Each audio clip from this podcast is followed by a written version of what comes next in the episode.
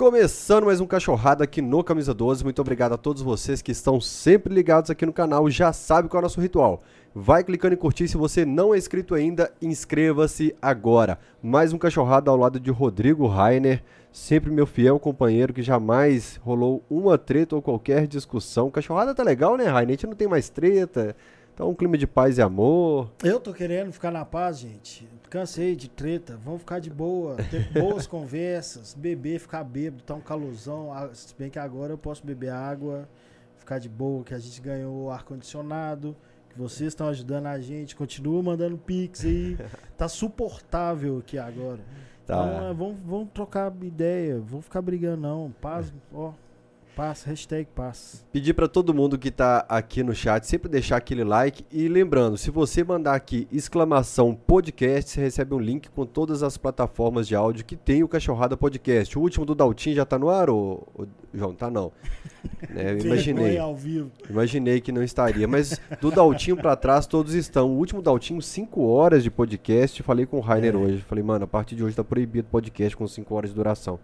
Que eu tô recortando o podcast há alguns dias e não acabo de recortar. Pois não, diretor. Deixa eu me defender, porque a gente vai trocar a plataforma de podcast. Ah, tá. Então eu tô olhando aí. Eu acabei de pagar 60 dólares e já vai trocar a Ué, plataforma? Porque você cancelou, né? Não quer pagar os 60 dólares Gente, aí, mensais. vocês vão ficar lavando roupa suja ao vivo. Ninguém é obrigado, não, gente. Pelo amor de Deus. Ó, como o Rainer falou, hoje finalmente a gente comprou o ar-condicionado. A gente tomou um calote durante a semana de uma empresa que vendeu e cancelou a venda de última hora. Não estornou no cartão ainda, mas estamos lutando. Se você quiser contribuir aqui para a estrutura do Camisa 12, para o nosso estúdio com o Cachorrada Podcast, você pode mandar no chat uma exclamação Pix. Exclamação Pix, você vai receber o Pix do Camisa 12, que é tvcamisa12, arroba gmail.com. D-O-Z-E-L 12 por extenso. E hoje, se você. Eu tenho que falar do membro também do canal, né? Nós tivemos mais um membro, que é o João Emílio Ramos. Com isso, a gente chega à incrível marca de três membros do canal Obrigado, em uma João. semana. É, obrigado, João. Eu vi que você apareceu lá na lista. Quem quiser ser membro do Camisa 12, tem um botão aqui embaixo, seja membro. 30 reais por mês você vai contribuir com o nosso serviço aqui. Tem um serviço que, que é o patrocinador do canal. Quem quiser ser citado aqui no Cachorrada, um tweet por mês, uma história no, no Instagram também, 139 por mês. Era 120 semana passada, preço promocional, você não pegou, passou para 139. É, o Fael quase arrumou uma confusão pra nós aí. Que ele falou 120, mas já tava lá 139. Então, por 139, Os caras iam chamar você, o Procon pra nós. você pode ser patrocinador do Camisa 12 do Cachorrada também.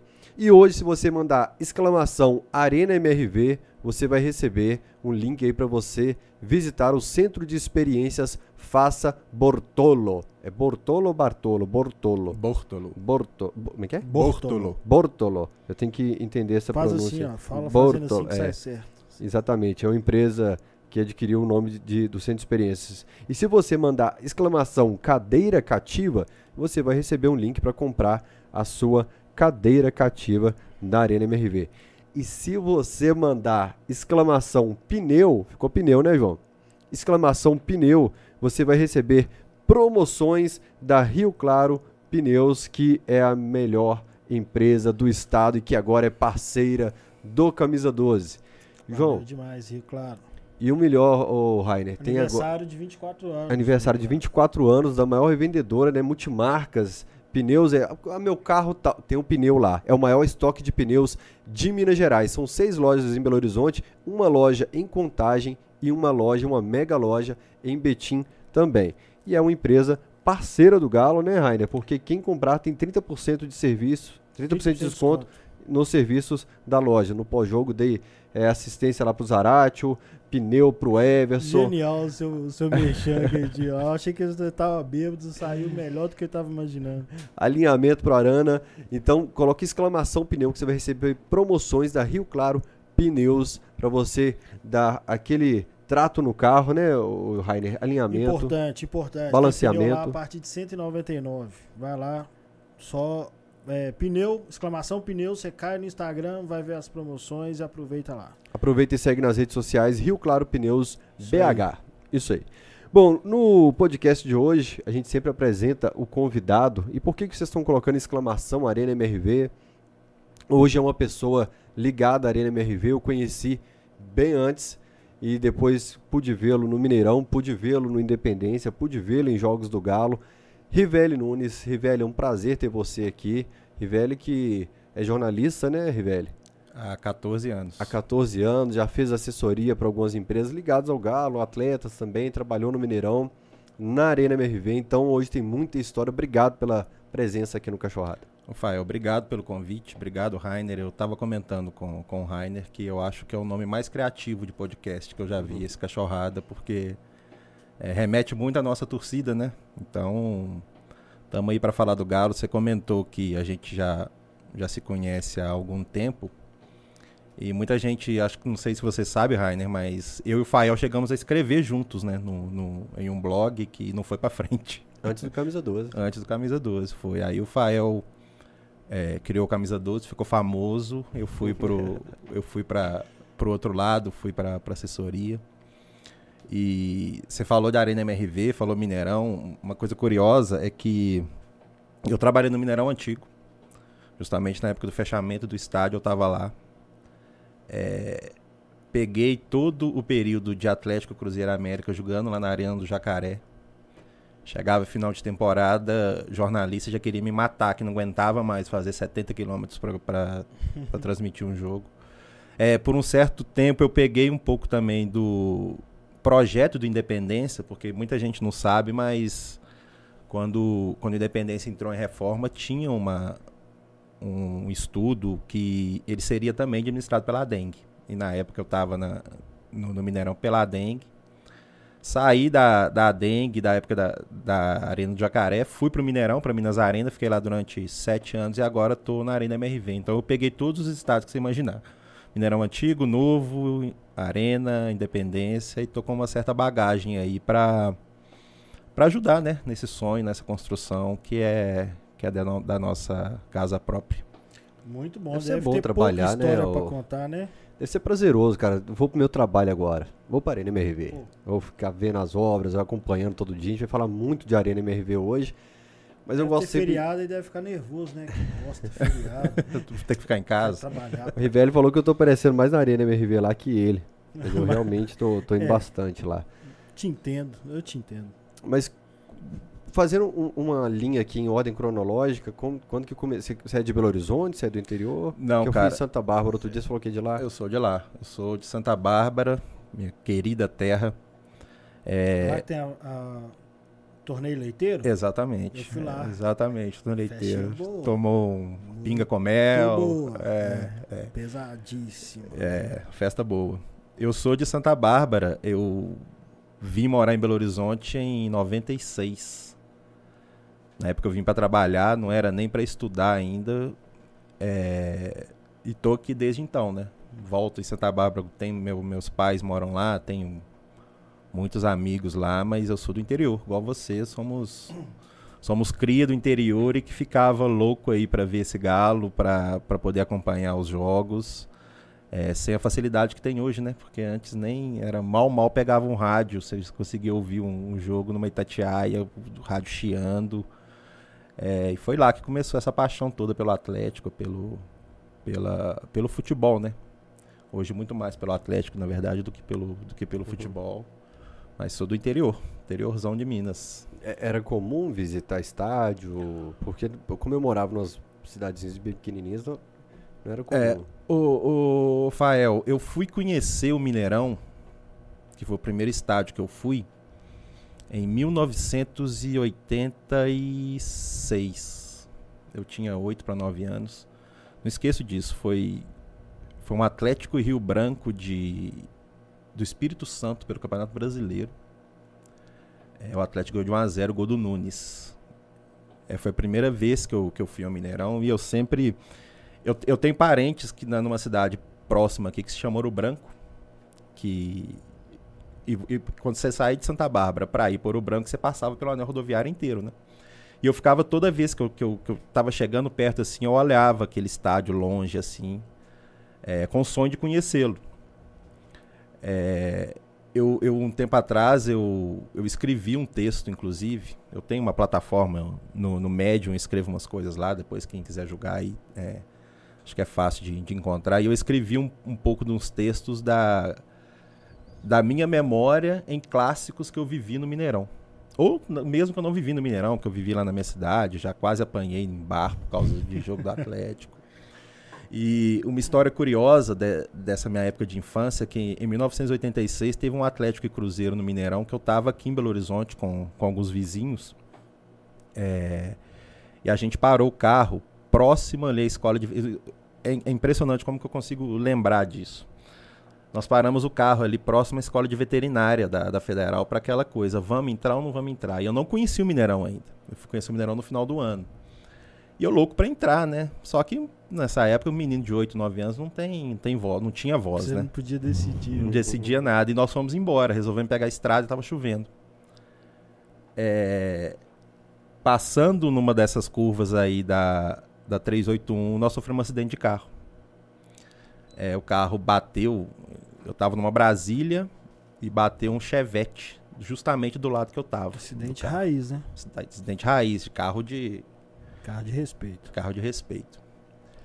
E eu só lembro de eu acordar sentado assim na, na beira da, da estrada, com a testa toda rachada tal, e passou um carro pra resgatar a gente, pra levar, pra trazer pra Belo Horizonte, né, Pra suturar, pra costurar a testa.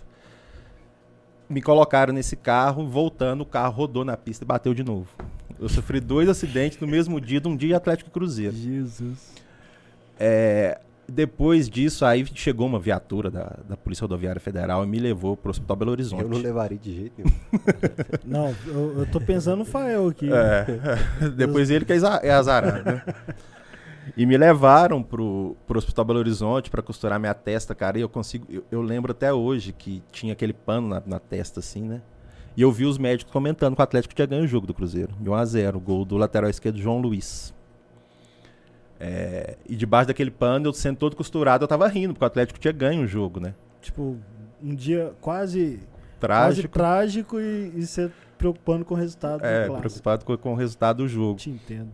E isso é uma, uma coisa engraçada, porque eu consigo lembrar de muita coisa da minha vida porque tinha o Atlético envolvido. É, minha filha nasceu no dia do jogo do Atlético. Eu tive uma namorada no interior que ela fazia aniversário um dia depois do jogo do Atlético. então Eu falei com ela que eu nunca vou esquecer do aniversário dela por causa disso. É, e, e muita gente até per- me pergunta, né, como que eu tenho uma memória, né, modéstia à parte, tão boa assim para lembrar de coisas do Galo, mas é, é coisa que você não, você não força, né? Você vai lembrando, você vai vivendo e acaba é, guardando aquilo na memória. Uma hora ou outra você acaba usando aquilo. Principalmente eu, né, que sou, sou jornalista, é, acabei usando muito do que eu adquiri quando, quando criança, quando, quando adolescente, com relação, relacionado ao Atlético, para usar na minha vida profissional. Eu, eu acho legal isso porque, assim, além, além dos vínculos que eu criei por causa do Galo, por exemplo, igual meu pai, ah, ah, os momentos bons da nossa de criança, adolescente tal, principalmente era envolvido futebol e principalmente o Galo, né? Então os melhores momentos com meu pai, assim, eu falo ó, no campo, no Mineirão e tal. Meu pai não era de sair de casa, meu pai ia pro boteco e deixava a gente. Quando ele me chamava era pra ver ele jogar ou pra ir pro Mineirão. E o que você tá falando é assim, lembranças de infância, eu lembro em que fase que o Atlético tava.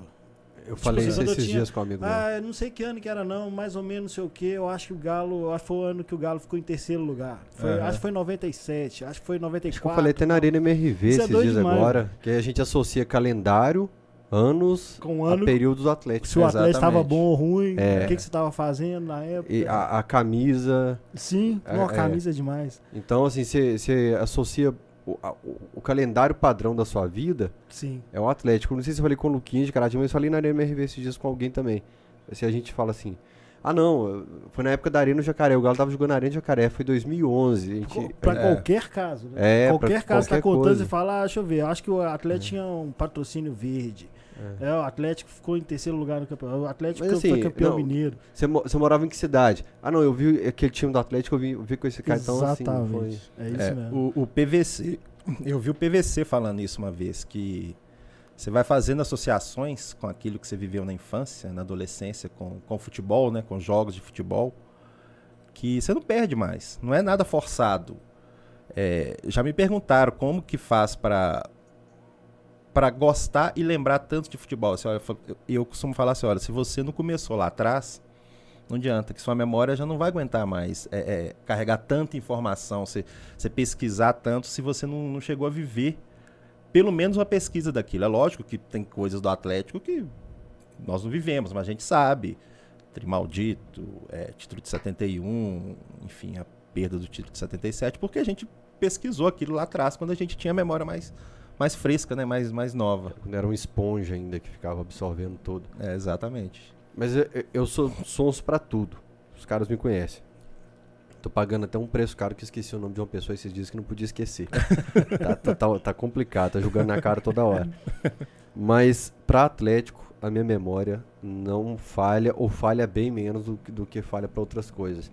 Para público, para informação, o pessoal do, do Alterosa, ah, vamos pesquisar isso aí. Você fala, não é tal informação. Só para Atlético, cara. É, talvez por associar sentimentos. É. E as planilhas também me ajudaram muito. Ficar as atualizando planilhas planilha. são fantásticas, Ficar é. atualizando planilha o todo fica jogo. namorando planilha de madrugada. Aí, Toledo falei. Foi ontem, acho que foi ontem, era, sei lá, uma hora da manhã, eu tava indo dormir, e abri o Twitter e o Fael tava falando números. Não sei o que, em 2012 comparado com 2021. Em tal rodada, o Galo tinha. É, eu falei, é. meu Deus, Fael, vai dormir, velho. Isso não é hora de ficar analisando planilha. E os caras ficaram bravos comigo, que eu falei que em 2012. É porque você comparou de, com 2012. Depois 2012. de 20 jogos, o Galo tinha o mesmo aproveitamento. Hoje tem 13 gols sofridos, na época tinha 15. Os caras falaram, ah, como se eu falasse que o final é o mesmo. Eu falei, não, galera, só estou falando que 2012 tipo assim, né? a gente tá comemorando, é, mas é... Tá analisando números, né? É, é, exatamente. É, exatamente. E, e, o número mostra muito, cara. Se você tá indo para um caminho de título, se tá num, num aproveitamento legal também. Ô, Rivelli, e eu falei da, da infância aí do começo e depois começa a escolha de profissão. E a gente, eu lembro que na faculdade o camarada falou assim, o professor falou assim, apaga time da sua memória, você não torce para ninguém mais cria um camisa 12 do Cruzeiro. você precisa criar um camisa 12 do Cruzeiro, porque agora você é jornalista. Como que foi depois que você começou a, a trabalhar como jornalista, que você começou a, a, a ter que saber separar?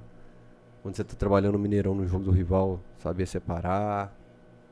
Olha, eu, eu sempre quis ser jornalista. Eu era daqueles que ficava devorava o estado de Minas de domingo, que era da grossura de uma bíblia, né? É. É, ouvia os programas de esportes todos, assistia os programas de esporte sempre porque eu quis trabalhar com jornalismo. Mas eu sempre quis trabalhar com jornalismo por causa do Atlético. Nunca quis por causa de é, cobrir Copa do Mundo, não. Eu queria, na época, eu, eu não esqueço disso, eu queria, eu queria, ser Roberto Abras. Eu queria trabalhar na, na Rádio Tatiaia para ficar na beira do gramado ou escrever na revista Placar. Minha mãe tinha uma banca de revista, né? E, eu a Placar era semanal na época. E eu, cara, eu era segunda-feira que chegava a Placar, eu tava na banca de revistas, sete horas da manhã. Essa aqui é minha, me dá. E ficava devorando aquilo. Então, é, eu, eu tenho plena certeza hoje que eu só sou jornalista por causa do Atlético, por causa das coisas que eu queria fazer na minha infância, as coisas que eu queria viver como, como profissional, mas relacionadas ao Atlético. É claro que quando você quando você entra na profissão, você pega aquilo que tem para fazer, né?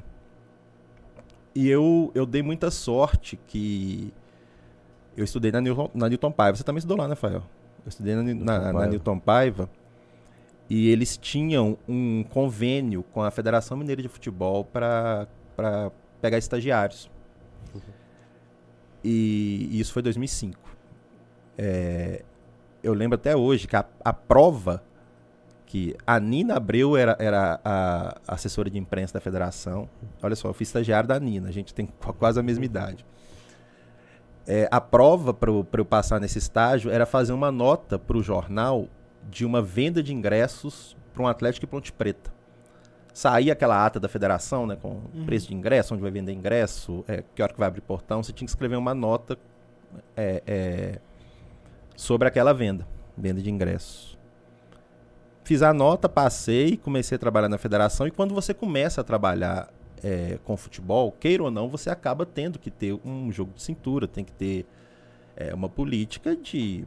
Você tem seu time do coração, ser apaixonado pelo Atlético, mas cansei de trabalhar em jogo do Cruzeiro, cansei de trabalhar em jogo do América, viajei interior aí pela federação, cobrindo jogos. E você acaba tendo aquela, aquela questão profissional. É sua sobrevivência, né? Você tá ali para para o seu ganha-pão. É, e tive muitos bons relacionamentos profissionais com pessoas de comunicação do Cruzeiro, do, do, do América. Mas eu sempre tive aquele olhar que eu queria fazer algo mais próximo do Atlético. Sempre quis trabalhar no Atlético, cansei de encher o saco de muita gente no Atlético, perguntar se tinha vaga lá, se estava precisando de alguma hum. coisa hum. e agora aos, com 44 anos eu finalmente consegui chegar perto. Estou é, na Arena MRV, né, que é um estádio do Atlético, podendo viver um pouco desse desse sonho que eu tive lá como criança de quando ser profissional trabalhar alguma coisa relacionada ao galo. Mas não tem jeito, cara. Você tem que você tem que saber separar, dependendo do local que você está, trabalhando no Mineirão durante oito, nove anos, oito anos, é... e tinha que trabalhar em jogos do Cruzeiro como qualquer profissional.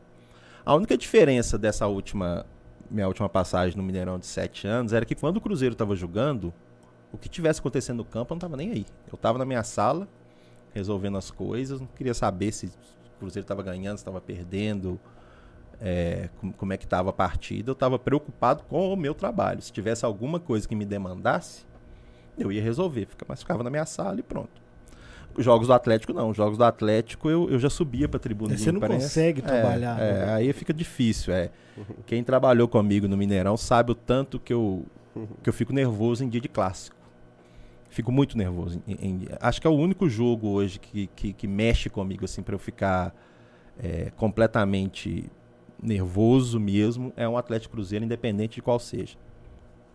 E em jogos do Atlético lá no Mineirão, não. Aí eu ia pra tribuna de imprensa ficava lá, acompanhava o jogo, sempre com o rádio na mão, nesses rádios comunicadores que a gente usa em dia de usava em dias de, de trabalho e se tivesse alguma coisa eu ia lá correndo para para acompanhar, mas meu foco em dia de jogo do Galo era assistir o jogo do Galo depois que eu caso tivesse tudo normal, né, evidentemente. Sim. Mas era, é legal, é legal você poder trabalhar com aquilo que você, você ama, com aquilo que você sempre quis, é, é um privilégio, não é para todo mundo, né? Então acho que eu só tenho muito que agradecer mesmo. Tanta gente boa que passou pela, pela minha trajetória aí que me ajudou com isso. Ô Rivelli, uma das brigas minhas com o Fael, discussões Várias.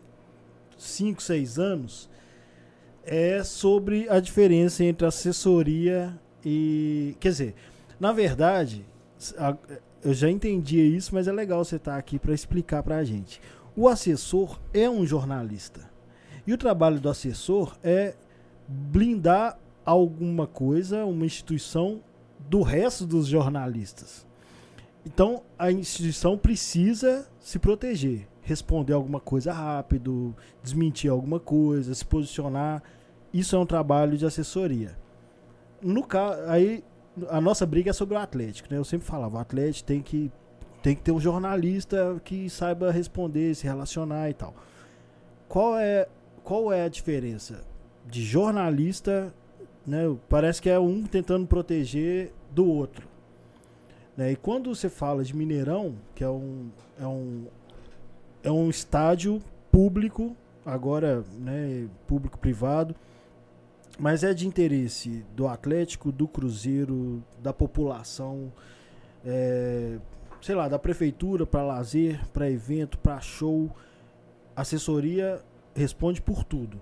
Para o papel social do estádio, os, os jogos, os shows, os eventos, tudo aquilo você tem que ficar o tempo todo munindo a, os jornalistas de informação.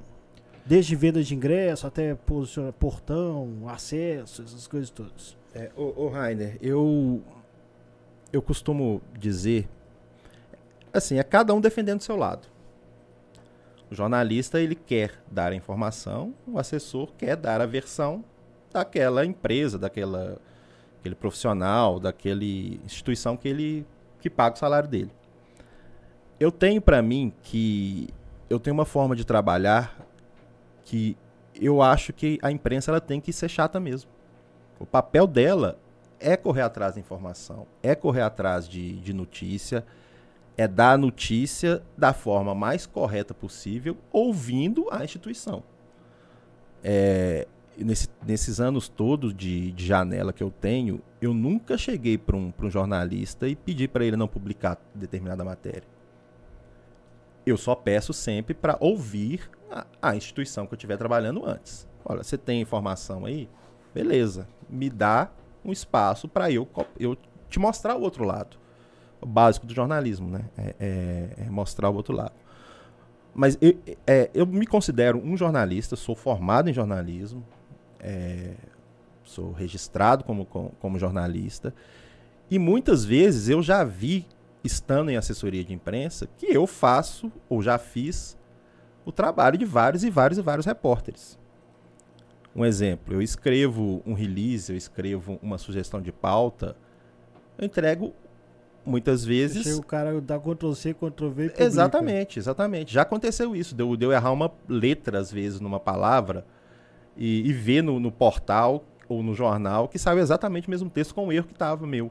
Porque é o meu papel, se assim. É o meu papel. É... E não estou reclamando, não, tá? Eu acho que, que, que que tem espaço para todo mundo e é para isso mesmo. Acho que tem muito muito jornalista que tem cara de repórter, tem jornalista que vai para a área de fotografia, que vai para a área de produção. Eu fui para a área de assessoria, algo que eu nunca imaginei fazer. É... E sou apaixonado com isso, porque é uma forma de você mostrar muitas vezes um outro lado de, de, de uma notícia que, se não tivesse esse profissional, talvez não aparecesse para o grande, grande público. Então, acho que a assessoria é, é um exercício diário de, de, de paciência, de relacionamento, principalmente, porque se você não tem um bom relacionamento com, com seus pares, com, com os repórteres, com os editores, com, com os setoristas, né? Fica difícil para todo mundo. Tanto para o setorista, para quem está buscando a informação, quanto para aquela instituição é, é para poder dar ao lado dela de, de uma possível crise, de uma, de uma possível notícia ruim. É, porque é muito interesse envolvido. Mineirão, principalmente, né? É uma das coisas que interessa politicamente no futebol. As crises no futebol dá muita audiência. Então. E, e o pessoal da internet um... é uma briga também que a gente tem muito assim. Quer que o jornalista atleticano não dê uma notícia que ele tem em semana de jogo decisivo. É, é, o pessoal tem isso existe. Não, é, não, não tipo, dá tá informação tá de contratação porque vai prejudicar a negociação. É, e, e, o que eu falo é, não, ele tem, ele não é torcedor, ele, ele é jornalista, que eu falo sempre. É, eu acho que se um jornalista tem uma informação e por interesses clubísticos ele não dá aquela informação, ele tem que deixar de ser jornalista. Porque ele está indo just, está indo contra aquilo que ele aprendeu durante anos no banco de faculdade ou, ou, ou com pessoas mais que, o ensinaram ou, ou quem ensinou isso ensinou errado. Eu acho que jornalista ele tem que ser primeiro jornalista. E eu sei que, que nessa, nessa era de rede social tem muito disso. Né? Ah, querem plantar crise no meu clube, uhum. é, querem que o meu clube caia, querem que meu clube não seja campeão. Eu não vou te falar que não existe um ou outro que haja dessa forma, mas eu pouquíssimas vezes eu vi isso acontecer. De algum jornalista querer usar de má fé por causa do clube que ele torce para prejudicar um outro. Você falou do Mineirão. É, eu passei por todo tipo de crise que você imaginar, eu passei no Mineirão. Crise do tropeiro, é, problema. Ovo. É, não tem ovo. Problema é. na catraca. Problema de venda de ingresso. CPI. É, morte de torcedor.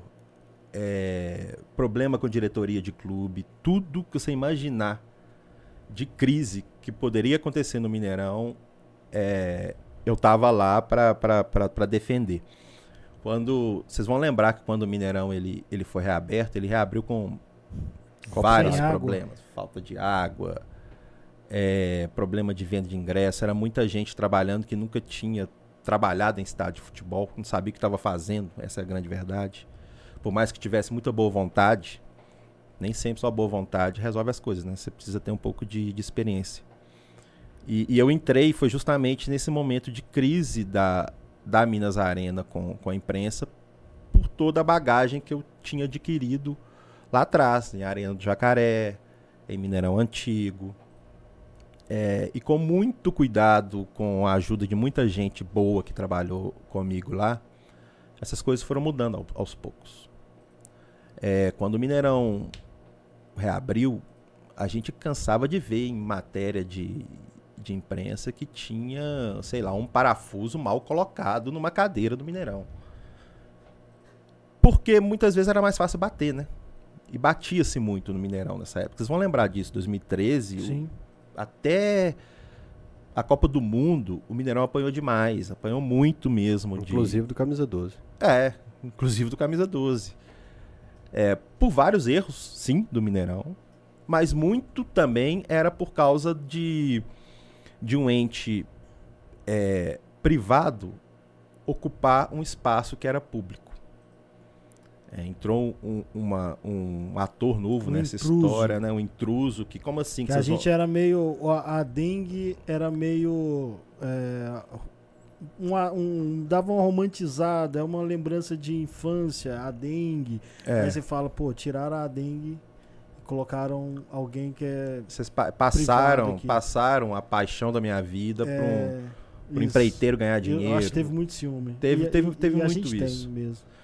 Teve muito isso. Então foram crises e crises que, que eu tive que que tá ali muito para responder à imprensa, para desmentir muita coisa que falava-se muita bobagem também na época, muita bobagem.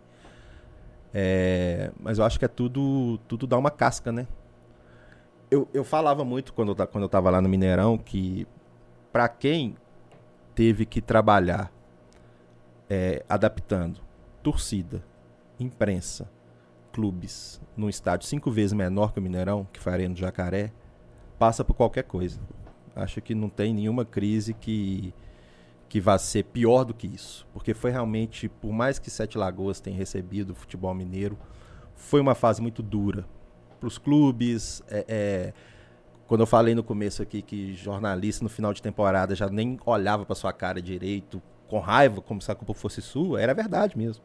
Era verdade. Chegava novembro, dezembro de 2010, 2011, as pessoas não aguentavam mais pegar carro para rodar 70 quilômetros para cobrir jogo e voltar 70 quilômetros. Os clubes muito mal na, na, na época, uma tensão muito grande é, é, relacionada a- aos clubes. E, e era uma época que começava a se falar em Copa do Mundo também, aí ficou tudo muito visado, né? O futebol ficou muito visado, os ânimos ficaram muito exaltados de, todo, de todos os lados. É, então acho que as crises que eu passei no Mineirão acho, foram, foram pesadas, mas não foi nada que, que, que desse tanto susto assim. Esse período da Arena do Jacaré é pior, porque você, você tal, eu não sei, né? Mas imagino que você não conhecia a Arena do Jacaré e os caras falaram agora você vai responder por ali esse novo território que você tem que conhecer e já responder por ele em período de quê? Que foi o fechamento. Foi Foi em junho de 2010. Galho É, e Ceará. eu lembro Galo e Ceará, Galo Ceará. mas que tava, você teve pra se pa- preparar assim, falar, ó, vai fechar. Ou, Nós vamos pra lá. é, o Mineirão fechou com o Atlético e Ceará. Aliás, nesse dia eu já tive que uma crise terrível com a Globo desse dia, mas depois eu conto pra vocês. É, e era a época que tava, ia começar a Copa do Mundo, né, de 2010. Então, eu fui pela primeira vez na Arena do Jacaré, foi mais ou menos no meio de junho, e o estádio reabriria no meio de julho. Teve um amistoso entre o Atlético e a América, que foi um jogo meio que teste, né? Amistoso? Um amistoso, o Atlético América. Lembro desse, não. Teve. Foi, foi antes, o, o primeiro jogo lá foi um Atlético e Atlético Goianiense e teve um amistoso antes. Não sei se foi amistoso, foi jogo treino, mas a Alterosa transmitiu esse jogo. Ah, eu, eu tava em Caratinga ainda. É. Quando eu tava mudando, por isso. E era. Era. Faltando um- uma hora pra- pra pra começar o jogo, estavam sendo construídas bancadas para a cabine de, do estádio. Tá zoando. Sério, sério. Estádio ele reabriu com, com uma parte interditada ainda, porque Eu- não estava pronto. Tinha um barrão ali atrás É, da, é, mas é, foi, foi isso mesmo. imprensa. Isso mesmo. Aquele bloco que ficava à esquerda das cabines, onde ficava a torcida visitante em dia de jogo, não estava podendo funcionar. Então, assim, foi, foi, não foi uma fase fácil. Não foi uma fase fácil, não. Por mais que Sete Lagoas tenha é, abraçado o, o- o futebol mineiro, caiu no colo de- da, da cidade também, né? O Galo Inter, 40 reais o ingresso, foi logo nesse início também, não foi? Foi, Eu lembro que foi. a gente tava subindo uns barrancos pra chegar lá, falei, cara, isso aqui Foi. não tem condição nenhuma de ter jogo nesse lugar. Foi, o Atlético perdeu o jogo pro, pro Perdeu 1 a Inter. 0 É. Não, mas, ah, bom, pra gente que ia, bebia e curtia, a gente se adequou, eu acho que até bem rápido. Você tá falando desses 70 Mas, quilômetros pra ir pra o- voltar? o atleticano, desculpa te interromper, mas o atleticano se, ele consegue se adaptar bem, eu não Foi. gosto dessa palavra, ao inferno. É porque o inferno é um termo usado no né? futebol. O É. atleticano, no rebaixamento, ele se adaptou, ele fez festa. É, Na- exatamente. nos dias ruins da Arena de Jacaré, ele fez festa. O atleticano, ele consegue suportar mais as dificuldades. É. Porque eu lembro que tinha um, um, assim, comparado ao Mineirão, era um estacionamento, era uma garagenzinha que cabia uns 10 carros, assim. Era. E o pessoal conseguiu reproduzir o churrasquinho na, na beirada dos carros e tudo, pro, pro clima ficar bom. E aí a gente, a gente entrava, parece que Sete Lagoas era três vezes, fazia três vezes mais calor do que Belo Horizonte, é incrível. Verdade. Mas é, esses bastidores a gente não sente. Então, assim, pra mim foi. foi chegou um momento que eu falei, ah, tô É, curtindo. Entra né? bêbado, É. faz festa, você tem acesso ao estádio inteiro. Exatamente. No meu caso, eu curtia muito porque eu tava chegando do interior. Então, pra mim, eu ia rindo. A Força Jovem, que era uma torcida que eu estava nela. no depois acabei, acho que virando vice-presidente, o presidente, não lembro. E, então tudo era festa, a gente fazia dois ônibus caravana, era tudo muito gostoso, cara. A Arena do Jacaré só tem lembrança boa da- É, da Arena do é Jacaré. que eu que eu falo, o- mesmo na fase ruim do Atlético, o atleticano ele Fora o Atlético Ceará. Teve um Atlético Ceará que ficou 0x0. Esse dia eu falei que a gente vai cair. O Não, Atlético. foi não, 0 é, 1 a 1 ou 2 a 2, 2 acho, a que foi, acho que foi 0x0. O Atlético não. Não, o Carlos fazia César fez gol nesse nenhum, velho. Deve ser 1x1. O Fernando Henrique era goleiro do Ceará. Meu Deus, o Fernando Atlético Henrique, não é? atacou o tempo Era, Fernando todo e não Henrique. fez gol. O Atlético com dois a mais. O Ceará, como Isso, diria o é Micali, é jogo. muito, muito mais difícil fazer gol quando você tem dois a mais. É. Atlético com dois a mais e o jogo seguinte 0 a 0 com a América, torcida do Galo visitante. Eu comprei ingresso até na torcida do América, eles me descobriram. Eu tive que ir pra torcida 0 a 0 horroroso. Aí eu É. falei, agora a gente vai cair pra segunda divisão realmente. O a Arena do Jacaré. E só- Desculpa, o Cuca pediu demissão nesse Galo Ceará. É mesmo? É. Sabia disso não. Em 2010, quando, quando o Luxemburgo era o, o treinador do Atlético, e a Arena do Jacaré, ela é- por ser muito pequena, né? Os vestiários eram muito próximos da, da área que a imprensa passava. O Atlético perdeu um jogo pro Vitória. Acho que perdeu pro Vitória. Acho que foi o dia que foi, acho que o Luxemburgo caiu no jogo seguinte contra o Fluminense. No Rio. O Luxemburgo dava um esporro nos jogadores no vestiário. Mas dava um esporro que ficou um silêncio completo na área de. que a gente chamava de hall, né? No, portão principal ali da arena, pra ouvir o Luxemburgo dando esporro nos caras.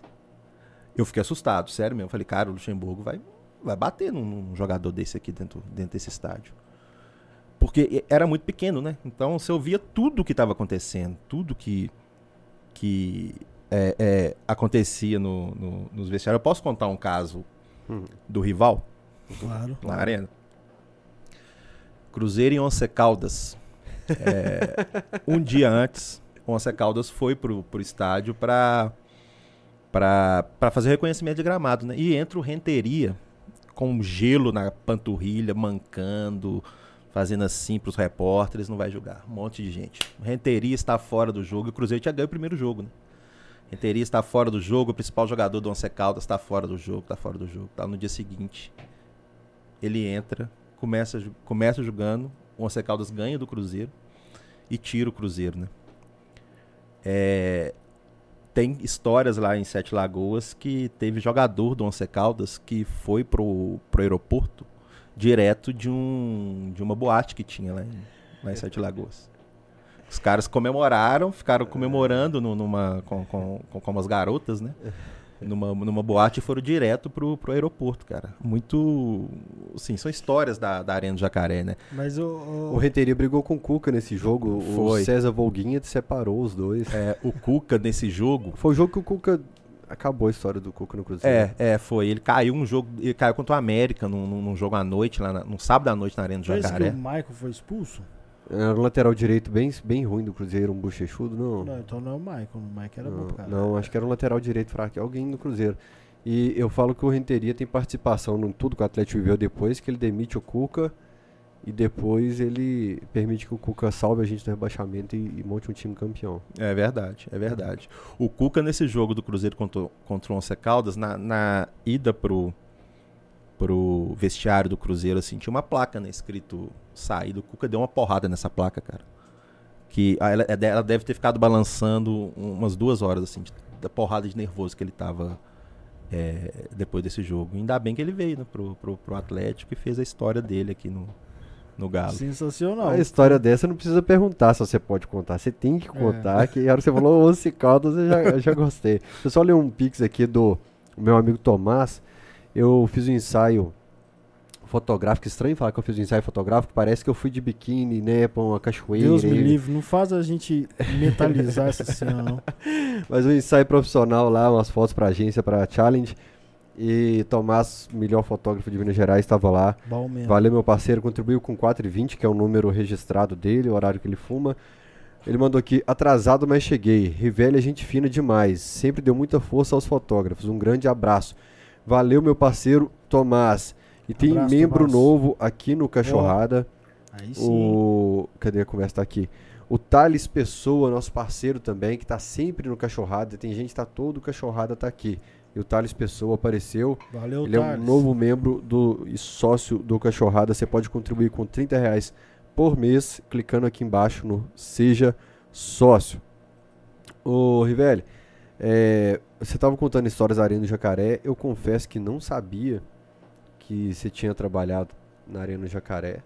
Achei que você tinha dado, passado esse ato para depois ser voltado pro Mineirão. Mas o Mineirão acabou te rendendo muito caso bom, né, cara? Assim, Ah, muito- demais. História pro futuro que você vai lembrar para sempre, assim. Demais, O- demais. Eu até tuitei aqui e a gente comentou antes do Sobe o Hino, porque foi. O Mineirão voltou em 2013, aquele clássico, e a primeira final foi em 2013. O Atlético ganha o primeiro jogo 3 a 0 no jogo de volta 2 a 0 No primeiro tempo fica um clima tenso pra caramba. É. O medo do Atlético, assim, to- perdeu uma vantagem tão grande. Último minuto, pênalti no Luan, gol do Ronaldinho. E a Minas Arena toca o hino do Atlético. Depois de um anúncio do Galo de parceria com a Independência e do Mineirão com o Cruzeiro. Como que foi essa história do Sobe o Hino?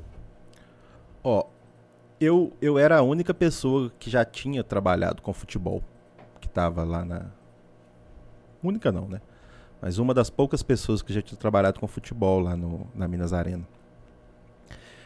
É, e na semana do jogo, perguntaram o que, que a gente faz para comemorar quem for campeão. Eu falei, olha, no Mineirão Antigo, independente de quem fosse campeão, tinha no placar uma, umas animações, Atlético campeão. Vocês vão lembrar aqueles, aquele, aquele Lembro. placar de, de, de lâmpada Sim, amarela, Mascotinho. mascotinha, exatamente. Eu acho que isso é uma coisa interessante de se fazer. E perguntaram, e o hino? Falei, olha, nunca foi tocado o hino desde que eu me lembro do Mineirão, porque o sistema de som do Mineirão era muito ruim, mas eu acho uma coisa interessante. Não, eu tava pouco me lixando se, se, o, se, o, se, a- se o Cruzeiro tinha fechado contrato com a Minas Arena, se o Atlético tinha fechado contrato com a Independência. Eu sempre vi o Mineirão como uma casa do futebol mineiro. E vejo assim até hoje. É, e resolveram colocar o hino. Pra- independente de quem fosse campeão. Prepararam tudo, a festa no placar e a festa no sistema de som. É, não sei se vocês vão lembrar, o problema não foi nem ter tocado o hino, foi a hora que o hino foi tocado. Porque o Cruzeiro ganhou o jogo e a torcida estava aplaudindo os jogadores que foram lá próximos da, da, da- da torcida para saudar. E eles cantando, o do Cruzeiro cantando, era mandante no jogo, né? É, quando eles começam a cantar mais forte, solta o hino do Atlético. no- Abafou. abafou completamente o que a torcida do Cruzeiro estava cantando. nesse dia o Alexandre Matos só não bateu em alguém na zona mista, porque acho que ele não encontrou ninguém na frente. Ele era diretor do Cruzeiro, né? É, vazaram o telefone do, do diretor da Minas Arena em grupo de cruzeirenses. Ele começou a receber ameaça de morte, começou a receber um monte de mensagem é, nada delicada. E essa foi uma das crises, a crise do hino. Foi uma das crises que eu tive que trabalhar com ela na, no dia seguinte, mesmo eu sendo indiretamente um dos responsáveis por ela. Mas eu acho, que, eu acho que foi muito isso. Não foi nem ter tocado o hino. Foi o momento que o hino foi tocado. Acho que se tivesse esperado os jogadores do Cruzeiro descer pro vestiário e a torcida Atlética tá lá fazendo festa mesmo, porque não tinha recebido a taça ainda, tivesse soltado o hino, acho que não teria dado essa crise toda que deu, não. Mas foi sol soltaram numa hora que, que, os cruzeirenses ficaram um pouco. ah, mas incomodados. Isso é, assim, é, eu, eu não sei o que eu faria nessa situação, mas é, é, aconteceu a mesma coisa na Copa do Brasil, né?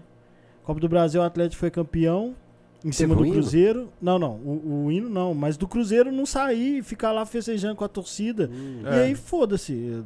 É, ué. Azar é deles, ué. Exatamente. Quer comemorar a derrota, foda-se é deles. É isso que eu penso. É os caras querem que, ah, espera, porque eu também fui, fui. Eu ganhei o jogo. Ué, foda-se. Mas perdeu o título. Mas acabou fuder, virando meme depois, assim, né? Porque nesse negócio de que todo mundo é atleticano, a Federação Mineira é atleticano, o prefeito é então, atleticano. Então, mas a gente falava Minas Arena eles criaram, Eu lembro é, exatamente quando eles criaram. Tinha um, tinha um assim também. É, tem a Toca 1, a Toca 2 e a Toca Hino. Essa eu não lembrava, não. Não, mas é, existiu mesmo é, um período em que o Cruzeiro se apropriou do Mineirão e o Calil até criticava muito. Sim. O Calil já apropriou do Independência, falava, não, nossa casa é Independência. Falava em rede nacional, nossa casa é Independência e tal. É, e, e, e o Calil falava umas coisas que eu acho, eu acho interessante que a imprensa não contestava, né? O que ele falava é virava lei e, e, e não tinha uma, uma, um contraponto de um, de um repórter perguntar, mas não, não é bem assim que as coisas funcionam. Pelo, pelo contrato é desse jeito aqui, ninguém falava isso. O que o Calil falava, acabou. Ele falava que o contrato do Cruzeiro era pior do era que o edital. leonino, era, era, um, era um contrato leonino, ele falava. É, ele, ele fala que o edital do Estado dava condições melhores para jogar lá do que o contrato do Cruzeiro. É, e, Por isso teve essa crise também do Cruzeiro falar, já que deu condições melhores para o Atlético. É, teve. Tem uma na, cláusula na final que, da Libertadores. É, exatamente. Mas isso aí. Mas algumas frases do Calil assim que você falava, não, isso aqui a imprensa tinha que ter questionado. O Atlético sempre vai jogar de graça. Não, não jogava de graça. O Atlético pagava as despesas do jogo normalmente, como todo clube pagava. O Atlético jogou de graça na final da Libertadores porque no contrato da Minas Arena com com o governo do estado, havia algumas datas que eram do governo do estado. Se o governo do estado quisesse fazer formatura do corpo de bombeiros lá, faria. O Atlético, inteligentemente, muito com, com, com, com o departamento jurídico que conhece de contrato, quando o Atlético foi para a final da Libertadores, foi no governo do estado, pediu para que fosse uma data do estado, para ele não pagar as despesas. É, é por percentual de, de, bilheteria? Depende do contrato. O Atlético já fez vários e vários contratos com, com a Minas Arena, que era percentual de bilheteria, percebia é, é, parte do valor de estacionamento, já foram vários ah, contratos. ele falava sobre isso, meu. Eu quero até a coxinha, eu quero é. refrigerante, quero a pipoca. É, é, só que tinha as despesas do estádio, né? Sim. Um estádio igual Mineirão, se abre um estádio igual Mineirão, não, não é barato. É, o Atlético jogou a Libertadores nessa data de estado, que não tinha nada a ver do, com o contrato que o Cruzeiro tinha com a Minas Arena, que falava que se tivesse é, condições melhores para um clube que firmasse um contrato, o Cruzeiro teria direito também. Só que o Cruzeiro, só que o Atlético não firmou um contrato por temporada. Firmou um contrato para um jogo, que foi o jogo da final da Libertadores. Por isso ele teve essa, essa possibilidade de, de, de jogar, sem, jogar de graça no, no estádio. É, tanto que no final do ano, o Cruzeiro é, jogou contra o Grêmio, né, um jogo até que praticamente selou o título de campeão brasileiro, também foi uma data de Estado. Porque o Estado viu que precisava fazer alguma coisa para o Cruzeiro, a Minas Arena também viu, e foi um jogo que, que, que, que deu mais de 50 e tantas mil pessoas no, no Mineirão também. O Cruzeiro também jogou nesse jogo é, é sem pagar as despesas. E Então- foi um problema que, que, que rendeu durante, não sei nem sei como que Isso tá que eu ia hoje. perguntar. Toda a choradeira depois desse jogo já é má fé pra jogar pra galera. Na minha opinião, sim. Porque eles, eles tiveram. é, o jurídico do Cruzeiro entende que o Atlético fez, foi lá e fez também. É, o que, sabe o que, que, eu, que, eu, que eu percebo, Rainer? Eu fico, eu fico imaginando que isso foi pressão de conselheiro em cima do presidente do Cruzeiro, sabe? Que começou a, a brigar muito, que o Cruzeiro também tinha que jogar de graça, tinha que jogar de graça, tinha que jogar de graça, e ele arrumou uma hora que falou, não pago mais despesa. E até eu sair de lá, em do- em 2020, nem sei se estava pagando as despesas, sinceramente não sei. Tava Sei- uma bola de neve bem grande, né? É, sei que tinha parte da renda do Cruzeiro que, que já era já ia para uma conta é, é, depositada em juízo para ajudar a pagar as despesas. Sei que que a Minas Arena já tinha ganho em diversas instâncias do, do Cruzeiro é, é, essa ação que estava na justiça. Hoje não faço a menor ideia como é que estava. Não deve estar pagando. O- né, quando estourou a maior crise do Cruzeiro e começou a pandemia, é, se cogitou, e eu não sei até onde é verdade, não, não- foi meu papel apurar nada disso, a possibilidade até do Cruzeiro sair do Mineirão e mandar jogos no Sesc Venda Nova. Você acha que existia essa possibilidade do Cruzeiro não jogar no Mineirão e, pela situação, até ir para um, um Sesc Venda Nova? Eu acho que para um Sesc Venda Nova, acho que pouco provável, porque é por questão de transmissão, transmissão de TV.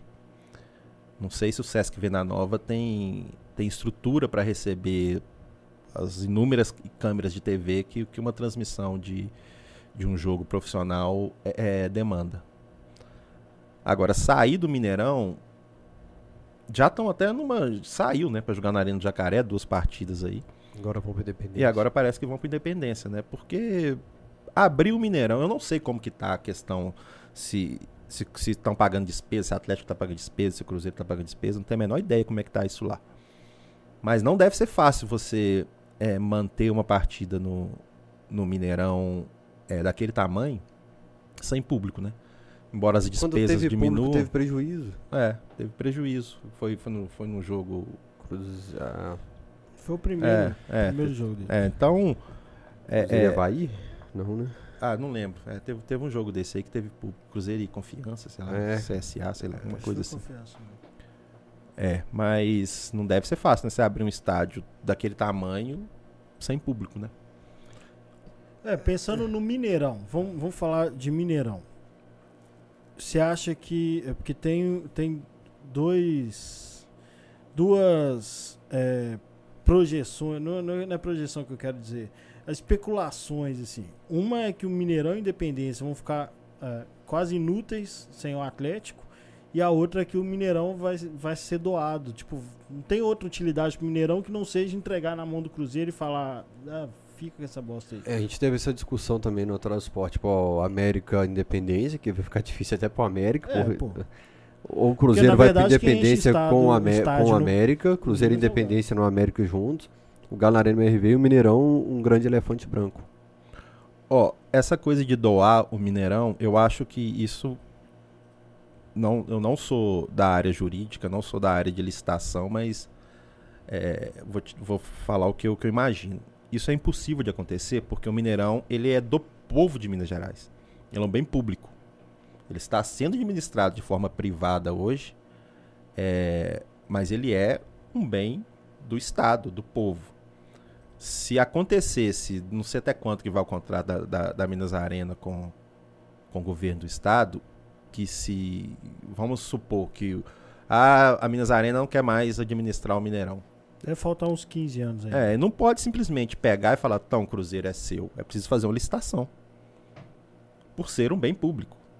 Não é simplesmente, ah, aqui, ó, agora é seu, você pode ficar com ele e fazer o que você quiser. É, na aqui. verdade não é nem entregar, né? Porque, o, por exemplo, o América arrendou. O campo do Sete foi arrendado para o América durante sei lá quantos anos. É, mas eu falo assim, por exemplo, você pegou a, a época de Adengue. O que eu ouço, na verdade nem ouço falar, o que eu li na época, né, pesquisando na época, é que o custo de jogar no Mineirão na época da Adengue era irrisório perto do custo de jogar no Mineirão com a Minas Arena. Então, às vezes, o Estado volta a administrar o, o Mineirão e a única utilidade dele vai ser o Cruzeiro. É, essa, essa coisa de ser o custo era irrisório, isso foi algo muito mais da. Eu, se não estou enganado, foi o governo do, do Aécio Neves. Que ele estipulou um, um valor fechado para que Atlético e Cruzeiro mandassem jogos lá e que realmente era um valor irrisório. E ainda passou o estacionamento para que os clubes administrassem, então eles ganhavam dinheiro com o estacionamento. Mas antes disso, era um valor pesado para jogar no Mineirão. É, o Atlético jogava na década de 90, jogava muito no Independente. Justamente por causa de brigas do Calil com a Dengue, que ele não aceitava que a Dengue ganhasse, por exemplo, nas placas de publicidade do, do Mineirão, porque eram licitadas. É, e a Dengue, como a autarquia do Estado, ela ficava com, com a grana, ela ficava com, com a maior parte de, de, de dinheiro que envolvia o Mineirão em dia de partida. O Atlético durante um tempo, ficou basicamente com é, os ingressos que ele vendia, pagava as despesas ali, o que sobrava era dele, do Atlético, de Cruzeiro. Então, jogar no Mineirão antes de, do, do, do Aécio diminuir bastante essas despesas era caro. Não era, não era barato jogar, jogar no estádio, era bem caro, inclusive. Foi a época que o Calil fez as, as arquibancadas de madeira no Independência. Independência. É, fechar ferrado. É, em 99 o Atlético jogou muitos jogos lá no Independência. Até, até 2001 o Atlético jogou, jogou lá também. Falava-se muito que era por causa do efeito caldeirão, não, mas tinha muito de briga do, do, do, do Calil com, com a dengue. Tudo é política, né? A torcida é, não sabendo de bosta nenhuma. É, Qualquer coisa falar disso. pra torcida, a gente abraça. Compra, né? Exatamente. Mas, mas é existe existe essas duas conversas. Eu acho que é mais provável que a Arena MRV deixa, deixe os dois estádios de Minas Gerais bem obsoletos. Até para evento. O que, que você acha? Olha, porque no, no Independência havia uma promessa de que teria eventos, que o Atlético ia lucrar, vai ter um evento atrás do outro Independência, vai ser mais barato para as empresas não teve contratar. nenhum show no Independência. Eu lembro um DJ, DJ um, famoso é, aí, que, um, um evento. Que, eu não sei o nome dele e nunca mais vi nada. Com a Independência, é, é, tem um papo que tem um acerto com a, com a associação comunitária da, da região ali para não ter shows porque realmente é um barulho muito grande numa, numa é, região. está colado no, em casas, né? E essa é. parte comunitária do Sagrado do Horto ali é bem forte. É, pois é, é, é, Eu conheço alguns. É, é, é, bastante forte. Ô Rainer, você está perguntando da Arena do Jacaré, a gente, da Arena MRV, a gente tem que pensar assim, a Arena MRV é um estádio que vai ser 10 anos mais novo que o Mineirão, né? Reformado. Porque o Mineirão ele voltou em 2012, 2013, a Arena do Jacaré 2022, 2023, por si só, já é uma vantagem muito grande para a Arena com relação à tecnologia, com relação a, a, a ter as pessoas envolvidas com a Arena Jacaré, o Bernardo, o Farcas Vogue, a equipe dele, o Klaus, é, o Bruno, nosso CEO, o Carlinhos, engenheiros, viajaram muito para ver os outros estádios e viram tudo que tinha de ruim e tudo que tinha de bom nesses estádios. O que tem de ruim, eles evitaram. Um exemplo.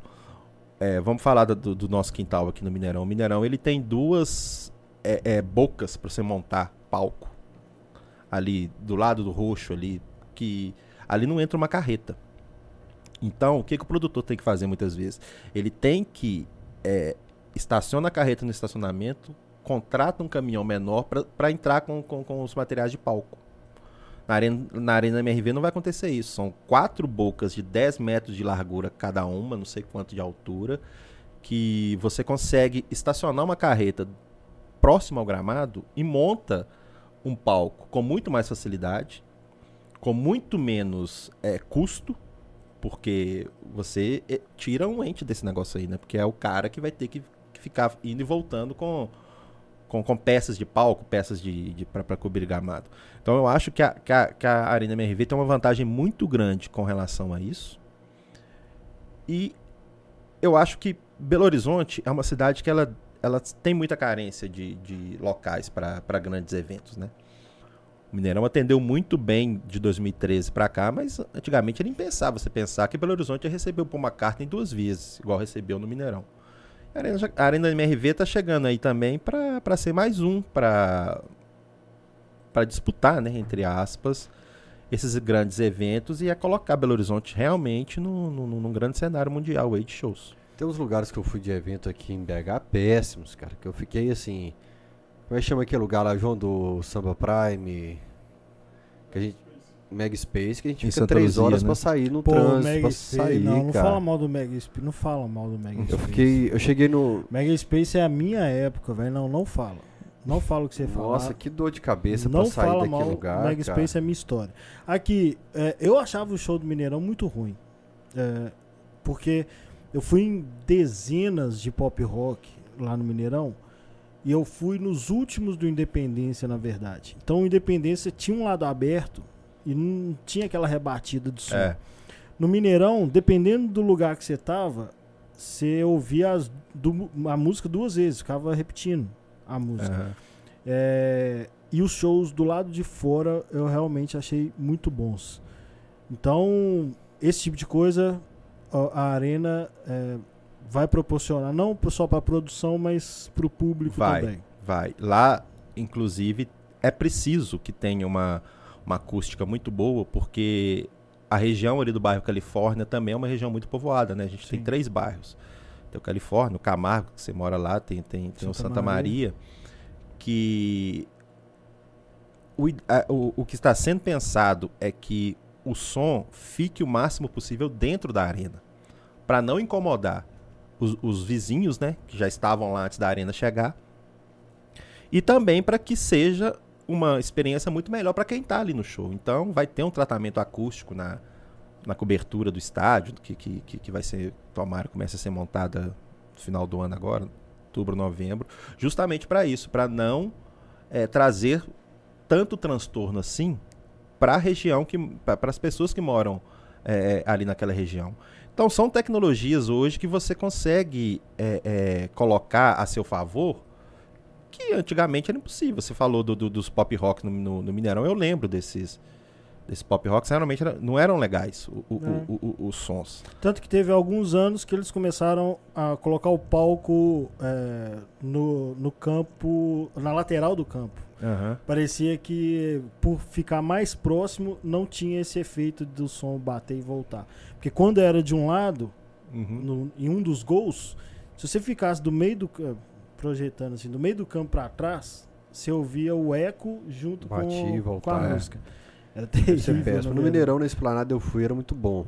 Na Esplanada É, também achei. Agora, né? é, na Arena MRV não pode ter show na Esplanada. Não, né? não vai ter Não show, grandes shows na Esplanada justamente por causa dessa, dessa convivência com, com, com os vizinhos. A, a Esplanada ela vai poder receber, sei lá, feiras, algo que não tenha tanto impacto sonoro para as pessoas que moram ali próximas. O... Acho que o maior problema do show do Mineirão na Esplanada é só o acesso, assim. Na hora do show é maravilhoso, mas ou você acessa lá no, no Porto Amarelo, ou você acessa atrás do palco, que é um trem pequenininho, que é uma bagunça danada. É, os do lado de fora eu fui em- eu fui no Los Hermanos e no Foo Fighters, foi fantástico. Eu fui no. Linkin Park, teve no outro evento de rock também. Que, por exemplo, eu fui no Pearl Jam lá dentro Não tem e nada que reclamar. porra, foi foi legal. O clima foi muito legal, mas o som era era É, o- os shows na Esplanada do Mineirão realmente são, são, são bem legais. a São- esplanada são, é boa. São bem legais. Eu só fico triste que eu não tinha dinheiro pra, Aerosmith, esses shows que eu gosto pra caramba, eu não Eu fui. queria ter ido no Black Sabbath, velho. Arrependi. É, fico triste até quando eu falo. O Eduardo Ávila tá assistindo a gente, falou que Eduardo, tentou se abraço, inscrever no canal, mas ele é refratário. Palavras dele aqui. Grande, grande Ávila. Vou pesquisar aqui o que significa refratário. E o, o João, o, o Ricardo Leite, tá falando que o Sesc Venda Nova não seria homologado para o VAR. Ricardo Leite, que é membro do canal, é, só coloca a nossa imagem de retorno para saber qual câmera eu estou aqui, João. Se você quiser ser membro do canal também, por 30 reais por mês, você pode clicar aqui como o Thales Pessoa fez hoje e ele é um novo membro do canal. Lembrando que hoje a gente tem sorteio. Um cara no última live, no último cachorrada, falou que ganhou esse agasalho de criança da Galo Prates, da torcida Galo Prates, Que o Tampa trouxe pra nós. que o Tampa trouxe e que a gente não entregou. Olha, no e-mail não tinha mensagem sua, então era um- uma condicionante aqui que a gente, a gente colocou, olha, tem que entrar em contato através do tvcamisa12@gmail.com. tvcamisa12@gmail.com. Não vimos essa mensagem. O Rainer está com um livro hoje do menino que ganhou e nós estamos, ele está me cobrando esse livro por mensagem, por e-mail. Ele está cobrando em todo, de todas as formas possível. O, o Rainer vai levar ele hoje para entregar. Tem algum Sim. outro prêmio para entregar, Ivão? Tem, né? Só para falar que às vezes o cara tá assistindo. A medalha, o espetinho e os adesivos do Dalton. Eu Ah, tinha é. marcado com o cara Ah, mas sexta, só que garrou. a gente já pode... Ah, então você já tem contato com ele, pegar. então. Já, já tô conversando nosso. com ele, amanhã eu entrego. Vamos, vamos fazer o seguinte, então, é, se o Rivelli permitir, ou então a gente coloca, tipo, um prêmio pra, pra galera e um só pros inscritos, pros membros do canal. Eu ia falar isso, eu ia perguntar sobre o copo, né? Copo... Pode fazer o par de cortesia, o copo pros membros, então? Claro, claro. Então tá, vamos fazer Seus- então? Pode ser, ué. Então tá, um sorteio só pra quem é membro do canal, um par de cortesias pra visitar o Centro de Experiência da Arena Sim. MRV, com um copo, que já vai tomar um chopp lá da Falk Vale a pena aí, porque Acho que é Falk. um mês de membro paga o ingresso aí. Mas ó. a gente falou que tinha o copo e as duas cortesias? Acho que a gente não falou disso. Não. né? Acho que o Fael Mas falou, foi não? falar do sorteio Falou, agora. O quê? Que tinha o copo e a cortesia que o Rivelli Falei não? nós? Acho que não. falou. Acho que você falou no começo. Ah, Acho que eu tomara que falei que, sim, ia né, ter sorteio, mas de qualquer Vai jeito ter. agora, então, quem é membro do canal, é, todos os membros têm 25% de chance de ganhar, que são quatro membros apenas. É, Eles estão concorrendo, então. pode até combinar, né? De quem ganhar, sorteia pro outro. Manda, um outro chama o outro, né, velho, pra, É, pra ir. Faz um grupo no WhatsApp, os quatro. A gente tá pensando em fazer um, grupo no WhatsApp com os membros do, do canal futuramente para o Ryan administrar, que eu tenho pânico de WhatsApp. Agora, por exemplo, Ah, agora eu tô pegando tudo do camisa 12. Pode me dar aí que eu vou fazer. é, inclusive agora aqui no WhatsApp chegando mensagem pedindo para eu encerrar o podcast e mensagem fofa. Ah, nem. Não, para, não atrapalha o trabalho É das que- pessoas, não. É, pois não, fala aí, João. Cara, não Deixar um consegue nem falar do pro Galo pessoal mais. que a câmera vai ficar travada no meio aí, porque a luta pra comprar ingresso aqui tá boa, viu? É mesmo? Se Ah, o site já tá caiu. comprando ingresso Caiu? ao vivo aqui. O site É, eu imaginei, a hora que deu 9 horas eu vi que você ficou agitado aí. Eu- cara, então vamos aproveitar esse, esse tá assunto para falar com o Rivelli. É, Rivelli, você vai ter... Por um quê? problema que você vai ter que responder é qualquer coisa que o Galo lança. Qualquer coisa. Qualquer Ó, coisa você, você lança um negócio no cinema, o cinema era três sessões, ele tem que criar 120 sessões para atender a torcida, que a torcida criou tumulto lá no cinema, no shopping. Lança um livro, não tem logística que atende. Vai para o aeroporto, lota. Lança um, um serviço, o aplicativo trava no primeiro dia. E no Mineirão, eu não via tanta reclamação da torcida do Cruzeiro, e é um time que disputou títulos aí por alguns anos no Cruzeiro, eu não via tanta reclamação. Eu posso falar da minha experiência em jogos do Galo. Rafael já reclamou demais. Puta merda. Jogos do Galo, eu ia. é, eu via problema de catraca pra entrar, porque a torcida do Galo tem um ritual que eu falei agora, no, antes da reunião na prefeitura, que agora fecha o portão com uma hora de antecedência. Falei, o atleticano quer ficar na Rua do Peixe até cinco minutos antes do jogo. É um ritual do atleticano. Encher a cara, entrar transtornado, faltando cinco minutos pro jogo. Quem não bebe quer ficar com quem tá bebendo lá. Então, quer entrar todo mundo. Mas é só isso. Porque é tanto problema que eu vi com a torcida do Galo. A gente no Mineirinho sem estacionamento, a gente naquela escada sem iluminação, é, a catraca pessoa, é, era muito problema. Comprar ingresso pro setor roxo e ter o roxo A e o roxo B com o setor de imprensa no meio, o cara da bilheteria entregar sem explicar e o pessoal ficar separado. Por que tanto problema com a torcida do Galo? Ô, ô Fael, é, quando o Mineirão ele foi reaberto, é, o Atlético jogou muito pouco lá, né? 2013, 2014. E o Cruzeiro jogava todos os jogos lá. Eu acho que o torcedor do Cruzeiro ele começou a entender melhor como que o Mineirão funcionava. É, já sabia qual portão ele entrava, por onde que ele ia na esplanada, é, qual o melhor horário para entrar. A torcida do Atlético tem esse problema realmente de ficar ali na, na Rua do Peixe até faltando 5 minutos, depois tem que colocar 30 mil pessoas para dentro do estádio com 5 minutos. Isso não há catraca que, que aguente, né? É, mas, mas eu acho também que não é só um problema do, do Mineirão, havia um problema de com, com, com a venda de ingresso, que, que era responsabilidade do, do, do Atlético, muitas vezes com, as- com os catraqueiros que nem eram do Mineirão, eram catraqueiros do clube, eh, a maioria das vezes era, era isso que acontecia, era o clube que colocavam eh, eh, os seus profissionais ali. A gente sabe que, que acontecia uma coisa com. Que que, que, os torcedores chamam de cavalo doido, né? Que coloca uma pessoa sem ingresso para travar a catraca e depois ficava todo mundo atrás gritando vergonha, vergonha, vergonha para dar aquela confusão para entrar. Aí começava a esmagar muita gente no, na catraca, aí tinha que liberar. Não era um problema só. Eu acho que o futebol, é, principalmente com relação a público, é muito isso. Eu acho que não é só um problema que causa uma série de transtornos.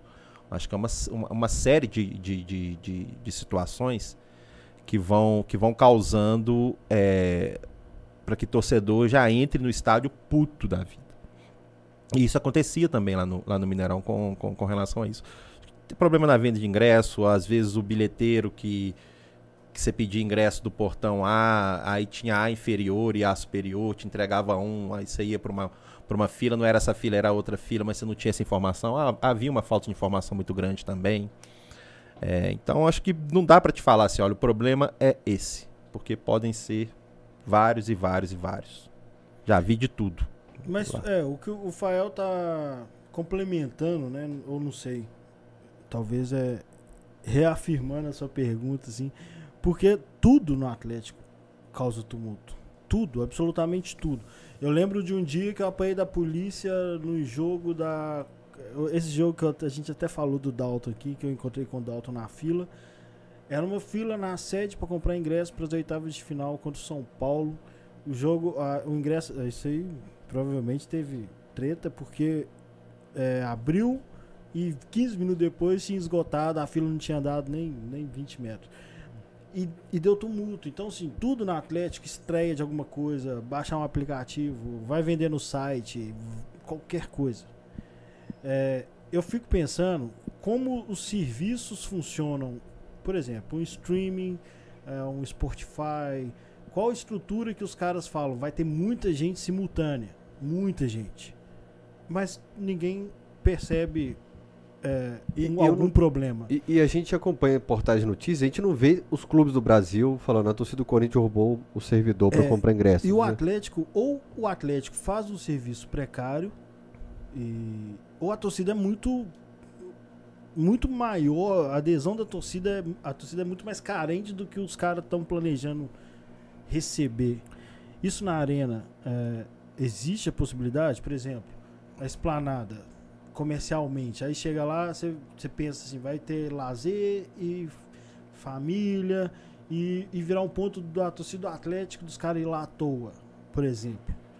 Que existe essa possibilidade. Porque a Rua do Peixe inteira vai estar concentrada na esplanada. Eu acho que é. existe o muito atleticano não, aí, Ah, vamos cortar o vendedor ambulante, beleza, que não entra na arena, na esplanada. O bar não dá conta de é. atender o Exatamente. Ó, eu acho que um diferencial da arena é que serão 18 portões. Em todo o estádio. São 18 portões. É, Mineirão tem 6, se não estou enganado. Eu não sei de cabeça quantas catracas teremos em, em, cada um desses portões. Mas eu acho que como é um estádio novo, é um estádio que, que ele vai começar a ser operado, isso tem que ser muito trabalhado é justamente antes dos jogos, antes dos eventos que, que forem acontecer inaugurais, para o torcedor já ir se acostumando ao, ao estádio. Acho que uma vantagem muito grande que, que a Arena tá, a Arena MRV está trabalhando para colocar em prática é um aplicativo onde você consiga fazer tudo por esse aplicativo. É, você compra ingresso pelo aplicativo, você compra bebida por pelo aplicativo, estacionamento pelo aplicativo, que pode facilitar muito a ida do, do, do torcedor para o estádio. Como eu disse antes, é, as pessoas envolvidas com o projeto da Arena visitaram diversos e diversos estádios justamente para pegar isso, essas coisas. A, como que faz para não ter o, o, Leandro, né, que nosso gestor de TI lá até fala, não ter fricção na hora que o torcedor tiver que comprar um estacionamento, que tiver que entrar no estacionamento, que tiver que, que comprar um ingresso, ele nos últimos tempos ele foi no Beira Rio, foi no, no estádio do, do Corinthians, foi, foi, no, foi na arena do Grêmio justamente para ter ideias para que isso seja colocado em prática para o torcedor do Atlético não sofrer quando for é, é, em jogos lá. Mas a gente sabe também que a demanda ela sempre vai ser gigantesca. A arena cabe em 46 mil pessoas. A gente não sabe como é que vai ser até lá, se vai ser quantos sócios galo na veia que vai ter, o Atlético vai ter com direito a ingresso, se não vai ter direito a ingresso, como, como que os, os sócios da Arena MRV também, que já tem seu, seu lugar garantido.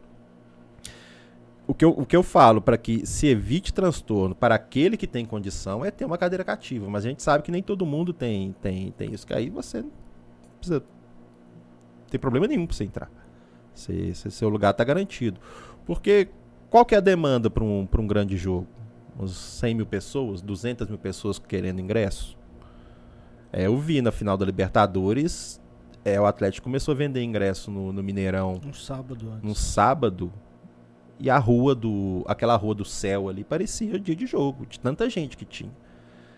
Então, a demanda vai ser muito grande. A gente, o que a Arena tem que fazer é dar condições para que aqueles que tiverem é, é, mais agilidade ou mais facilidade consigam comprar o ingresso sem ter nenhum tipo de problema.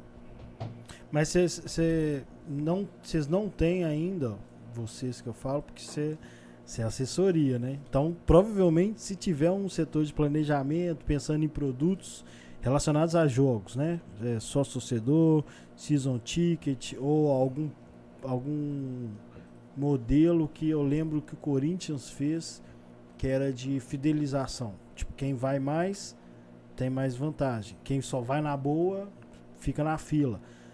É, você não sabe disso ainda. Não, eu imagino assim, né? Que você deveria saber, porque você vai ter que responder e informar. Não, mas então olha, não tem, não tem esse tipo de produto não está definido Se ainda. isso está sendo conversado dentro do Atlético, eu não tenho essa informação ah, é ainda. Atlético, é, não porque, é arena. É, é tem, porque é, é, muito fato. é muito mais algo voltado para para o Atlético definir como Sim. que vai ser essa venda de ingressos, se vai ser fidelidade, se vai ser é, ingresso disponível, não sei, do que do que a gente na arena. Não não sei se isso já está sendo conversado lá dentro.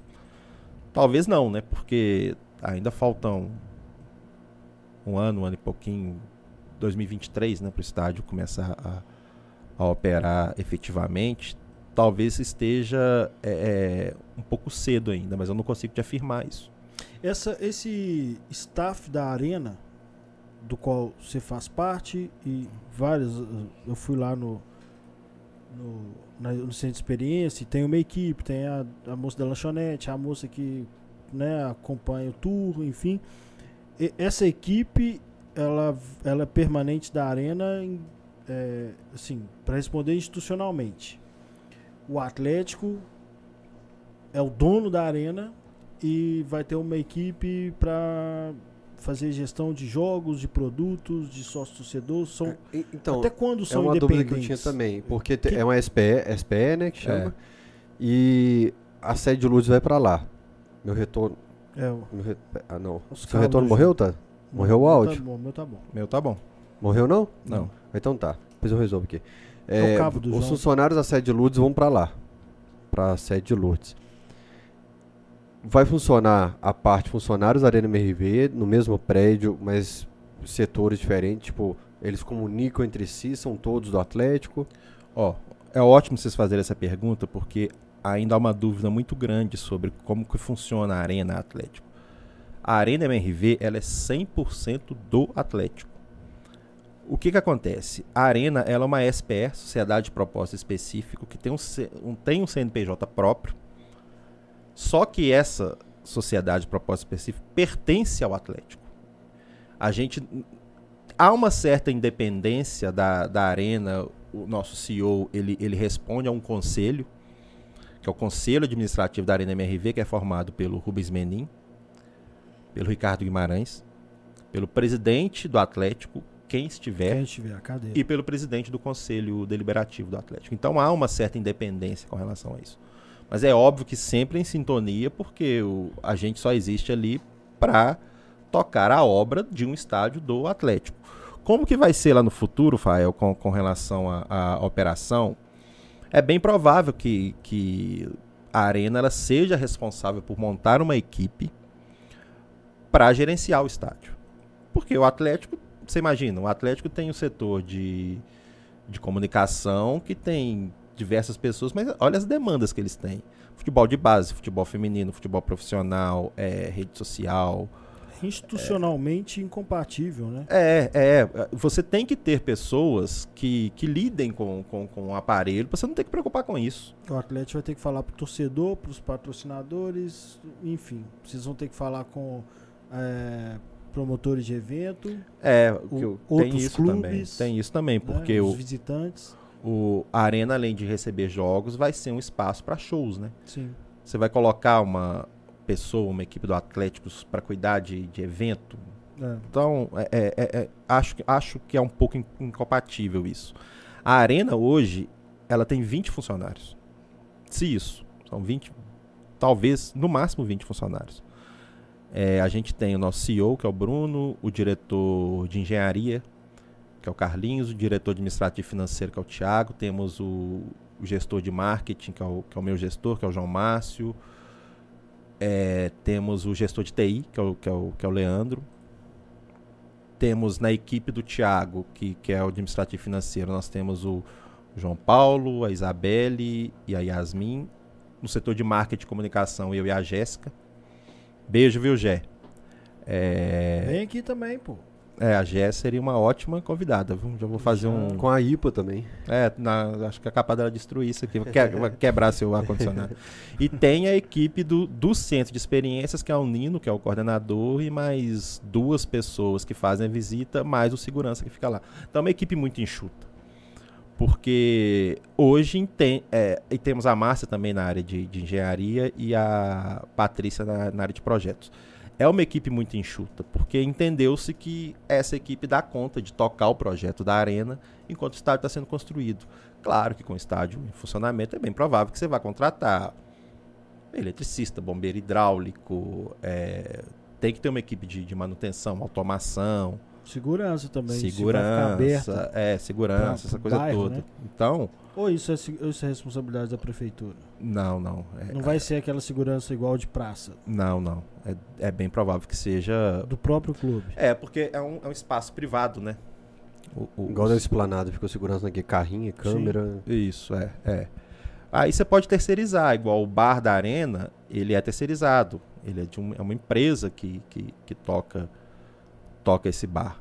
Ah, o bar da, da- do centro Do de experiência. de Experiência Faça Aborto, ele, ele, não é um funcionário da Arena MRV ali. É uma empresa que, que, que já tem é, expertise para tratar de, de alimentos e bebidas que toca, que toca esse, esse bar. Na Arena MRV, os bares também serão assim. Já está já tá no mercado aí buscando é, parceiros que queiram tocar os, os Alguns bares. camarotes que restam, poucos, eles são até para essas permutas, né? Alguma empresa que feche grande, uma Ambev que feche, É, uma Eletrobras que feche para cabeamento, fibra É, a ótica. a gente tem cinco camarotes lá que não foram vendidos é, porque a Arena não quis vender. Justamente para poder fazer esse tipo de relacionamento com patrocinador, Grandes marcas. grandes empresas. marcas. é, e eu, eu fiquei impressionado com a venda desses camarotes, cara. Coisa que quando Foi anunciou uma semana, acabou o camarote. Ex-jogadores compraram, grandes atleticanos, personalidades. É, o, o Lincoln comprou, Legal. o Rocha. o Marcos Rocha comprou, acho que o Bernardo, se não tá enganado, comprou, Bernardo comprou, comprou. camarote também. Legal É. demais. Muito É, legal. Então os caras estão assim, então Me chama, Bernardo. é, foi, foi e, e o- e o, e o mais impressionante na venda dos camarotes é que não foram empresas que compraram a maioria, foram pessoas físicas. Você juntou com 16 amigos seu, comprou um camarote na, na Arena MRV, colocou no seu nome, colocou no dis- distribuiu as E a gente com dificuldade de comprar um ar-condicionado aqui pro, pro estúdio. Arrumar uns amigos melhor, né? Pelo amor de Deus. Tá foda. Cara, e, e teve, teve mais algum atleticano que você lembra que comprou o camarote assim? que Você falou, ó, que legal. Esse cara aí.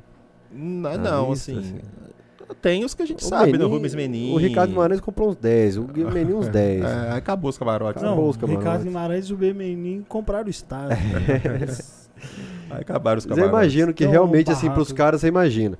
Eles devem falar com os O- amigos, eu tenho um imóvel ali no, no Califórnia. É, não, mas assim, eu tô- o pessoal sempre deve pedir, tipo assim, arruma. um- Então ele já sabe que Não, vai na ser verdade, complicado. ele não já tem leva a imóvel. família. É do Galo. Inclusive, Aliás, eu gosto de eu ver ele com. Eu gosto de ver o menino com os netos no estádio, que eu imagino ele assim, o que, que você quer de Natal? Que, qual contratação que você quer de Natal? ô Rivelli, É, a gente. A gente. É porque o futebol é um negócio diferente, né? Quando a gente brigava lá, eu e o Fael, falando, ah, tem que ter um, um jornalista para proteger o Atlético, eu tava falando de, um, de uma assessoria. E ele falava, não, não pode ter chapa branca, isso não tá certo e tal. O futebol envolve algumas coisas que ultrapassam o limite, eu acho. Né? No caso da informação, é um dos casos. Por isso que eu sempre achei que o Atlético tinha que ter. E a gente tá vendo isso agora. O Atlético tá bem no campeonato, investimento pra caramba. E os caras arrumam o que tem pra, pra provocar, pra desmerecer, e, enfim. E uma das coisas é a arena. A arena tem. Eh, o que eu ia te perguntar é assim, na lata, tem gente da imprensa paulista, por exemplo, ou da imprensa carioca, te ligando, falando, ô velho, eu tô querendo informar nacionalmente sobre a Arena MRV. É, me passa aí, como, como, funciona esse contrato? Isso aí é do Galo ou não é? Isso foi doado? Porque todo mundo fala sobre a Arena MRV. É. E a gente que é torcedor, lógico, mas a gente está acompanhando isso desde o começo, desde 2017. A gente teve o Betinho que se destacou nas informações. Tem o pessoal que fica lá gravando os vídeos de tijolinho por tijolinho que é colocado na obra. Tem os próprios vídeos institucionais. Então a gente está consumindo essa informação. E a gente vê que os caras que são profissionais da área, que deveria fazer um trabalho simples, espalham a parada nacionalmente e você fala, meu Deus, não é verdade. É. Ó, eu semana passada eu fiz um ano de Arena MRV. Eu sei que antes de eu, de eu entrar lá, houve algumas matérias nacionais relacionadas à Arena que entrevistaram o Bruno. Eu sei que a Mariana Spinelli entrevistou na ESPN não vou me recordar os outros. É, comigo na arena, que me procuraram para falar sobre a arena, dois. Dois casos. O Jorge Nicola fez uma, uma live com o Bruno, deve ter um mês, um mês e pouco. E eu participei de uma, de uma live com o Mário Marra, com o Eugênio Leal e com o Zupac. As duas únicas vezes que me procuraram para saber informações sobre, sobre a Arena MRV, justamente para tirar essas dúvidas, para que, que o estádio é, é, tenha um porta-voz para falar sobre, sobre aquele assunto. Release que eu envio, informações que a gente coloca em rede social, todas que a gente coloca sai em algum veículo. Mas uma entrevista para tirar dúvidas assim, comigo lá, foram só essas duas. É, na ESPN, isso? na Fox, eu vi. Tão puto eu não lembro onde que eu vi. Eu evito falar mal do, dos amigos de imprensa, é, assim. Exatamente. É, o Rainer fala que eu, eu blindo muito ó, a profissão. A nossa dupla é um jornalista e torcedor. Eu sou só torcedor, velho. Então eu não tenho muita dó de imprensa. Vocês também não Mas outro dia, gente. os caras. Teve um canal, cara, que o cara falou muita besteira. Falou muita besteira sobre a Arena MRV. Sobre a forma como está sendo construída, do endividamento do Galo para construir. Eu sei de quem você tá falando. Eu não lembro agora quem é. Quem que é? Não, Mauro César tá falando merda Foi pra caralho, sem parar. o Sérgio Xavier no Seleção Esportiva. Ah, teve esse também. É, é esse aí eu peguei o corte do vídeo, inclusive. É, e, e é impressionante como que não sabem o que tá acontecendo. Porque para comentar sobre o Atlético, normalmente eles pegam melhores momentos e analisam todo o time do Galo. Ou então é, vai no Twitter, jogos. vê se a torcida tá puta. É, agora para Arena MRV tem sido falado muita besteira. Como que vocês têm tratado isso? Tipo, o Sport TV hoje falou, a gente vai responder, entrar em contato aqui. Eu... O Milton Neves perguntou essa semana como vai chamar o novo estádio do Galo, o Rubens tweetou. A gente Chama tweetou também. É. Pelo perfil da Arena a gente colocou. Arena MRV. Oi, Milton, tem nome. Arena MRV. É o nome, pronto. Isso é novidade, né? É, o profissionalismo de cravar o nome do estádio é esse, pô. A é, gente vendeu. exatamente. É, porque todo estádio tem apelido e é, é bonitinho, é romântico. É, e, ficou barato. É, é romântico. hoje, se você for tentar vender um, um a gente chama de name rights do Mineirão, você não vai vender. É, porque nunca vão deixar chamar de Mineirão. É Mineirão e pronto, acabou. Esse é o profissionalismo que está chegando no, né, né, nessas arenas. O que, que você perguntou mesmo, Fábio? Desculpa. Como está sendo a relação? O Sport TV falou besteira. A gente responde. Eu entro em contato. Tá. É, é, sabe o que, que eu percebo da, de, da imprensa de fora? Eles colocam vários assuntos num balaio só. dívida do Atlético, investimento do, do- do- dos 4 As R's, contratações. com a Arena MRV.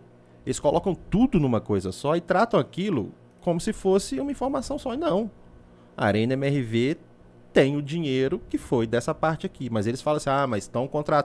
é, é, estão construindo o estádio, estão se endividando. Tem um endividamento aí que Tá fazendo contratação e também fazendo é, estádio. também fazendo estádio, exatamente. É, misturando os dois dinheiros. É, exatamente. Por isso, quando a obra fez um ano, em abril, a gente fez um, um- um- um kit com informações básicas sobre a Arena MRV, porque tem muitos jornalistas de fora, inclusive, que acham que quem está construindo o estádio é a MRV. MRV. E não é a MRV. A MRV ela comprou o direito de dar o nome para o estádio. Por isso a Arena MRV, como poderia ser, sei lá, Arena Fael Lima, Arena Rodrigo Raine. Eles compraram esse direito. A obra está sendo feita por uma empresa que se chama Racional, tem uma fiscalizadora da obra que é a Reta. É, o dinheiro veio daqui, daqui, daqui, daqui. A gente fez isso, que é, é- é um material básico para que o jornalista, se ele for falar algum tipo de bobagem, ele pelo menos tá, ele está ele tá informado. Você está falando bobagem porque você quer. Então é isso que a gente faz, a gente tem que responder. É, é o meu papel, né? Tô lá para isso O mesmo. que, o que me incomoda muito é, é que assim, eu, eu, eu, eu não acho que todo atleticano, e eu não tô falando de mais ou menos atleticano não, tá gente? Não é isso não. Eu não acho que todo atleticano é tão bem informado quanto os que eu convivo, né? Por exemplo, Fael, Fala Galo, alguns amigos meus mesmo, que não trabalham na internet nem nada, mas a gente discute Galo no grupo o dia inteiro e tal eu sei que alguns torcedores do Atlético não, não ficam o dia inteiro falando de Galo. Mas eu, a minha bolha é assim. Então tem coisa que pra nós é básico desde 2018 a gente sabe. E a gente fez live, o nosso programa anterior era uma live de terça, a gente chamou o Bruno na época, era Bruno? É o Pedro. Pedro, que Chama agora é o braço Pedro. direito do Pedro presidente. Tavares. É, Pedro Pedrão. Tavares. Então assim, tem muita Aliás, coisa tem que chamar ele agora de novo. É, é, é, que fica. Eu fico puto porque eu penso assim: ninguém perguntou aqui, eles estão espalhando uma parada lá que, porra, é só pra atacar o time que tá líder do campeonato, que tá. Sabe? Tentando É, mas- desestabilizar um. Ô, ô, ô Rainer, você Hum. falou, você falou a palavra bolha. A gente conversa com a nossa bolha. Eu tenho certeza que milhares de atleticanos, milhões talvez, acreditam que quem está construindo a Arena MRV é a MRV. Justamente por isso, eles talvez não sejam tão bem informados, não porque eles não querem, é porque eles não. Ah, o Atlético vai ter um estádio, eles não querem saber quem está construindo o estádio. Eles querem o estádio pronto. Sim. É, agora, quando é um profissional que não tem essa informação básica, aí já é para se preocupar. E não falo, eu não acho que tenha má, é, é, é, má fé, não. Acho que tem muitas, muitas vezes é má vontade. Muitas vezes é má vontade com o que acontece aqui no, no, no- em Minas Gerais, que É, eles. tipo, eles acham que a gente vai capinar um lote e É. jogar a bola na- no terrão. Se fizer É. um negócio bonito, fora de São Paulo e Rio, não pode. É, Perguntou- talvez senta lá no uma pauta de programa. De que, que a gente vai falar hoje? Ah, vamos falar da, da Arena MRV? Ah, tá. Nem estuda. Nem estuda. É, é, agora, torcedor, cara, torcedor, ele. Ele muitas vezes realmente. Ele não, a nossa bolha tem. Várias pessoas que eu, que, eu, que eu convivo, que eu converso no Twitter, nem sou tanto de conversar no Twitter assim, que eu não tenho. Eu só coloco minhas coisas, mas não fico discutindo muito, que não tenho a menor paciência para isso. É, é, eles não têm, muitas vezes, as informações que a gente tem. As nós que estamos aqui no, me- no meio de comunicação, é, consumindo isso desde 2018, do- desde 2017, como, como você falou, às vezes só quer saber do estádio, quando fica pronto. Qual vai ser o primeiro jogo? Como é que é isso? Exatamente. E também tem gente que quer saber, nossa, quantas contenções tem no terreno? É, de que material é feito a, a, a cobertura do, do, do estádio? Tem, tem, tem público, tem to, to- todo tipo de público para isso. É, pra, pra turma que. Pra, pra minha bolha, vamos falar da minha bolha. A turma que, que se informa, assim.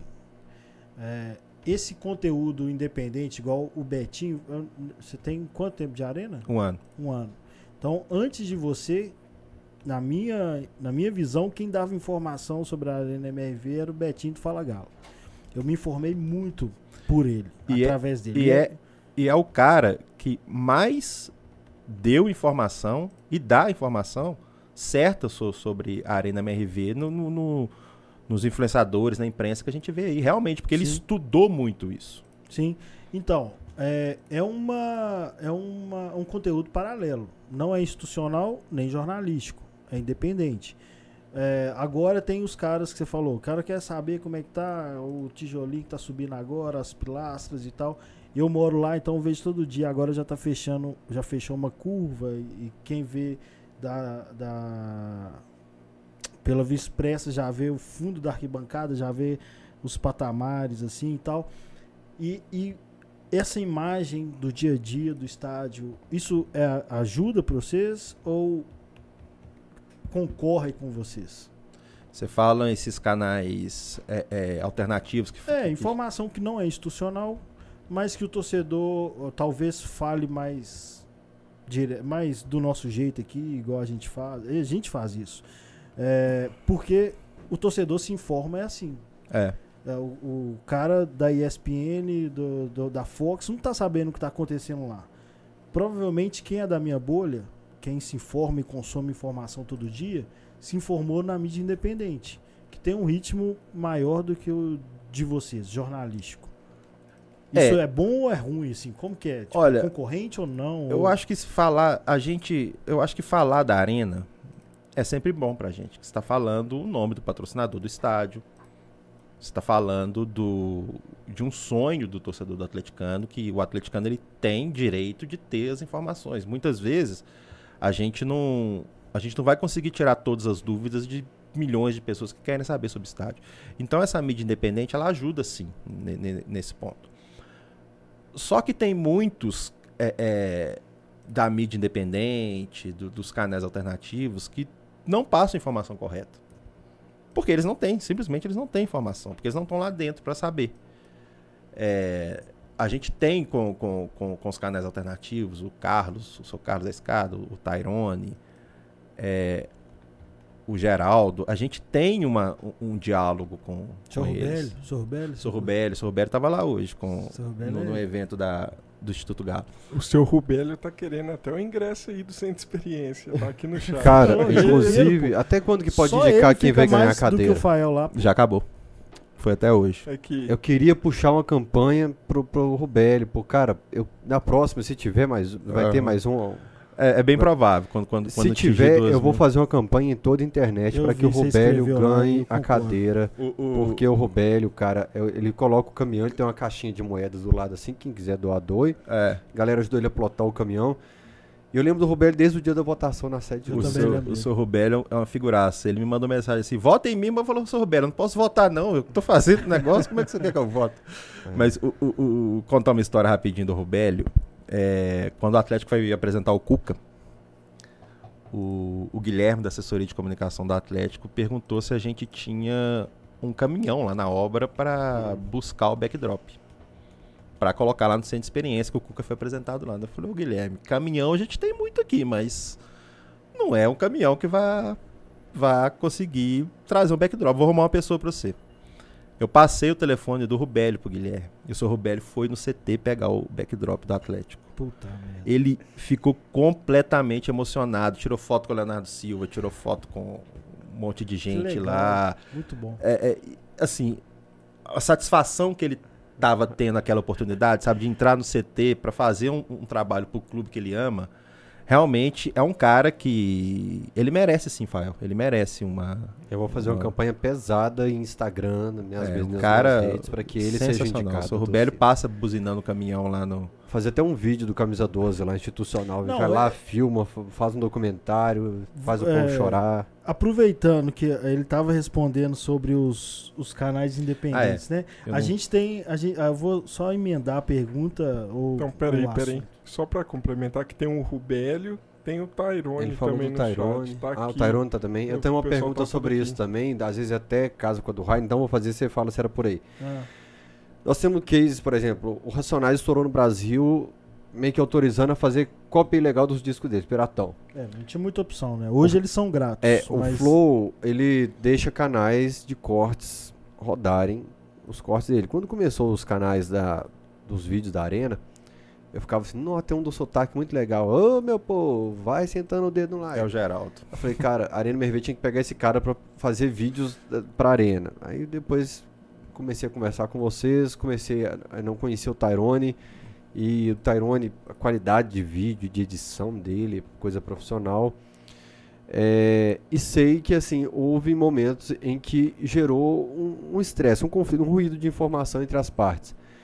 Não tem como sentar, acertar tudo, casar e olha, a- até aqui vocês podem, até que é arriscado por questão técnica. A gente já conversou. Eu, eu particularmente não, mas é, o João Márcio, o Bruno e a Jéssica já sentaram com, com, com o Tyrone, com o Geraldo e com o Carlos, justamente para isso, para alinhar Esse o caso que, é o específico dos drones, né? Só é, pra- é, é, o caso, o caso do pessoal que. Não só do drone, né? O seu Carlos que coloca a escada lá para filmar a obra todo dia. Eles têm público. As pessoas gostam de ver o- o- as informações que eles passam no, no, no canal dele. E realmente tem muita coisa de qualidade ali, sim. Porque não é tão quadradinho igual a Arena É, MRV. exato. Às vezes o seu exato. Carlos fala assim, tem uma terra sendo mexida aqui que eu não sei o que, que é. É, a gente não pode fazer isso. Se Uhum. a gente falar que tem uma terra sendo mexida que a gente não sabe o que, que é, vão cair de pau na gente. E Uhum. eles não. As pessoas recebem isso muito É bem porque próximo. sabe que é uma informação mais próxima e mais informal. Beleza, eu acho que tem público para todo mundo. É, uma coisa que a gente já, já conversou é sobre os limites. É não, é não passar o drone muito próximo de, de estrutura. Não sei se vocês sabem disso, mas já caiu um drone na, na obra Sim. tem um pouco tempo, que a gente teve até que soltar uma, uma- nota sobre isso, que caiu no pé de um, um operário. Se isso cai na cabeça de um cara, se isso cai no. Isso pode machucar, sabe? Por mais que a gente saiba que eles têm toda a destreza para trabalhar com isso, são, são muito bons naquilo que fazem. Só que esse, esse menino que deixou um drone cair lá no, no- na obra, ele fez isso porque ele ficou desempregado e ele investiu o acerto dele para comprar um drone para começar a filmar a obra porque viu que estava dando dinheiro, que estava dando público. Então acho que há uma é, uma certa responsabilidade pelo que esses canais viraram, que eles são referência para outras pessoas. E nem todo mundo vai ter o equipamento que, o- que o Tyrone tem, por exemplo, não vai ter a destreza que o Tyrone tem para para pilotar um drone e acham que pode pilotar. O drone desse menino que caiu lá era um drone desse tamanho assim, que bateu um vento, ele perdeu o controle, o drone bateu numa grua e caiu lá embaixo. Isso É, o pode Tyrone causar. me deu consultoria, eu queria filmar os jogos do meu filho, aí eu Aham. peguei um drone de 400 reais, ele falou, não, isso é brinquedo, É, não compra isso não. é, é mais ou menos. Aí esse- me falou qual era que era o bom mesmo, eu falei, não, então, então deixa pra Deixa pra lá, né? lá. guardar é, as minhas é. memórias aqui. Pois é. Mas é, o- o- a pergunta do Fael, eu não era exatamente isso. Eu ia falar do desafio que é para vocês. Porque, por exemplo, a- a- tudo é muito. Tudo é muito visceral para atleticano. A gente é muito doido. A gente quer que o seu Rubélio ganhe a cadeira. A gente quer que alguém também ganhe alguma coisa. O arcebispo, qualquer coisa que ele vê no- na rua, ele fala, ah, o É. Galo podia fazer um igual. E a gente fica indicando coisa. Então, tipo assim, o caso do Tyrone e o, o, o que eu consumo é o do Tyrone. Mas eu sei que os outros também, outras pessoas fazem. A gente quer que o, ele, o Galo contrate ele. A gente quer, ah, pega o cara, já tá fazendo. Aí tem alguém falando com uma linguagem que é mais informal. Que o Tyrone também não é muito informal, não, não zoa e tal. E a gente quer uma comunicação próxima.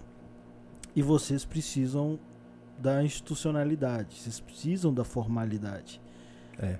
Eu, eu- a minha pergunta é isso: qual, qual é a forma de aproximar o máximo possível a comunicação, quase igual que a gente faz, né? A gente, camisa 12, eu escrevo, então eu escrevo como se eu estivesse falando com o torcedor no boteco. Uhum.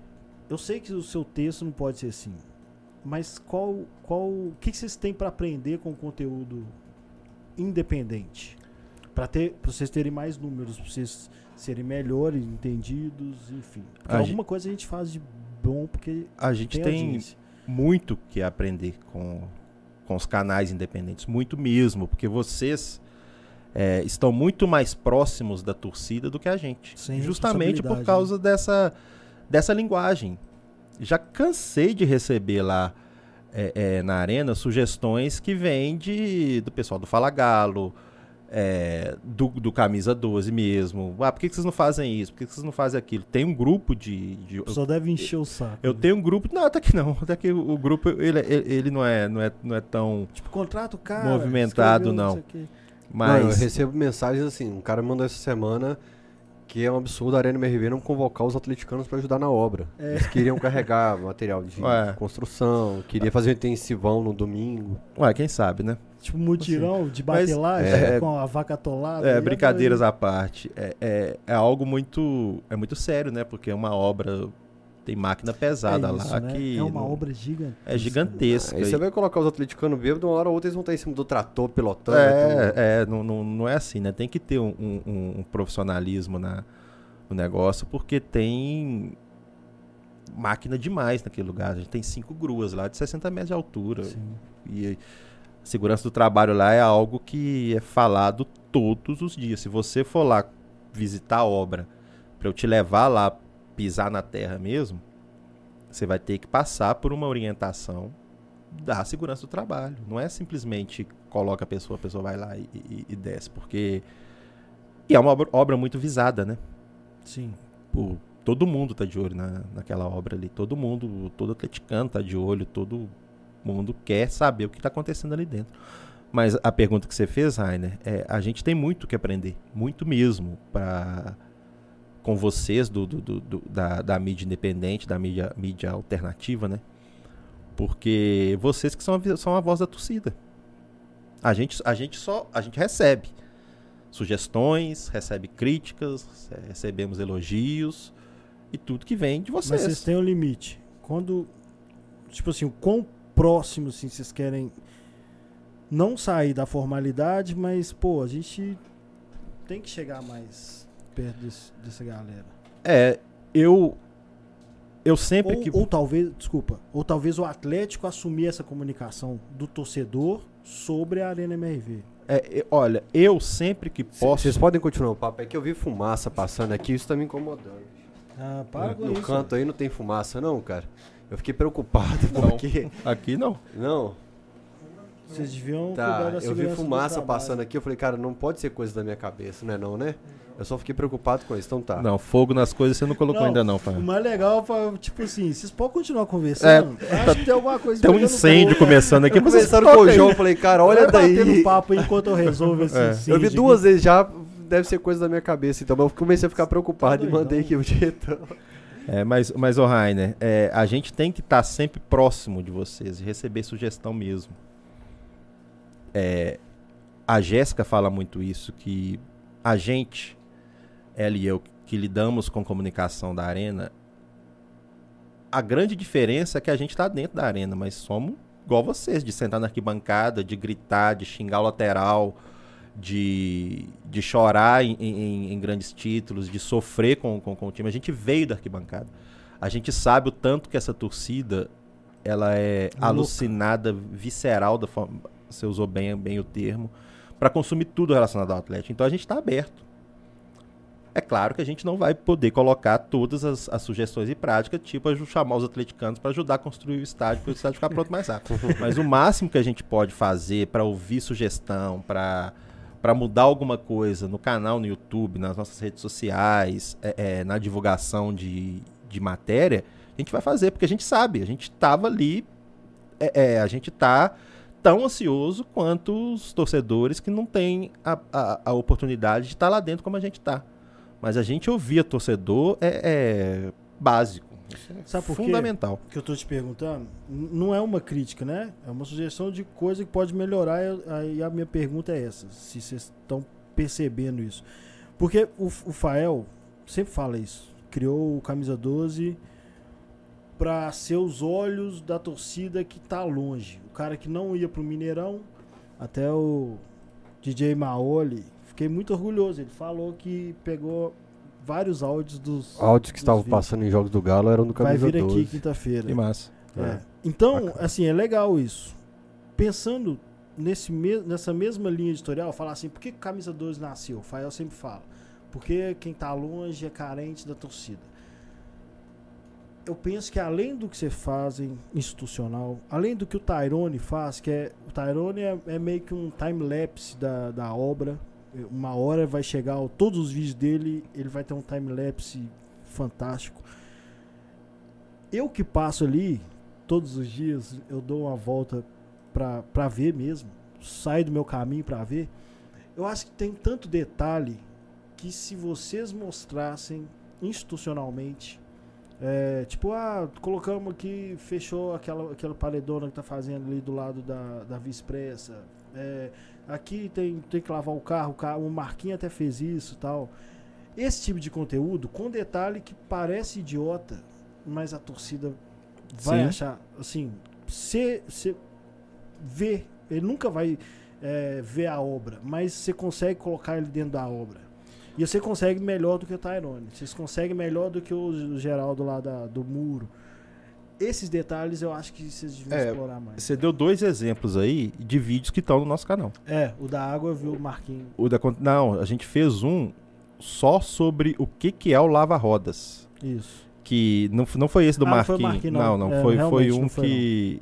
explicando é, tecnicamente o que, que é aquele lava-roda. E, foi uma, e isso aí foi algo que surgiu até de uma crítica e uma sugestão que surgiu em rede social. Por quê? Porque um torcedor falou: ah, vocês estão gastando água demais para lavar a roda desses caminhões, só que a água é reaproveitada. Quem tá ali, eu, eu também tinha essa impressão. Eu falava, não, uma forma. Eu nem pensava que era da arena. Eu sempre pensei, é uma exigência de obra. É, é, E é, é- uma formalidade idiota. Mas aí vocês falaram. Isso é, é- isso é uma exigência do. com relação ao meio ambiente, né? Isso. Para não sujar as ruas. Mas a gente está sempre tentando é, é, pegar essas dicas de que torcedores dão nas redes sociais, desses vídeos mesmo, de vídeos mais é, é, técnicos. É impressionante como que as pessoas gostam de informação técnica. A gente já colocou várias, várias séries no nosso canal é, falando de torcedor, falando de, de algo de centro de experiências, faça aborto, mas as pessoas querem consumir obra. Eles querem exato. ver é, é, projeto. Se você for dar uma olhada no nosso canal, fora a Era Preta e Branca, que é o documentário que, que, que vai acompanhar toda a obra, os vídeos que mais acessados são time-lapse e assunto técnico de obra. Não tem tanto engenheiro assim para acompanhar esses vídeos que a gente faz, mas é a massa É, mesmo que tá ali consumindo. É, quer saber como é que vai ser a cobertura? A gente vai fazer um vídeo que vai, vai entrar no canal amanhã e na quinta-feira, que é só sobre acessibilidade. A gente chamou o Tadeu da Efice Galo para conversar com o Klaus, que é o que é da equipe do Bernardo Farcas Vogue, para pro Tadeu, que é uma pessoa com deficiência, perguntar o que ele É quiser isso, bicho. É isso. perguntar o que ele quiser sobre acessibilidade, porque assim como ele, tem milhares de atleticanos que têm essas dúvidas. Vai entrar no canal. A gente já gravou tem muito tempo, mas a gente estava esperando uma bom. data legal para soltar. Vamos soltar essa primeira parte amanhã. E a segunda vai na quinta-feira. É, eu tenho muita curiosidade com a parte. É porque eu moro lá, né? Mas a parte social pro bairro. Mas eu não, eu não gasto muito pesquisando, sabe?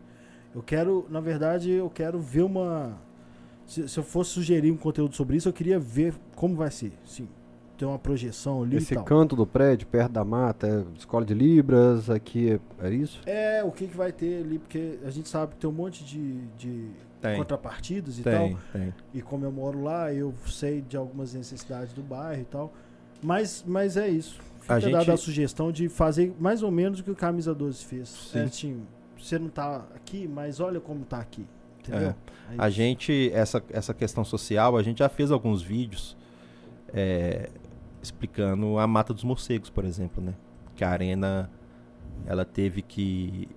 O que, que você tá rindo? É que eu lembro do Toledo, cara. o Toledo falando, é um absurdo, estão tirando o capacetinho do, do pau pra virar com- morar com os morcegos.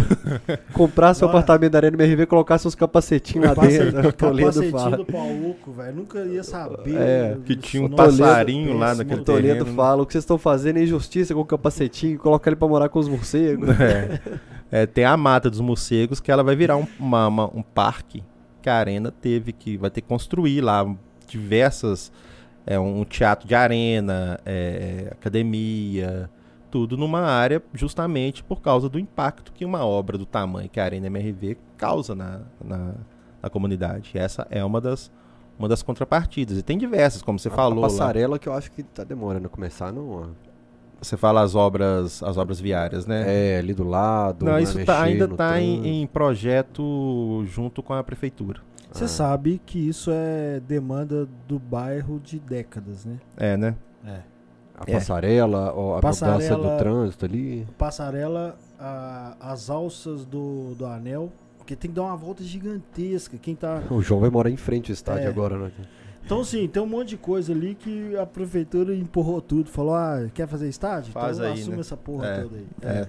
Que é, eu tô ligado, viu, Mas, cara? Pontuar esse negócio da contrapartida, que eu acho engraçado, que eu tô na construtora e já vi relato da prefeitura pedir contrapartida destruir a favela e construir habitação pro pessoal da favela. Então, assim, contrapartida realmente é um assunto delicado de debater, é, porque é uma terceirização de responsabilidade tá pedindo, do caralho, né? Vai ter que ser. É isso aí.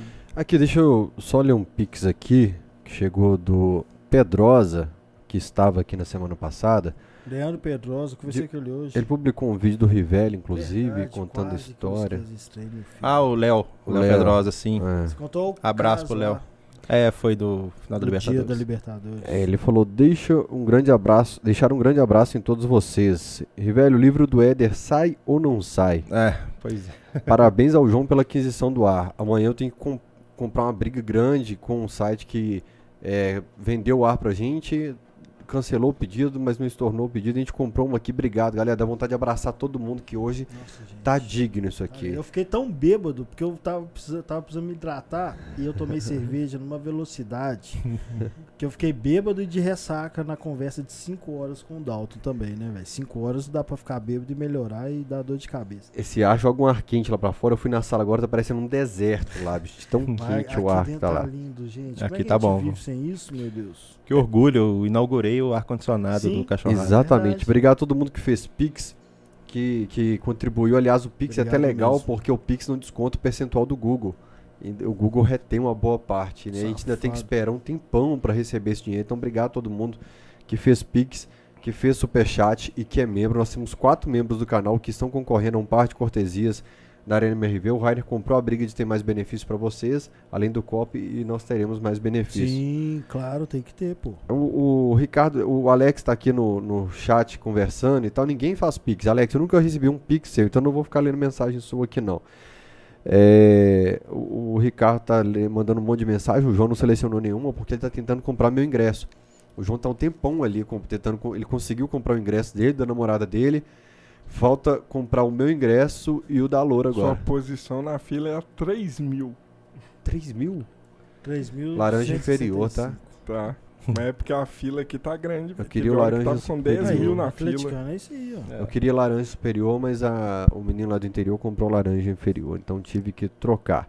Abraço para Rio Claro Pneus. Eu estou aqui no Instagram da Rio Claro Pneus BH. 253 mil seguidores. Rio Claro Pneus BH. Você vai ter endereço, promoções. Quem galo na veia tem 30% de desconto em todos os serviços ali de manutenção, alinhamento, troca de pneus, um monte de serviços que, que oferece o Rainer, que é meu consultor de serviços automobilísticos. É, é um centro automotivo que dá 30% de desconto no serviço para quem é sócio do Galo. Que coisa melhor que isso, meu filho. é, então, eu, eu, vou voltar um pouquinho para o Mineirão aqui, o, o Rivelli, porque hoje uma pessoa falou assim: tem que contar do dia que tava esperando, fez toda a logística na semana para o final da Libertadores, chegou na hora do jogo, tinha 50 paraguaios sem credenciamento. ah, eu vi essa é. história. É, foi na, na, na, final da Libertadores, a gente começou a viver esse jogo profissionalmente dias antes. Né? O Atlético treinou lá dois dias. E na quarta-feira, dia do jogo, eu cheguei para trabalhar às 8 horas da manhã, porque já tinha várias demandas de imprensa, MGTV entrando ao vivo, Bom Dia Minas entrando ao vivo, helicóptero sobrevoando Mineirão, foguete na porta do estádio, 9 horas da manhã. E foi um dia que eu não parei. quando foi dando mais ou menos 6 horas da tarde, assim, chamaram no rádio falando que tinham 15 jornalistas paraguaios. É, a gente fez credenciamento prévio Já nesse a jogo. já é pronta, né? É. Do Paraguai. É. Jornalistas do Paraguai. É, a gente fez credenciamento prévio para esse jogo e começa, a gente só distribuía as, as credenciais no dia do no próximo, mais próximo do jogo. E chegaram 15 jornalistas paraguaios, entre aspas, para cobrir a partida. Só olhava para eles assim, ó. Não é jornalista nem aqui nem no Paraguai, mas não são mesmo. Eu e o, o, o Vitor Komura, Gente, boa. é, gente boa. É, a gente tinha preparado uma sala para que os jornalistas que, porventura, é, não tivessem feito o credenciamento pudessem acompanhar a partida das televisões que a gente disponibilizou. E chegaram esses 15 jornalistas paraguaios. Ah, vocês querem cobrir o jogo? Beleza, vem cá. Abri a porta, coloquei eles lá dentro, televisão para eles assistirem o jogo, tranquei a porta. Só fui abrir a porta de novo depois dos pênaltis. Castigo aí pra vocês. Porque tava na cara que não eram jornalistas. As carteirinhas, assim, você via que era uma carteirinha do Paraguai, carteirinhas é, é, completamente falsas. Você via que era torcedor do Olímpia que tava ali Isso que eu pra. ia perguntar, velho. Assim, pergunta idiota. Porque não, não, não é uma sugestão. Mas você não pensa assim, porra, os caras viajaram daqui, estão tentando dar um tumé que eu entendo completamente. Tipo assim, podia fazer vista grossa, falar, ah, vai lá, vai, vai, vai. E, Ó, não faria isso por um motivo muito simples. Não tinha lugar na tribuna de imprensa mais. Não tinha lugar. Foi o único jogo do Mineirão que a tribuna de imprensa ficou completamente lotada. É, para quem conhece a tribuna, ela tem as, a- as baias, né, para as pessoas trabalhar e tinha umas, várias cadeiras atrás.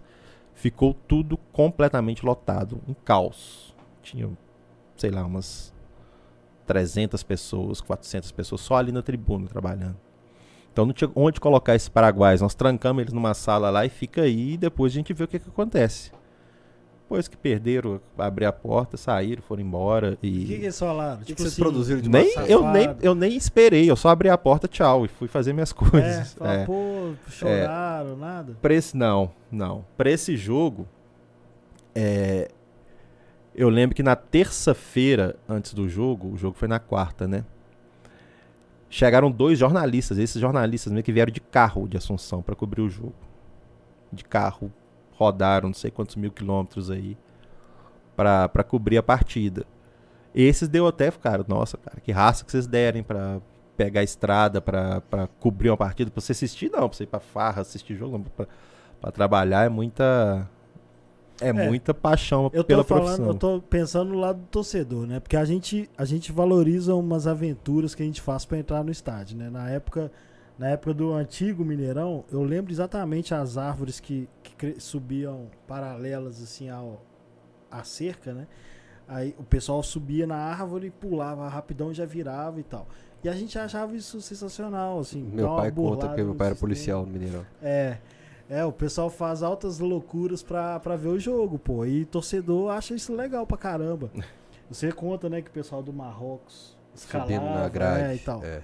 Aí eu penso assim, pô, os caras viajaram, Joãozinho, chegaram 15 caras pra ver o jogo. deixa eu colocar uma água gelada pro Rivelli. enquanto É, isso. por favor.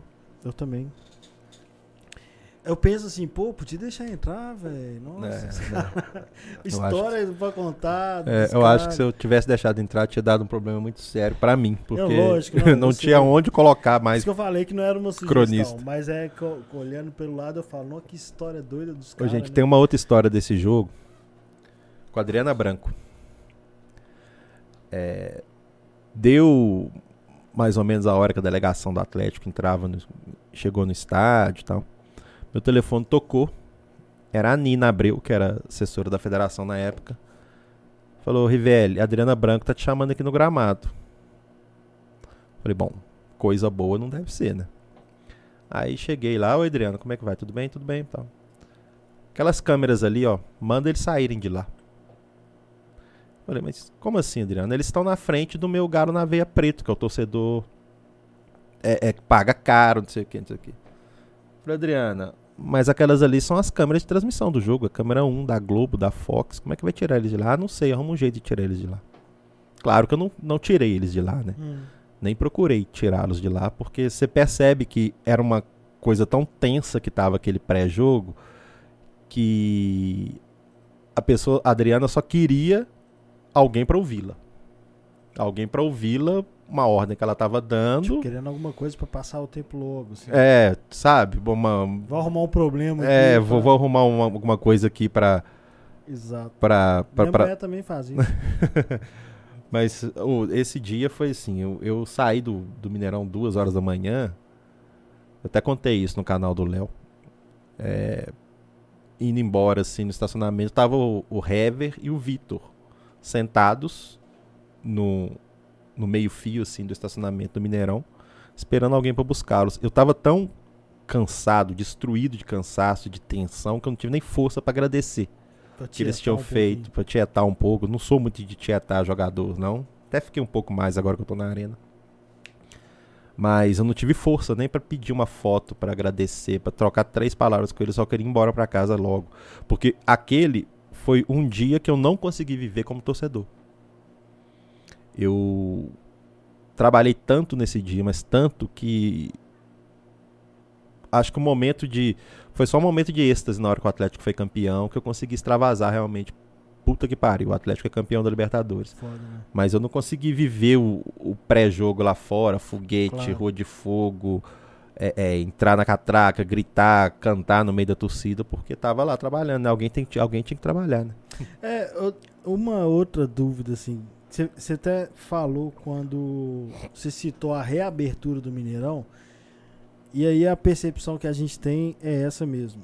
Eu falo sobre federação, a Comembol, até a CBF, e querendo encher de protocolo.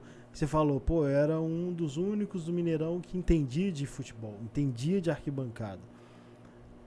Como é esse relacionamento de arena com um monte de restrição que às vezes a galera põe a culpa na arena e não é da arena? Você fica, não, não é a gente que tá proibindo. As crianças, mascote, as, que faixa é a arena, né? Mas tem um monte de coisa que foi, foi tirada do futebol, do evento do futebol, e nem tudo é arena, né? É, isso é aquilo que a gente falou um pouco mais cedo, que nem todo mundo tem as informações que, que de quem é a responsabilidade de cada um. Nem todo mundo consome isso. Ele só quer saber que ele foi barrado com tal coisa e, e põe a culpa em alguém. É, quando lá no Mineirão, o nosso papel era sempre informar, olha, isso aqui não é com a gente. Isso aqui é uma restrição da Polícia Militar. Isso aqui é uma restrição da Comembol. Ou isso aqui é uma restrição do clube.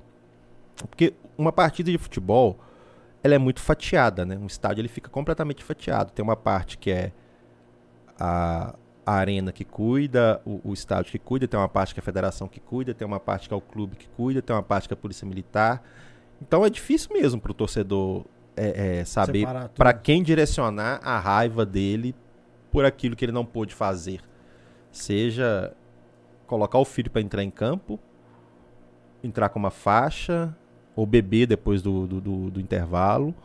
E ele xinga o primeiro que, que vê na frente. E muitas vezes esse xingamento vai para a administradora do estádio, porque é um jogo no estádio, do, do- é um jogo no Mineirão. É um jogo.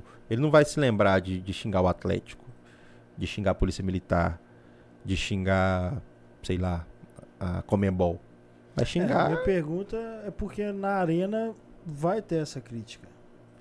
Provavelmente nem todas as restrições são da modernidade da arena, mas tudo vai ser atribuído à modernidade da arena. É, e, e muito também por causa do. Hoje em dia você vê que os protocolos de Comembol, de CBF, eles estão cada vez mais rígidos, né?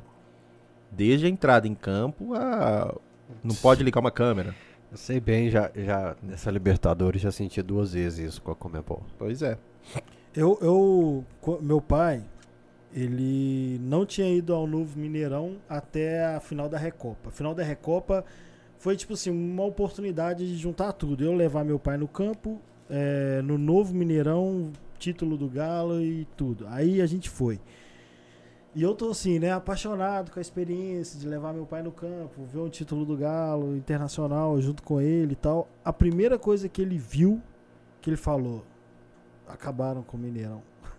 Foi a fonte. Ele viu a fonte, que é a, entrada do, do portão é, da, perto do hall. Aí ele viu a fonte ele falou: cadê, os, cadê o barranco? Cadê os botecos, as barraquinhas? Colocaram a fonte, fizeram o Mineirão virar uma praça. Ele ficou realmente chateado. Tipo, o ambiente dele acabou. Isso vai acontecer. Até comigo, que né, eu não vivi tanto do Mineirão igual ele e eu vou ver uma diferença enorme para a modernidade. A tecnologia, as vantagens do estádio, da arena não vão ser as mesmas que eu romantizo. Até algumas merda que a gente romantiza, a gente acha que era mó legal, era uma bosta. Mas eu acho que isso, isso vai acontecer. Você sabe uma, uma coisa que eu costumo falar? Eu vejo muita gente criticando a falta da geral. Sim. No Mineirão. E muita gente que critica nunca pisou na geral. Ah, que saudade da geral. Nunca fui na geral. É, é capaz da gente encontrar hoje torcedor falando assim: nossa, mas que saudade dos clássicos meio a meio. Tem 11 anos que não tem clássico meio a meio. Não é.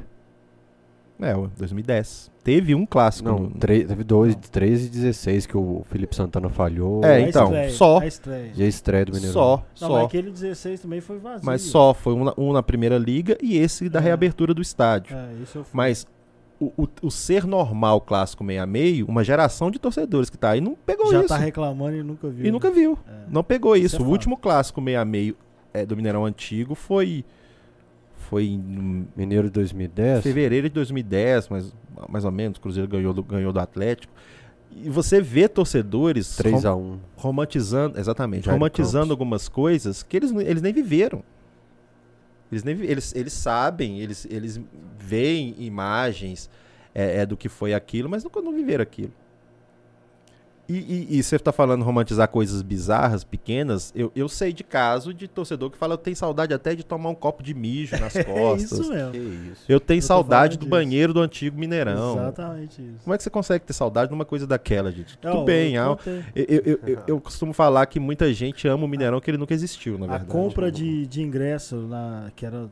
A a compra de ingresso e a entrada do estádio eram dois tumultos. Era um caos. Era, era, Era um terrível. caos e, era- e- e não se sabe como que não teve uma tragédia, porque tinha alguns portões do Mineirão antigo que você, sub- você entrava subindo escada, né? Sim. Imagina se acontece alguma... O 7. O É, sete acho que, era, acho que era o. 7. O 7 subescada. É. Então, assim, é, é claro que é uma época maravilhosa do, do Mineirão. Eu tenho saudade de muita coisa que eu vivi no Mineirão antigo. Mas tem uma- um certo romantismo que é, é de cada um, sabe? É, e não, eu, eu tô. Eu tô fazendo essas. É, eu tô lembrando dessas coisas porque é uma questão de comunicação da arena. É, os cara, o cara vai reclamar de não tomar xixi na cabeça. É. É, a arena não vai, precisa falar isso. Cê- Mas tem coisa que é protocolo, né? É, é exatamente. arena. É, protocolo. É muita coisa. Inclusive hoje em dia é o tal do protocolo. Você sabe uma coisa que, que é, uma, é um mito muito grande do Mineirão? Ah, o Mineirão sempre lotou. É, Não. tô ligado. Mineirão lotou pouquíssimas vezes por o número de jogos que ele teve. Eu trouxe uns números aqui que eu, que eu sei que, que, que a Verdade, gente ele acaba tocando nesse assunto. Levantamento de números do Mineirão. É. a- Olha só, você sabe qual que foi o maior média de público do Mineirão? 2014. Por causa da Copa do Mundo. Foi uma média de 33.204 torcedores pagantes por jogo, por causa da Copa do Mundo. Antes disso, a melhor média do Mineirão tinha sido em 87, 22 mil torcedores que por jogo. Atlético e Cruzeiro foram semifinalistas. É, e, a- e o Campeonato Brasileiro de 86, ele terminou em 87. Então, Isso. teve um Cruzeiro e Joinville que deu um público muito bom e um Atlético Flamengo. O Atlético tirou o Flamengo e pegou o Cruzeiro na- na- nas quartas de final. Tirou o Cruzeiro e foi para a semifinal com o Guarani. Olha isso, era 22 mil pagantes por média por jogo em um estádio que cabia cento e poucas mil pessoas. Foi o último público pagante do Mineirão com mais de 100 mil pessoas. Foi esse Atlético Flamengo do começo de 87. É, mas a sensação de, de quem tava lá, por exemplo, vou te dar um exemplo. Não sei se ele vai lembrar de cabeça, mas é fácil de procurar. Procurei, João. Da semifinal contra o Corinthians ficou 3 a 2 94. Eu acho. A minha impressão é que tinha, assim, falar o máximo de público do Mineirão era 110 mil. Pra mim, era o que tinha. Não cabia mais ninguém. A É. impressão que eu tenho. Porque Mas tinha muita gratuidade. Exatamente. Havia muita gratuidade e eu acho que público presente, a única coisa que serve é para ser motivo de zoação. O que vale é público pagante. É o que entra para estatística. Realmente é, é- é- é público pagante do estádio. Esse jogo, se eu não estou enganado, foi mais de 80 mil. 82.938 torcedores, uma renda de 458 Torcedores milhões. pagantes. Ou presentes. Aqui só tá público. Mas Por isso, isso que sempre vaiavam, né? isso deve ser pagante. Por isso que o ser- pessoal sempre vaiava. Sempre que aparecia no placar, o pessoal, tipo, tem muito mais gente aqui. Mas a minha sensação também era essa. É, e por que, que a gente tem essa sensação sempre que o Mineirão sempre encheu? Porque você vai lembrar sempre dos grandes jogos. Você não vai lembrar de um. Não.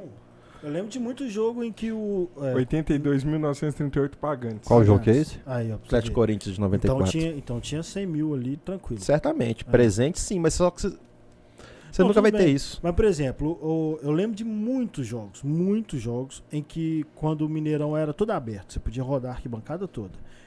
Tinha gente que andava para onde o Atlético ia atacar, mesmo se fosse o lado do Cruzeiro, Sim. mas predominava do meio de campo para cá. O do Galo sempre ficava no mesmo Sim. lugar. E tinha, tinha aperto. Com a- o outro anel todo Porque vago, Ficava no e meio, o né? pessoal queria ficar do lado da torcida do Galo. É. Não sei porquê. Mas é, o, que eu, o que eu falo que você vai sempre lembrar de jogos de grande público é quando você vai ver na televisão imagens do Mineirão na década de 70, década de 80, você só vai ver grandes jogos. Mas você esquece que tinha jogos no Campeonato Mineiro é, que dava 2 mil pagantes e isso era fácil, 2, 5, 6 mil pagantes, assim, ó. Era muito mais fácil você ver públicos assim do que públicos grandes no Mineirão. É, eu, eu, eu acho que é a, a gratuidade. Talvez a falta de controle também, né? Não sei se acontecia isso. Pode ser. Mas é porque, sabe, a minha experiência, talvez também eu era criança demais e achava que tudo era muito grande, mas era tumulto pra entrar, era tumulto pra sair, era tumulto pra beber água, pra mijar, pra comprar cerveja, meu pai apertado, eu meu filho, eu meu eu meu irmão, meu pai com dois meninos tentando se virar pra não deixar a gente sozinho, mas pra fazer as coisas e tal. Então, teve jogo vazio, mas a minha impressão é que encheu muito. Muito mais do que as Não. médias. E eu vejo essas médias e falo, pô, 30 mil? É. Esse ano encheu todo o jogo. Eu não É. sei se vocês discutiram isso quando eu, eu tava lá fora. A final da Libertadores tinha muito mais gente. Muito mais, pô. A final da Libertadores, cara, não dava pra mexer ali. Eu olhei apurando histórias pro livro que eu escrevi sobre torcida. Muita gente entrou de graça. Entrou gente enrolada em faixa. Entrou gente que pulou catraca. Entrou gente que escondeu na parada de cima do banheiro um dia antes. É, todo, todo tipo de gente entrou de graça. Eu ouvi histórias do, do cara que tá com ingresso, muita gente com ingresso inteiro até hoje. É. Vocês conseguem prever assim, se tinha muito mais gente no final da Libertadores visualmente, ou vocês pensaram nisso já? Ô, Fael, o- que eu sei são as histórias que você está falando também. Que entrou muita gente de graça, é, é, burlando de alguma forma é, para entrar no estádio. E realmente a gente via que tinha algumas pessoas que pulavam é, é, o muro da esplanada para dentro e quando entravam, conseguiam entrar, elas se abraçavam lá, lá fora assim, conseguimos, porra. É, é, mas não dá para te falar é, qual público que tinha, que eu não, eu não tenho isso. Eu tenho é, é o público que foi o público pagante, que foi a maior renda durante muito tempo aí da história do futebol na América Latina, mas que parecia que realmente tinha muito mais gente que os 58 mil presentes que falaram que tinha, parece realmente parecia mesmo. É, ô, chegou uma mensagem legal aqui. Ô Domênico, tem uma opção de Pix no Camisa 12 pra gente ler sua mensagem. Se você quiser mandar um Pix é tvcamisa12.gmail.com tvcamisa12.gmail.com Eu vou ler do você Domênico. pode contribuir indicando bons convidados. Você tem uns contatos importantes pra gente. Isso, a turma aí que eu já te falei, o Mancini, essa turma toda, você pode É, trazer pra cá. Eu mandei até, quando eu trago um convidado aqui, foi assim com o Domênico, eu sempre mando mensagem pra algumas pessoas, falo, conta um caso aí que não pode faltar. E o pessoal, hoje eu mandei pro Domênico, um áudio de 7 segundos, que eu odeio áudio no WhatsApp. E eu sei que o Domênico é muito ocupado, então eu gravei um áudio. Domênico, o Rivelli, ele não mandou. Mas ele tá aqui e falou: grande abraço pro Rivelli pra Será que é o vocês que aí. Você falou? Acho que vocês deveriam bater meu recorde e segurar o entrevistado por 5 horas. Ô Domênico, o seu recorde foi quebrado na última semana pelo Dalton Estrela, estraçalhado, nós madrugamos e foi embora. Até hoje eu nem consegui assistir de novo a entrevista inteira do Dalton Eu já Estrela. consegui. Sendo assim. Domênico, eu, eu acho que é um desafio pra você chegar aqui e fazer a parte 2. Deixa eu, deixa eu mandar um abraço pro Domênico também. Por favor. Grande cara, grande grande parceiro. E eu assisti, tá? As quatro horas de, de live com o Domênico, que faltou a história do Vanderlei Luxemburgo, viu, Domênico? Qual que é a do Luxemburgo? Na praia, não. Isso aí ele vai ter que voltar aqui pra contar, não posso contar, não. Tá. Tô esperando então ou a parte 2 ou o Pix, Domênico. Um dos dois. Porque a gente comprou um ar-condicionado, agora tá gostoso aqui, viu, Domênico? Tá geladinho. Agora tá, tá mais estruturado. Gastamos mais um bom dinheiro desde que você veio aqui. Tem dois Pix. É, um de 20 reais do Daniel Machado. Obrigado, Daniel. Ele falou: adiciona um QR Code na live para facilitar os desavisados. Tem jeito de fazer isso, João? O, o diretor passou a mão na cabeça, esfregou a cara e Tem falou: sim, tem. tem, sim. Ah, Tem. cara vai Só pedir um que equipamento você de gerar o 12 pi- mil reais. Pra você gerar o QR Code pra mim vai ser complicado. Aí tem que pensar com calma. Tá. A Isabela do Nascimento, a Isabela contribuiu com 94 centavos, mas não falou nada. Tá sem motivo aqui. Obrigado a to- todos vocês que estão contribuindo com o Camisa 12 em uma dessas mensagens que eu mandei hoje. Como é que você não comprou meu ingresso ainda não, João? O que aconteceu aí? Que eu tô, não recebi. Depois o povo fala que você não é zicado. Você fez a fila do GNV andar pra trás, velho. Como assim? A gente tava na posição 800 aqui pra comprar ingresso. Você Legal. apareceu de repente na fila 3 mil. Ah. Depois subiu pra 3.500. A posição agora é 4 mil. Que isso, cara? Você tá zicando até a fila Ah, do Ah, ingresso. o cara Nego tão- Gato colocou gente na minha frente na falar fila isso agora, os virtual. caras estão furando fila virtual, velho. Virtual, isso, colocando gente, ó, tô- É, entra aqui a meu luta- amigo. A luta aqui tá boa, porque só para de, não para de aumentar a posição na fila, não. Você dá. Você fica na fila na hora que ela carrega, você subiu sua posição, você não desceu. Mas acabou algum setor aí? Aí o pessoal tá falando que acabou laranja, mas. Laranja inferior também? Não, o povo falou que acabou laranja, mas quem tá Ah. conseguindo entrar pra comprar ainda tem lá todos os setores. Tô querendo laranja inferior. É, uma das histórias que eu recebi hoje a respeito do, do Rivelli, a pessoa falou assim, ele casou com camisa baixa, do baixa. Ah, foi. Aí eu falei assim, não, camisa do galo de baixo? Não. Aí a pessoa falou, não, eu falei, você tá me zoando que é do baixo gastronomia. Foi. Foi. A gente foi lá na Arena MRV esses dias. Eu falei com o Nenel. Deixa eu só até aproveitar e falar com o pessoal aqui. Gente, eu não ganho ingresso pra ficar visitando a Arena MRV. O pessoal me pede ingresso. Antes era só camisa do Galo, visita no CT e teste na base. Agora eu peço visita na Arena MRV também, o pessoal me pede. Mas teste na base tá rolando, tô precisando agora. Eu vou lá, eu vou lá fazer matéria com convidados, como Nenel, Podé, Paulo Xisto, Jonga. Eu- ou eu vou com ingresso. Quinta-feira, por exemplo, eu tô indo lá de novo com ingresso. Domingo eu tô indo lá de novo com ingresso. Porque eu gosto de estar na Arena MRV. Eu gosto de ficar indo lá. E eu sou testemunha, viu? O, É. Jon, o Jonga eu já dei as informações de camarote, de arena. Você de já, já passou informações todas, né? É, e eu sou testemunha. Eu só convidei o, o Fael pra ir na Arena MRV uma vez, que foi quando a gente abriu o Centro de Experiências Faça Bórtolo. É, aí eu chamei vários influenciadores, jornalistas pra visitar a Arena. Mas agora, eu vejo o Fael lá toda semana. Ô, Rainer, impressionante. A gente tava no- na porta do Centro de Experiências esperando o Jonga chegar na quinta-feira. Quinta, né, Fael? Pra É. gravar. O tanto de torcedor que saiu do Centro de Experiências pra tirar foto com o Fael. Esse menino tá famoso, mas tá, Não, tá é impressionante, É, impressionante. Assim, a maioria não sabe a zica que tirar foto com ele, né? Mas tudo bem. É, é bacana, é gostoso demais esse carinho, principalmente quando é do interior, o pessoal do interior. Tinha o pessoal de Itaúna, né? O pessoal de Pessoal Itaúna tava lá e eu falei assim, não, eu falei esses dias no Alterosport que vocês são bonitos demais. O povo de Itaúna é o mais bonito que tem. O cara muita tirou a máscara, eu falei, você não é de Itaúna. Tirando você, você não é de Itaúna, não. Cara, eu tenho uma mensagem pra vocês aqui. É, antes da, do podcast, a gente fica contando histórias de bastidores e eu te falei sobre o Domênico aqui, né? Eu falei assim, cara, o Domênico, pra controlar a crise, te falei, né? É, às vezes ele te liga, você tá. Uma vez que ele me ligou, eu já comecei a xingar, a ficar bravo. tá? Ele acabou de falar, e ele controlou. E sempre me tratou bem. E acabou, desligou o telefone, não tem problema. No outro dia a gente já senta, conversa.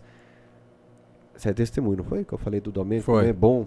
Eu falei, o Domênico é bom, com o humano, de saber o nome do cara, o veículo de comunicação e saber fazer esse meio campo com a instituição. E o Domênico acabou de mandar 100 reais aqui no Pix. Ah, eu também acho ele muito bom. Então, Domênico, o próximo entrevistado que vier aqui, eu vou te elogiar 10 vezes mais agora. Que é, a conta tá alta, o, o ar-condicionado custou 4 mil reais, então você salvou aqui Obrigadão, Domênico. na parcela. Domênico, te amo. Hashtag Domênico Berry. Nossa, eu até perdi o ar aqui, o que, que eu tava falando. É, o Ricardo Leite, que é membro do canal, falou: Foto com Fael tem função social. Ajuda a frear o crescimento vegetativo da população. Porra, aí não. que que isso, bicho. Pesado, hein? Pesado, diretor. Você não podia ter sele- selecionado essa, não, Ele cara. é membro, filho. Ele fala o que ele quiser, velho. Ô, João, ele é o barulho da TV lá dentro tá atrapalhando, não? Tá não, né? Tem um monte de gente aqui, Tá. ah, um monte de, de, de gente no Twitter que eu postei a foto do ar-condicionado, o pessoal perguntando como que é, faz muito barulho. Eu falei, "Ô, gente, nós estamos vendo agora também. Estamos descobrindo hoje. É, tá falando se a conta, a conta de luz aumenta muito, não sei. É, agora. É, Fael. O Nenel, pra quem não conhece, do Baixa Gastronomia, tem um canal interessante, tem o Instagram dele. O Sad, que morava aqui, inclusive onde era o estúdio, ele era fã, me apresentou o trabalho do Nenel do Baixa. E você casou com a camisa do Baixa Gastronomia? Cara, o Nenel é um, é um fenômeno. Você você viu aquele dia lá que a gente tava com o Podé e com o Paulo Xisto, que do nada ele arrumou um tiragosto, um queijo com uma lata de salsicha, uma azeitona no, no, no, no boteco que tem em frente à Arena MRV. Ele arrumou uma- um banquete assim, com coisas de prateleira. Ele falou que é tiragosto de prateleira que chama. Mas olha só, o meu. Quando, quando eu me casei, beijo Luísa, te amo. É, a gente. Eu casei no civil e a gente fez um churrasco pra, pra comemorar né, esse casamento. Eu fiz questão de ir com a camisa do Nenel. Eu fui comprar essa camisa com ele é, no domingo anterior. Na, ele tava vendendo num bar lá, lá em- lá em Santa Efigênia.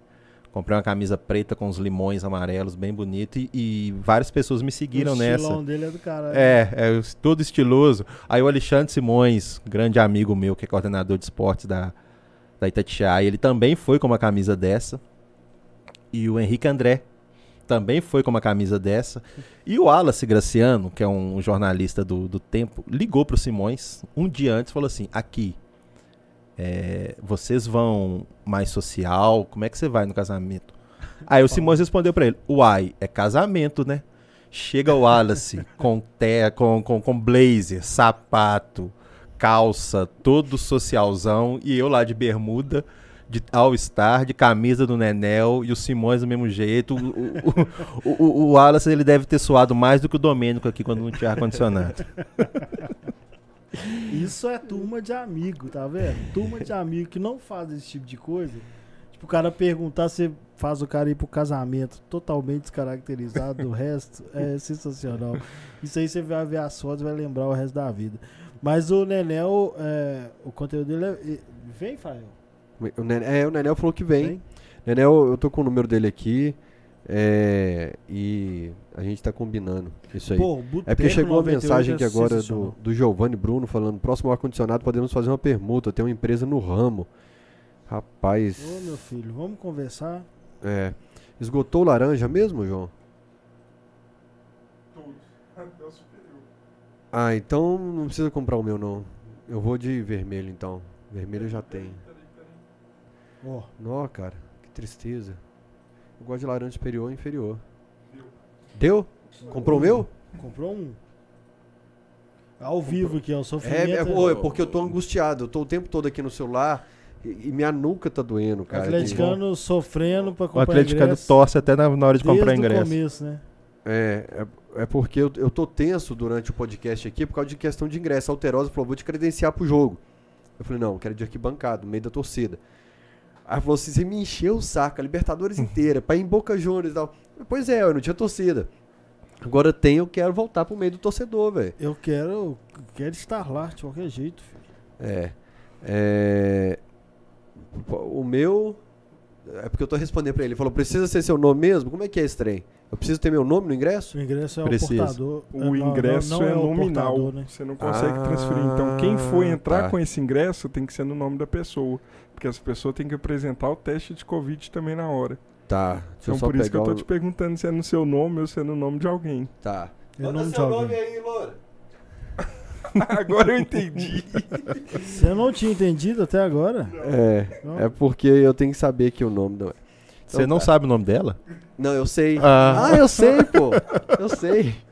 Pode deixar. Você achou que ele ia pra, pra credencial da imprensa e deixar a loura rodando Não, é porque eu achei que era pra alguém de sozinho? Caratinga, alguém do Não, interior. não, é porque. Ah, João, tá- dele ser bobo, sou. O D Ferraz tem nome? Se é Diego, se é Diogo, o que que é? Mas aqui, não é só nome não, tá? Preciso do CPF e data de nascimento.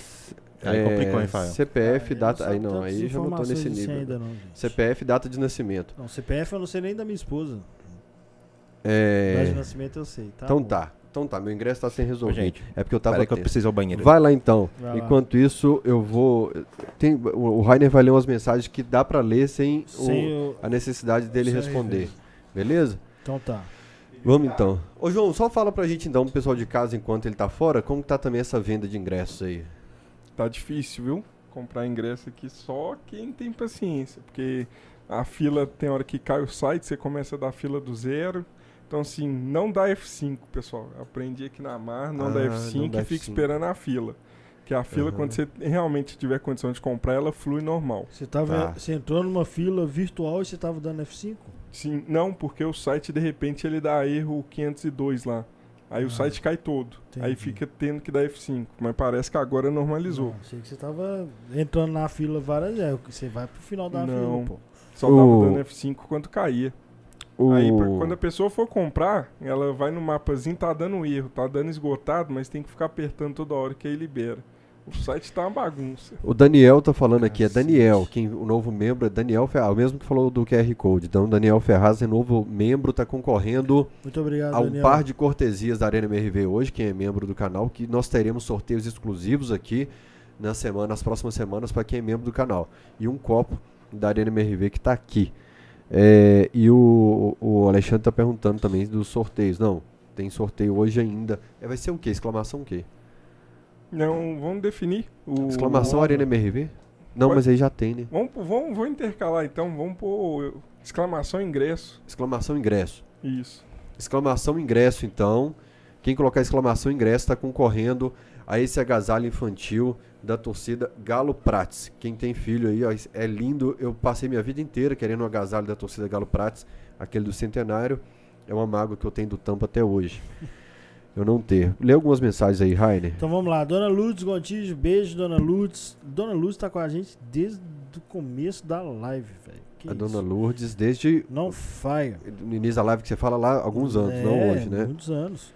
É. Rainer, eu achei que o cachorrada fosse servir cerveja. Fael é, falou que me bancar de cerveja vai sair. Você falou que fez até a conta, né? 54 Eu mandei reais, mensagem tá? pra ele hoje, falei assim, Rainer, deixa eu te pedir um favor, a conta tá apertada do mês, não bebe cerveja hoje não, Mas semana passada eu bebi. Foi um logo no fa- dia que eu vim.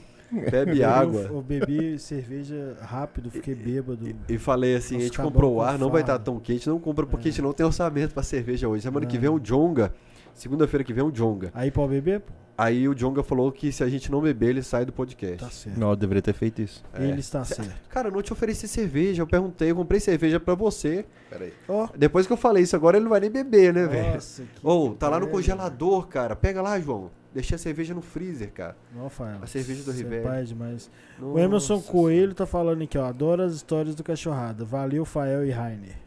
Valeu. Obrigado, Emerson. Tyrone, camisa 12. Ah, tá. O Não Tyrone fez tá- pix também.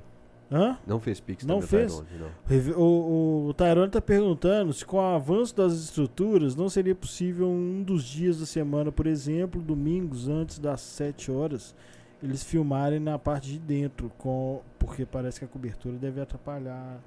Combinar Vamos. com eles pra não. É, cortar. vamos, vamos ver isso mais pra frente, né? Isso. Porque só no novembro que vai começar a instalar a cobertura ainda, deve demorar um tempo. Mas não.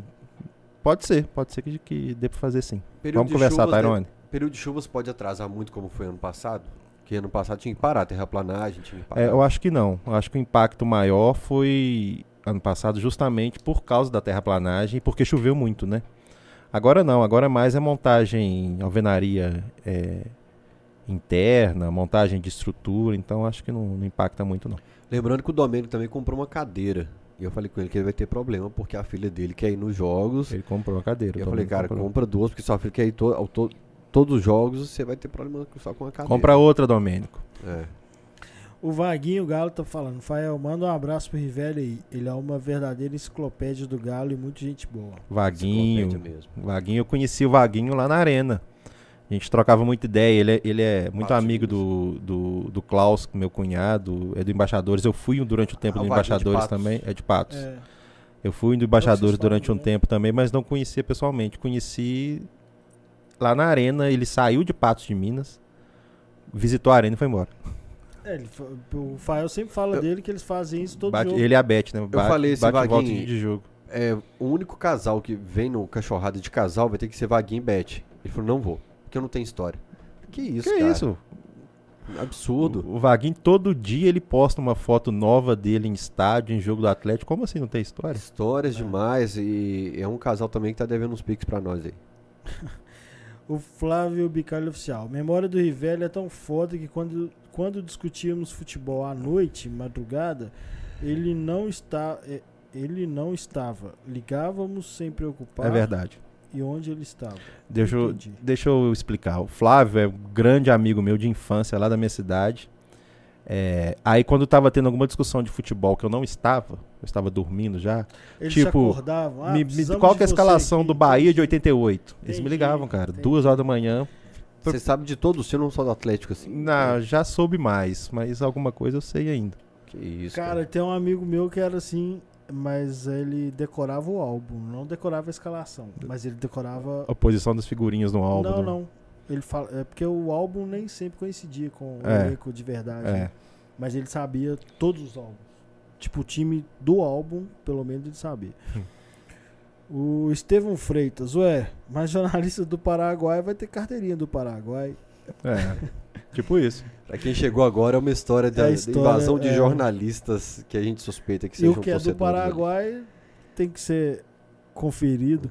Léo Pedrosa, esse é um cargo de muita responsabilidade. Já fez alguma inimizade pelas restrições necessárias que foram impostas? É mais ou menos o que eu perguntei. Né? Inimizade não.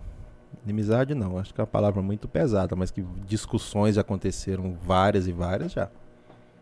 Você falou, né, que na época da Arena de Jacaré o pessoal não queria Nossa, né? sua cara, Queria me matar.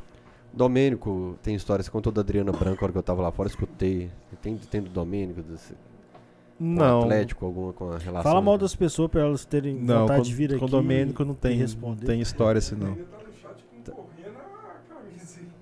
Domênico tá concorrendo o quê? Ele mandou exclamação ingresso pra ganhar. Ah, tá. Exclamação ingresso. Deve ser pra filha dele. Se bem que isso aqui não É, serve, né? filha Não, não dele? serve não. É. É, terminando aqui, ó. É, o Estevão Freitas, a Arena MRV será padrão FIFA? Poderá haver jogo de Copa do Mundo? Vá, sim, com certeza. Ah, se Se tiver Copa uma Copa do Mundo aqui, Padrão FIFA vai ser diferente É, completamente. 2014, pô. a- o que está sendo trabalhado lá é que seja a, a arena mais moderna da América Latina, né? América Latina. América Da América Latina. Eu falo é. do Brasil no Lateral Esporte, então eu vou Da corrigir. América Tem Latina. do... Porque se você for pensar assim, os melhores estádios da América Latina estão aqui no Brasil, Brasil, né? né? Então, se é do Brasil, é da América Latina. Eu go... Ó, você vai ficar puto. Mas eu vou Você falar. tirou a outra da geladeira, cara? Nossa, esqueci. É do, é do Rivelli. O Rivelli falou que ia beber aqui hoje. Você vai ficar nervoso, mas eu vou falar. Ah, bem. Eu acho tão legal os... o Cerro Portenho... Ai, congelou. É, tem que trazer outro. João. Ih, fez bagunça. Ai, meu Deus. Pode pôr no chão. Traz na parte de baixo Cerro geladeira. tem- Portenho e Penharol fizeram estádios novos com modelo antigo. Arquibancada de cimento. Arquibancada de cimento, né? É assim, eu acho Acabou que... isso, né? É, é, Eles fizeram de propósito. Assim, a É. gente quer esse modelo. É, eu acho que aqui no Brasil, aqui foi votado na Assembleia até pouco tempo atrás que que os estádios de Minas poderiam ter locais é, Sem para assistir o jogo em pé, algo assim. Arena Isso tem pouco ter, tempo, né?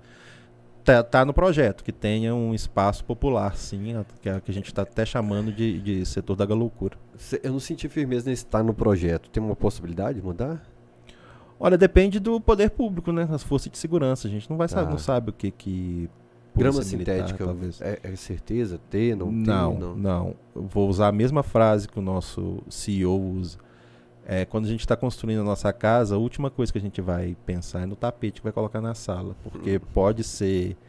Não tem nada definido ainda se vai ser sintético, se vai ser grama natural, se vai ser híbrida, igual é do, do estádio do Palmeiras.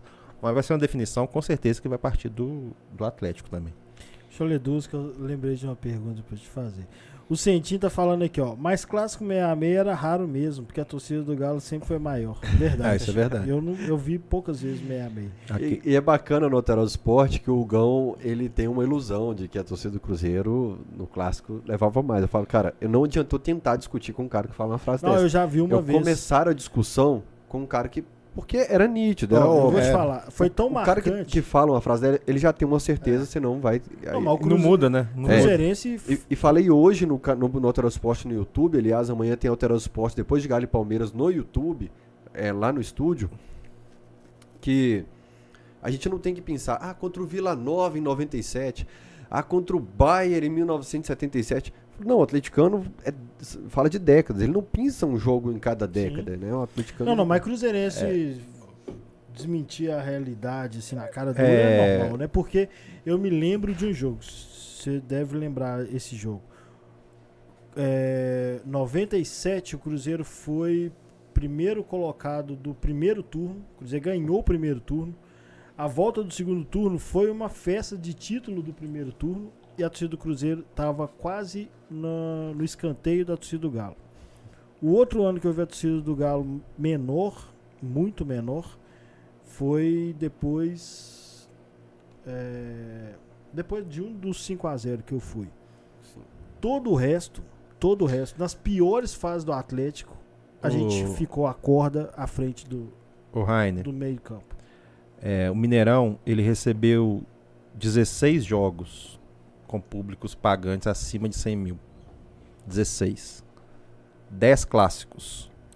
5 jogos do Atlético contra times de outras, outros estados. E um jogo do Cruzeiro, que foi contra o Bayer. Bayer, acho que foi contra o Bayer. O, o Mineirão recebeu mais de 100 mil pagantes em jogos do Atlético, duas vezes contra o Flamengo, uma vez contra o Santos, Santos. uma vez contra o Fluminense e uma vez contra o São Paulo. E 10 clássicos. É, então acho que é uma coisa que não precisa nem ser discutida, né? É, falam muito da final de 97.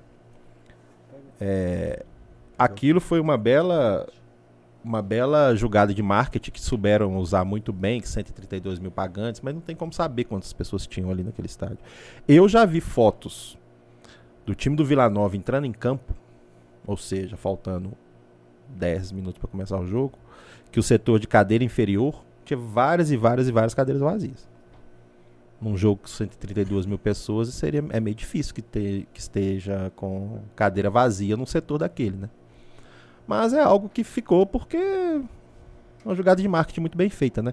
Inclusive, a final do Campeonato Mineiro de 99, o terceiro jogo contra o América, que o Atlético foi campeão com o gol do, do Lincoln de pênalti, 4 de julho de 90. Todo mundo cabelo amarelo. tinha mais pagantes do que essa final de 97. Pagante. Bacana. Vou anotar isso. Ah, depois. pronto. Então acabou a conversinha fiada. É, Tem, tem, mais, mensagem? tem mais mais um. Auxiliadora Correia. Alexandre Otávio tá pedindo pro Domênico sortear uma peça de carne pra galera. Bom demais, tradição da carne. Parceria. Pode ser nosso parceiro. Verdade. Pode mesmo. Tradição. É, Domênico, vamos conversar. Auxiliadora Correia, manda um abraço pro Rivelli, por favor. Ele foi meu aluno na primeira série do ensino fundamental. Caramba! Porra, que foi mesmo. é a Primeira Que professora isso, foi cara. tia auxiliadora lá em Santa Que Bárbara. legal, Olha só que velho. massa. Isso, cara. Que Nossa, legal. fiquei com saudade Grande abraço. da minha pra auxiliadora. primeira professora aqui, que eu lembrei dela agora. Caroline Nunes, um beijo pro Rivelli, meu padrinho mais lindo desse mundo. É verdade, é minha filhada, minha, minha prima. Beijo, Carol. Acabei esquecendo o que eu ia te perguntar, velho. Vou voltar nas mensagens e ver o que a gente tava falando na hora.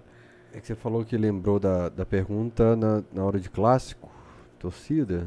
Não, não sei, mano. Foi uma das primeiras mensagens que você leu. hein? Senão eu, eu, eu vou. Pode, pode, pode aqui, tocar cara. a conversa. É, sobre a, a questão de jogos na Arena MRV. Eu falo que se colocar sub-20, vai ter público. Apresentação de jogador, Diego Costa, se apresenta lá. Vende Vai ingresso. Você vai ter uma renda de 200 mil reais, 300, não tem ideia. Você coloca uma banda pra tocar antes. Vai Você- ter público. Vai ter público. Você coloca um treino. Ah, hoje vai ser aberto pra torcida antes de um jogo legal. Vai ter público pra caramba. E provavelmente vai lotar. É, tem um. Foi feito um estudo é, que os estádios de futebol, quando eles são inaugurados, um estudo com esses estádios da Copa agora, né? De Uhum. 2014. Eles têm uma lotação muito grande nos três primeiros anos, lotar mesmo, de não ter. Calil chama de amor pelo cimento. É, mais ou menos isso. Depois ele dá uma declinada e chega num patamar que normalmente vai ser aquilo do, do estádio. É, o Atlético não está construindo a Arena MRV com 46 mil pagantes do nada. É lógico que tem um estudo para isso que mostra que são pouquíssimos jogos no ano que você leva mais do que isso no, no estádio. Sei lá, dois clássicos, um jogo mais uma semifinal de Copa do Brasil, final de Copa do Brasil, uma semifinal de Libertadores, mas a grande maioria dos jogos você não leva mais que isso. Só você vê o Mineirão. O Mineirão, ele são vendidos, eram né, antes da pandemia, 60 mil ingressos. Quantas partidas teve um público acima de 40 mil? Poucas. Se você faz uma campanha igual essa do Galo Brasileiro, já são 19 jogos do Brasileiro. Mas são, aí seriam 19 jogos com 46 mil pagantes. Não, aí vai. Co- Aí é com certeza. 46 mil pagantes, 46 mil presentes, né? Não sei quantos ingressos vão ser vendidos. Aí seria, mas. é, essa campanha que o Atlético está fazendo esse ano, nós nunca vimos isso. Então, você não, você- você você tá tirando, a gente tira por base um ano que não é quer dizer que vai ser assim durante 10, Uhum. 15, 20 anos, né? Porque o jogo contra o River, eu te falo que eu acompanho futebol há quase 40 anos. Acho que eu nunca vi o Atlético jogar a bola que jogou aquele dia. Um a gente não tá falou sabendo o que fazer, né? A verdade é essa. A gente tá doido. Eu, a, minha, a minha impressão. A minha impressão é que a gente tá doido pra mostrar muita confiança e o passado fica trazendo a Fica gente. com o pé atrás, né? Fala, é, não calma. comemora, não empolga. Mas o time dá motivo pra empolgar. Mas vão ter Essa- cuidado, não custa nada. Se você pensar que o Atlético, se ele vencer, acho que sete jogos, empatar três que ele tem em casa. Não. Ele tem que ganhar todos em casa. Ele bate 75. Não, eu ia falar de 71, que foi a pontuação do Flamengo ano passado. Ah, Ele faz a mesma pontuação que o Flamengo. Sem Cara, contar ponto Eu, fora eu de casa. fiz um texto no aí sábado. ele bate 72. Que eu voltei, 72. vocês repararam que eu voltei a escrever no Camisa 12? Tá tendo conteúdo no Camisa portal. 12.net. Camisa12.net. Aí, aí eu fiquei viajando na tabela, estu- eu fico estudando a tabela, fazendo as projeções, e se acontecer isso aqui e tal, não sei o quê. Aí, o calendário do Flamengo não tá definido até o final. né? Uhum. Então você fica pensando, onde vai caber jogo ali? Não vai. E aí eu fiz essa projeção. O Atlético pode até pegar o Flamengo no confronto direto. O Atlético pode disparar muito, porque essa essa parte da tabela é onde o Galo mais perdeu ponto no primeiro turno. Teve duas derrotas e um empate. Perdeu pro Santos e Ceará, e empatou com a Chapecoense. Então, tipo, é. se o Atlético melhorar o desempenho em relação a- ao primeiro turno, ele pode fazer o Flamengo desistir. Focar Por na o Copa Renato do Brasil, Gaúcho, Libertadores. é, porque o Renato Gaúcho já fez isso. É. Em 2013 ele fez isso. Falar, ó, eu, eu vou ter jogo de 48 em 48 horas no Campeonato Brasileiro. É. Porque eles, dois jogos que o Galo jogou, eles que- quiseram descansar, porque tinha muito convocado lá no início do campeonato. O Galo jogou e o Flamengo quis jogar. Não tem onde encaixar jogos. Exato. Não tem. O Flamengo vai ter que jogar 48 horas, 48 horas, Isso 48 foi uma horas, jogadaça do É. Cuca, né? 48 O Cuca horas. teve a né? E, e, e assim, se, se tiver, igual tava tendo hipótese de adiamento da rodada, não dá. Não dá pra ter não Mundial tem depois, data. não tem Copa do Brasil, não tem. Não tem data. Não tem data, né? Eu tô botando muita fé no desgaste e cansaço desse time do Flamengo nessa briga direta com o Galo. E penso e cogito, porque eu, eu coloco a cabeça no travesseiro, o pessoal fala, por que você não dorme, Fael? Eu deito duas horas da manhã, dá quatro horas da manhã, eu tô assim, cara, o Renato Gaúcho vai desistir do brasileiro se Eu o acho Galo disparar. é, ele vai pensar no desgaste do time dele. né? Se o Galo conseguir essa vantagem, cara, se o Galo ganha de um São Paulo fora, esse São Paulo que é uma bagunça hoje, que era referência pra nós, na nossa É. de administração e tal. Não é? É. Estranho demais isso. Se ganha do São Paulo e começa a abrir essa vantagem, o Renato Gaúcho vai falar assim: faltam três jogos pra Libertadores, quatro pra Copa do Brasil, vamos focar no mata-mata, porque ele já fez isso no Grêmio. É, exatamente. É. Você não fica calculando isso também, não, cara? Fico, 18 jogos. eu fico com essas coisas na cabeça, mas eu fico tentando não pensar nessas, nisso, sabe? Ah, Não, eu, eu, eu vamos- tinha isso também. Vamos, vamos, Mas vamos jogo que- por jogo, eu mas é escrevi- difícil. O que eu escrevi é, é, é- é viagem, minha viagem. Que eu tava pensando na- na- no dia. Falei, vou escrever e azar. É isso. É que a gente fica se perguntando: Brasileiro ou Libertadores, o que, que você quer? E a gente Uhum. responde sem pensar. Se for pensar e a resposta for brasileiro, o Atlético consegue. Tá mais palpável pra nós o Muito. brasileiro, cara. eu Sim. É um time regular em todo, em defesa e ataque, mandante e visitante. Apesar de ter muito mais um jogos. elenco forte. Apesar de ter muito mais jogos, o mata-mata. é, Um escanteio, uma Exato. falha do seu goleiro vai por água abaixo todo o trabalho, cara. Um- É. Uma noite infeliz Mas que o seu- vamos, seu vamos craque nos tá. três. Muita gente Lesão. comentou, valeu Não, por- três por não, cinco. comentou.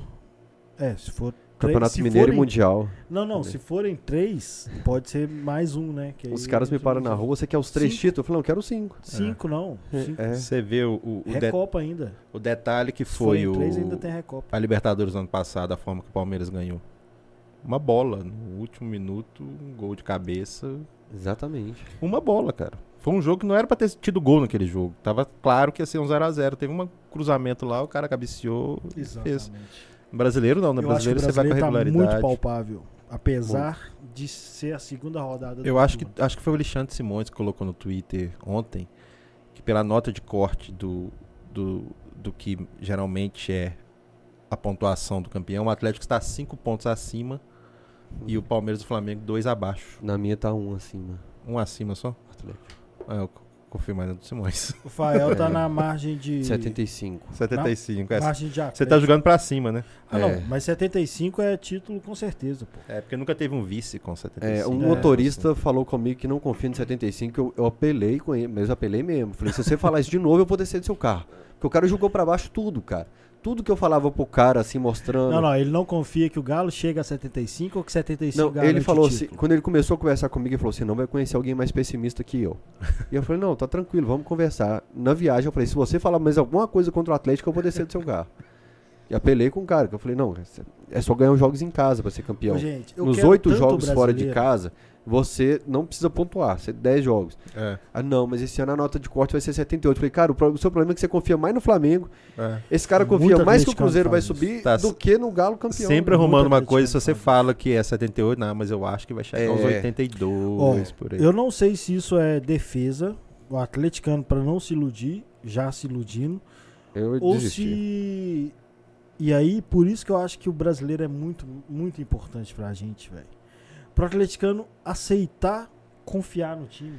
E principalmente a nossa geração, nós que estamos mais velhos, todo vacinado já, a gente vai tirar uma tonelada das costas. Nossa. A gente vai tirar das nossas costas. A gente vai entrar no Brasileiro 2022 sem São Caetano, sem o Didas esticando, o esticando o braço, sem o Cerezo Exato. perdendo o pênalti. Exato. É, Exatamente. o- o- é, a gente vai ficar livre, porque a Libertadores ela já nos libertou de muita coisa. É. Mas, eu não gosto dessas palavras, mas os demônios do Campeonato Brasileiro que infernizaram a nossa vida, aquela sensação de que o mundo conspirava contra o Atlético, de lesões do Marcos. É, a gente não se permite confiar no time que tá jogando pra caralho. A gente. É, A cara. gente fica assim, não posso confiar, vai dar merda. aquilo Não vai, É, o jogo, não vai, é, o jogo vai. é um jogo complicado, um esporte em casa, sei não. Ano passado Não é? já não ganhou. Você fica É, pensando, fica- fica- você nossa. sempre fica com uma Falei coisa no assim. pós-jogo que a gente, tem, tá- a gente tava mais com medo do esporte que o do Flamengo.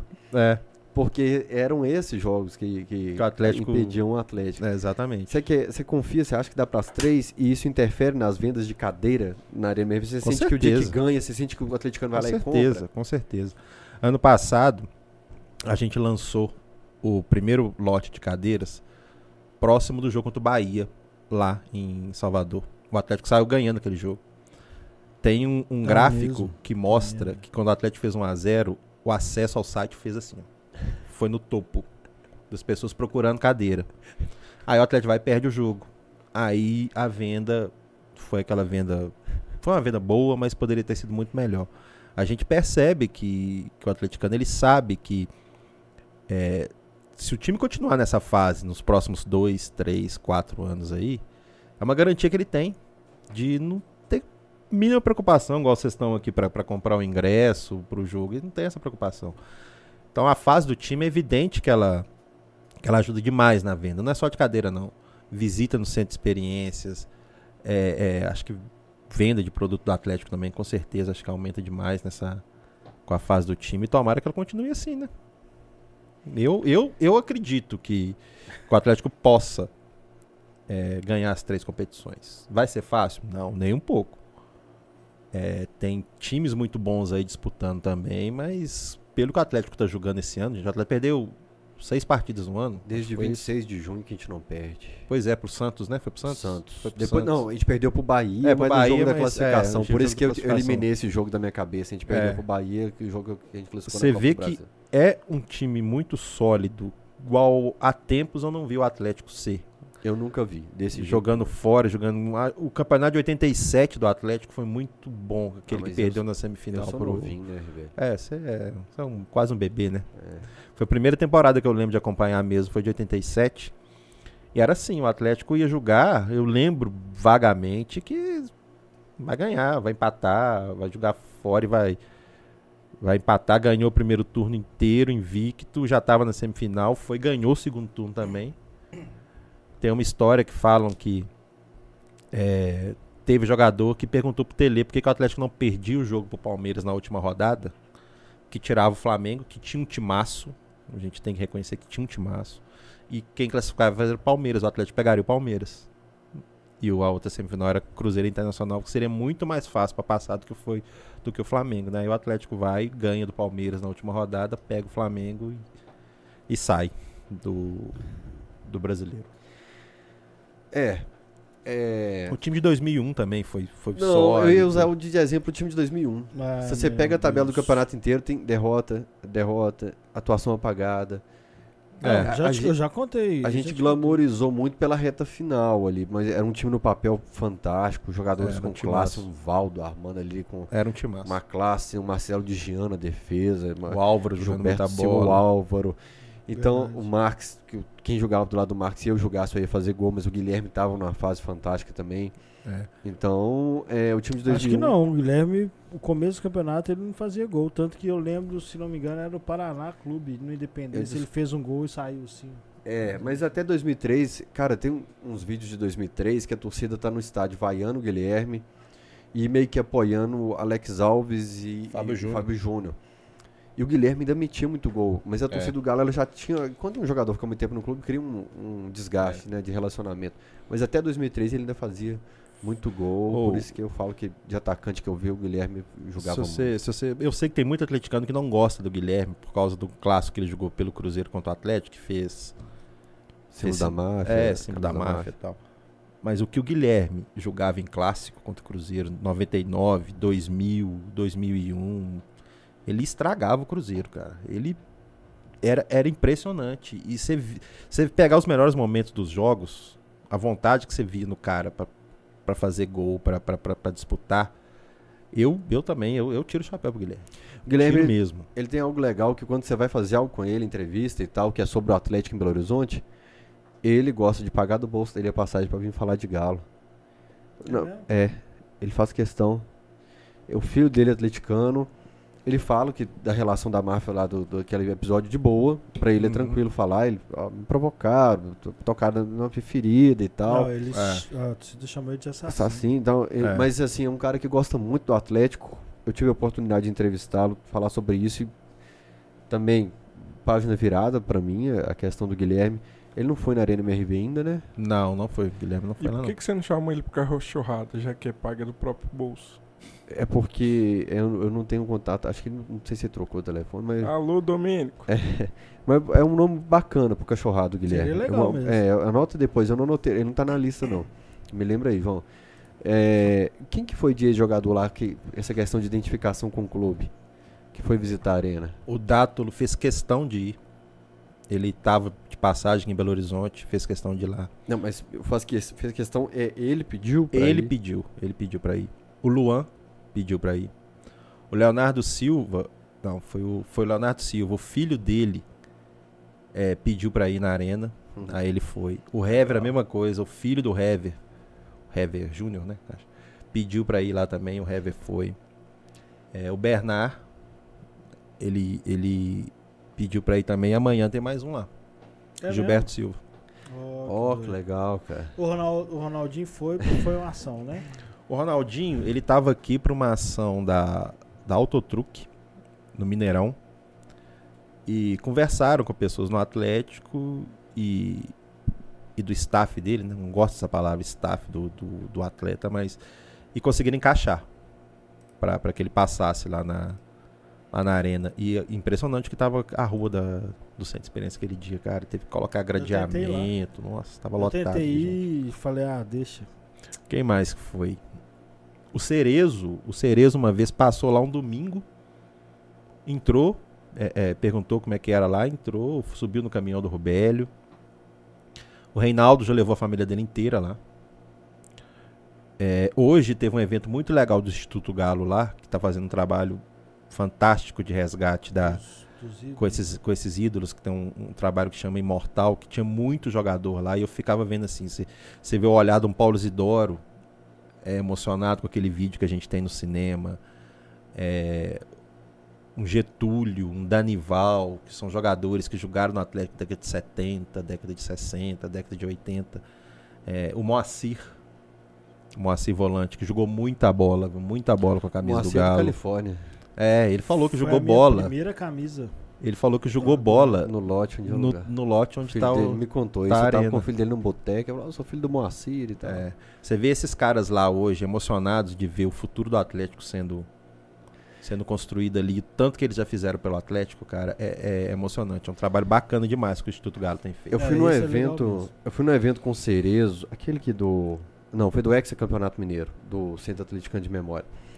E o Cerezo, eu lembro que o dia que chorou e falou assim: a gente vai ficando velho, a gente chora à toa. Toda vez que eu choro agora que eu tô velho, até escutando um Belchior na sala ali, eu falei: é, Cerezo tem razão. É, a gente chora mesmo. É, mas é muito legal ver um Paulo Isidoro emocionado assim. Paulo Isidoro é muito emocionado, cara. E eu, o Cerezo é um cara que eu preciso me libertar da mágoa, das mágoas. que Porque eu ele não rebaixou dele. o Cruzeiro, né? É, ele foi lá na TV Cruzeiro Ele também uns um dois anos combo, atrás, fazer uma entrevista pra falar que saía dos treinos do Atlético, que ia lá ver o time do Cruzeiro. Coisas que eu acho que às vezes são desnecessárias nessa relação É, que existe, precisa, já né? que ele tem tamanha identificação com o Atlético. Eu nem culpo lá pelo pênalti de 78, que o São, o São Vitor seria o São João Leite, né? Sim. Você falou do João Leite, ô Fael, a gente, quando a obra completou 500 dias, nós fizemos né, uma ação lá com os jogadores do Atlético que vestiram a camisa mais de 500 vezes. É, aí a gente, um, um é o Cafunga, que já faleceu, e o outro é o Vanderlei Paiva, que mora em Campinas. E os outros são o Luizinho, o Paulo Roberto, o João Leite e o Vantuir. Só o Vantuir desses três que, que não, não foram, não foi lá na, na arena nesse dia. E você vê um jogador igual o Luizinho, cara, o craque que foi. Um dos maiores zagueiros da história do Atlético. Pisar na terra lá onde vai ser o estádio, onde vai ser o gramado emocionado. Isso é de, isso é de fazer qualquer atleticano é, que tá lá vendo isso falar: caramba, esses caras merecem demais. Eu fico puto da vida quando eu fico vendo a própria atleticano falar que é uma geração que não ganhou nada. Como assim não ganhou nada? Você tá comprando dis- discurso de cruzeirense, pô. O, o, o Atlético naquela época tinha três coisas pra disputar: Campeonato Mineiro, Campeonato Brasileiro e Copa Libertadores. E pouquíssimos times iam pra Libertadores. Era um só o campeão. Pois é.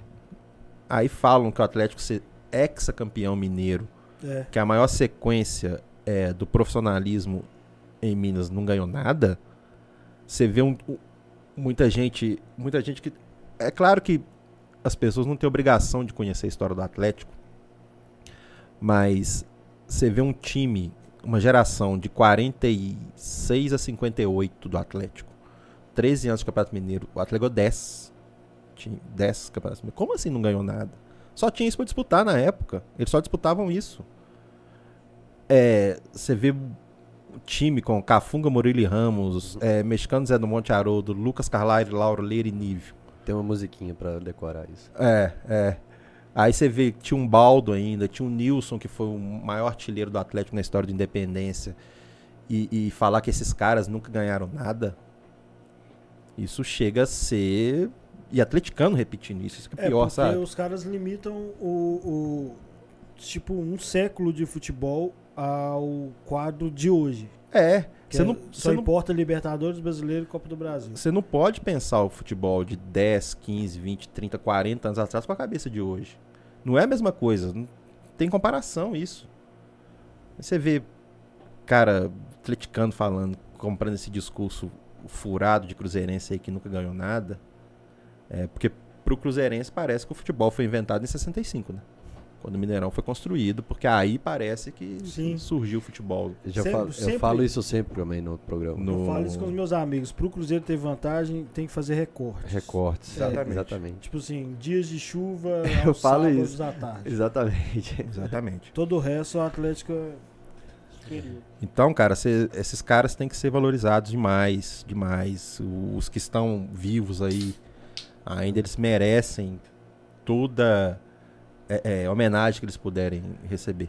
O Luizinho, eu tava na Rádio da Massa trabalhando com ele, né?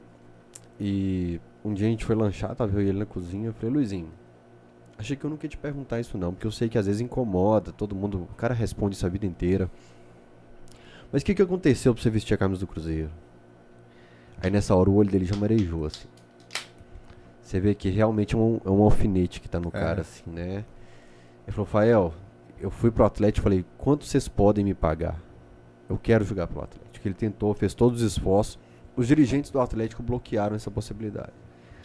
Ele foi pro Cruzeiro e jogou lá. E ele a vida toda dizia que olhava e falava, queria estar no Atlético. E a gente não sabe. Aí a hora que isso, vê uma lágrima escorrendo no rosto do Luizinho, aquilo ali me fez aquilo que eu falei, igual do Guilherme. É, você. Pronto. A hora que o cara vem falar do Luizinho, mas jogou no Cruzeiro, eu falo assim, cara, é uma longa história. Muito detalhe por trás que não chega no ouvido do É. torcedor. É, é, o Éder. Eu, eu escrevi um texto, um, um perfil sobre o Éder. É, e fiz uma pesquisa muito grande sobre isso. O Éder foi campeão da Copa do Brasil em 93 Sim. pelo Cruzeiro. O Éder salvou o Cruzeiro do rebaixamento, foi não? Foi Não, Cerezo. Cerezo, Foi né? Cerezo. E. Cara, é o Éder. Ele jogou lá no Cruzeiro, ganhou um título, um título nacional que ele não tem pelo Atlético, ele ganhou lá no Cruzeiro. Mas como que você vai contestar o, o atleticanismo de um Éder? Que esse cara jogou pelo Atlético, que esse cara já carregou o time nas costas. Eu não lembro do Éder no começo dos anos 80. Comecei a acompanhar o Éder mesmo em 94. Ele ganhou a Copa do Brasil em 93, em Eu 94 também. ele estava no Atlético Tava de volta ao Atlético. veterano e jogando muita bola e vibrando como um garoto Sim. quando fazia gol. Aí as pessoas contestam o Éder por ter jogado no Cruzeiro. Gente, o cara. é Ah, tem, tem essas coisas de muito de, de, de fanaticão que eu também ignoro. Por exemplo, é, o João Leite é um cara que eu acho super injustiçado. Eu falo, isso, Fael falou isso aí, é uma fala minha. Se o, se o Cerezo não tivesse errado o pênalti, o João Leite seria São João Leite. Ele Exatamente. catou dois pênaltis numa final de brasileiro. E aí, tipo, não ganhou o título e os caras pegam no pé dele. Depois, ele, ele, ele teve um, tem um gol que o meu pai Uhum. não esquece, que é o que o cara tá. tá Como é que chama aquele zagueiro? Silvestre. Silvestre. cai, o cara cai na frente da área, ele sai e o Flamengo pega ele adiantado. O Silvestre, o Nunes dá um corte no Silvestre seco e o É. pessoal fala que o João Leite cai antes do Nunes. É. não, não, Ah, ele- não. Esse é no cantinho, na linha de fundo. Tem um que o cara cai na É. frente da área do Flamengo, a bola tá ele rolando. cai lá. pro lado. Aí o Flamengo, aí o João Leite sai da área pra, tipo, ajudar o cara. O jogo tá rolando, o juiz não para. Aí quando o Flamengo tomar a bola, o Flamengo ataca, o João Leite tá, tá meio adiantado, tá meio sem jeito voltando pro gol. É. E esse gol, meu pai tem raiva dessa porra. Mas se, se você falar com meu pai que o Cerezo é qualquer coisa, ele também endoida se falar mal do Cerezo. Que jogou no Cruzeiro, que errou o pênalti, que foi É. campeão do A- Cruzeiro. aquele, Vai grande, entender essa bosta. aquele grande time do Atlético da década de 80, né? Luizinho, Cerezo, Éder, até o Reinaldo jogou no Cruzeiro. Reinaldo jogou no... Não, o Reinaldo não jogou, né? É, ele vestiu a camisa, né? Ele jogou, ele jogou uma partida no Mineirão. É, ele, Ele jogou uma partida Foi contratado, machucado, Machucado, não lembro. É, é. Não lembro de, de- O- É. Eu tava em Caratinga agora, o Reinaldo tava lá. E o. O que, que é mais? Quer mais cerveja? Não, eu quero um porta-copo pra não. Tem, Olha tem um mesa no móvel da sala. Tem, aqui, ó, pode tem- deixar, cara. Tem, deve ter dentro desse guarda-roupa também, João. Aqui, ó. E o camarada chegou atleticano, tanta coisa boa pra falar com o Reinaldo. O cara chegou perguntando sobre isso ao Reinaldo. Não me lembro, não tem boa memória. Mas você julgou, eu tenho foto. Ó, Reinaldo, então você que tá lembrando, tô falando que eu não lembro. Aí eu vi Não, que, é. que, que é um assunto que ele Eu corta. tenho a mesmo. matéria da placar dele e ele é, machucado. Mas ele jogou no Palmeiras também. né? Jogou, jogou no Palmeiras. Jogou no né? Palmeiras. É, tem um, alguns pics aqui. Deixa eu ler. Eu já li, não sei se eu li esse de 30 reais. Não, não li. Do Douglas Silva. Motivo, fala, Fael. Melhor jorna- jornalista atleticano de todos. Sou seu fã. Único pós-jogo que eu não perco. Abraço. Dogrão, obrigado. Cara, pós-jogo é um negócio que eu gosto de fazer. é, que eu faço questão, se eu chego em casa de madrugada, se eu chego com sono, se eu chego cansado, se eu chego bêbado de uma égua, eu faço questão de fazer o pós-jogo porque é, é legal, gostoso. Eu também curto ver seu pós-jogo, velho. É, Só que você viaja às vezes, você fala de vida pessoal. ah, mas vocês me conhecem, mano. O cara aqui do diretor aqui, ele fica bravo comigo. Pra que tanto papo aleatório no pós-jogo? Você pode encurtar seu pós-jogo. Eu falo, Mano, você me conhece, eu sou assim. pra eu chegar no lugar. e o pós-jogo é o que o pessoal gosta, do jeito que o pessoal gosta. eu- eu quem me conhece, os meninos que me conhecem, sabe. Eu peço um Uber, coloco o celular no bolso, tem um carro parado ali, e a gente, nossa, será que aquele cara vai roubar a gente? Igual o É, PH. é o seu Uber. Você pediu um Uber? Pedi. O cara tá lá parado há cinco minutos. Eu sou desligado, desligo a cabeça mesmo. O Lucas Pires pergunta ao Rivelli sobre a possibilidade de aumento de 900 lugares com a retirada de cadeiras do setor popular da arena. Ou, você sabe que hoje eu pensei nisso? Porque eu não, eu, eu, eu confesso, eu não sei se os 46 mil lugares do estádio são com cadeira no setor popular ou sem. Eu tava pensando nisso hoje, que eu falei, preciso perguntar isso pro engenheiro aqui que, que trabalha com o projeto. É, não sei se ele tem Twitter, se ele tem rede social, mas pede pra mandar lá no, no perfil da Arena que, Ah, eu o vou, Lucas Pires é o. É o gordinho? que eu vou pesquisar isso amanhã. Famoso Cugo. É, infelizmente o apelido dele é esse. Você, provavelmente o YouTube vai censurar meu vídeo agora por causa dessa É. palavra aí. Mas o apelido dele é esse mesmo. O Diego Ferraz, o do ar-condicionado, não, é do QR Code, contribuiu com 5 reais. Falou, gente, em 2012 tínhamos Ronaldinho Gaúcho e o Fluminense levou. Como não ficar traumatizado? Afinal, contra o Corinthians, reticências. É... Afinal, de 2012 o 99. retorno é bem inexplicável. A pontuação que a gente termina o primeiro turno, É. julgando o que aquele time estava julgando. Era pra ser campeão, né? Vem o 2x2 com o Cruzeiro, que é uma falta no Guilherme Juiz não marca. Vem o 2x2 com a Ponte Preta. É. E depois começam algumas partidas que não tem explicação o É. rendimento do Atlético, de repente assim. É, foi mesmo. O primeiro turno foi muito semelhante a esse agora, né? É, bem parecido. Bem parecido, Terminou assim. com 40 e alguma coisa. É, mas eu acho que a grande diferença é que hoje o Atlético tem um elenco, né? É, Lá tinha um time muito bom, mas eu acho que o elenco hoje é infinitamente melhor. É. E teve o juiz também que interferiu lá. Teve. CB Flu. Guilherme Pança, o que, que tem Guilherme Pança aleatório ali aqui no. Você mandou mensagem, só escrito Guilherme Pança, mais nada. Tá. O Ricardo Leite falou: os alecrins do campo acham que futebol é só aquilo que eles viram. Boa, Rivelli. Exatamente. O Alexandre Otávio falou: o Rainer me representa demais. A cara dele olhando a Brahma chegando. Isso é, isso é estratégia, né? Você conversa três horas na água, aí o convidado começa a pensar, não, eu tenho que ir embora, aí você traz Brahma, aí o cara fica Aí mais vai três até. horas. Ou se não, é um, um jeito de segurar, né? Porque o pessoal tava falando aqui que a última live você tava sem condição. Gente, eu não fiquei bêbado. Vocês não me conhecem bêbado. Eu embolo minha língua, eu não sei falar Rodrigo, minha língua trava. Eu tenho isso. Eu não embolei a língua. Eu fiquei zoado, é óbvio que eu fiquei zoado. Tava 70 graus aqui dentro, a cerveja durava gelada, assim, três gole. É. O quarto já Cara, tava você não tem quente. noção. Isso aqui tava, a gente teve que abrir a janela e eu senti que eu ia Eu passar bebi mal. muita cerveja quente e rapidaço. Lógico que eu fiquei bêbado. Mas melhorei durante a live mesmo, foda-se. Só complementar aí a informação do primeiro turno de 2012. Foram 43 pontos conquistados, 13 vitórias, 4 empates e 2 derrotas. Não se perde um título com aquele time com essa campanha no primeiro turno. Então É. para de ficar falando dessas coisas. É, exatamente. O, o Rivelli, como que tá a venda de cadeiras da Arena MRV e como estão. O que, que você tem de novidade pra gente aí? Ó, a gente ultrapassou as mil cadeiras vendidas nesse segundo lote, né? É, que vai dar uma cadeira cativa, que a gente estava aberto, a gente já tá- até falou sobre o, sobre o Rubélio aqui. A gente deve divulgar nos próximos dias aí. Quem, quem será o ganhador dessa Foi cadeira. votação aberta. Votação aberta. A gente criou um site para isso. Eu vi.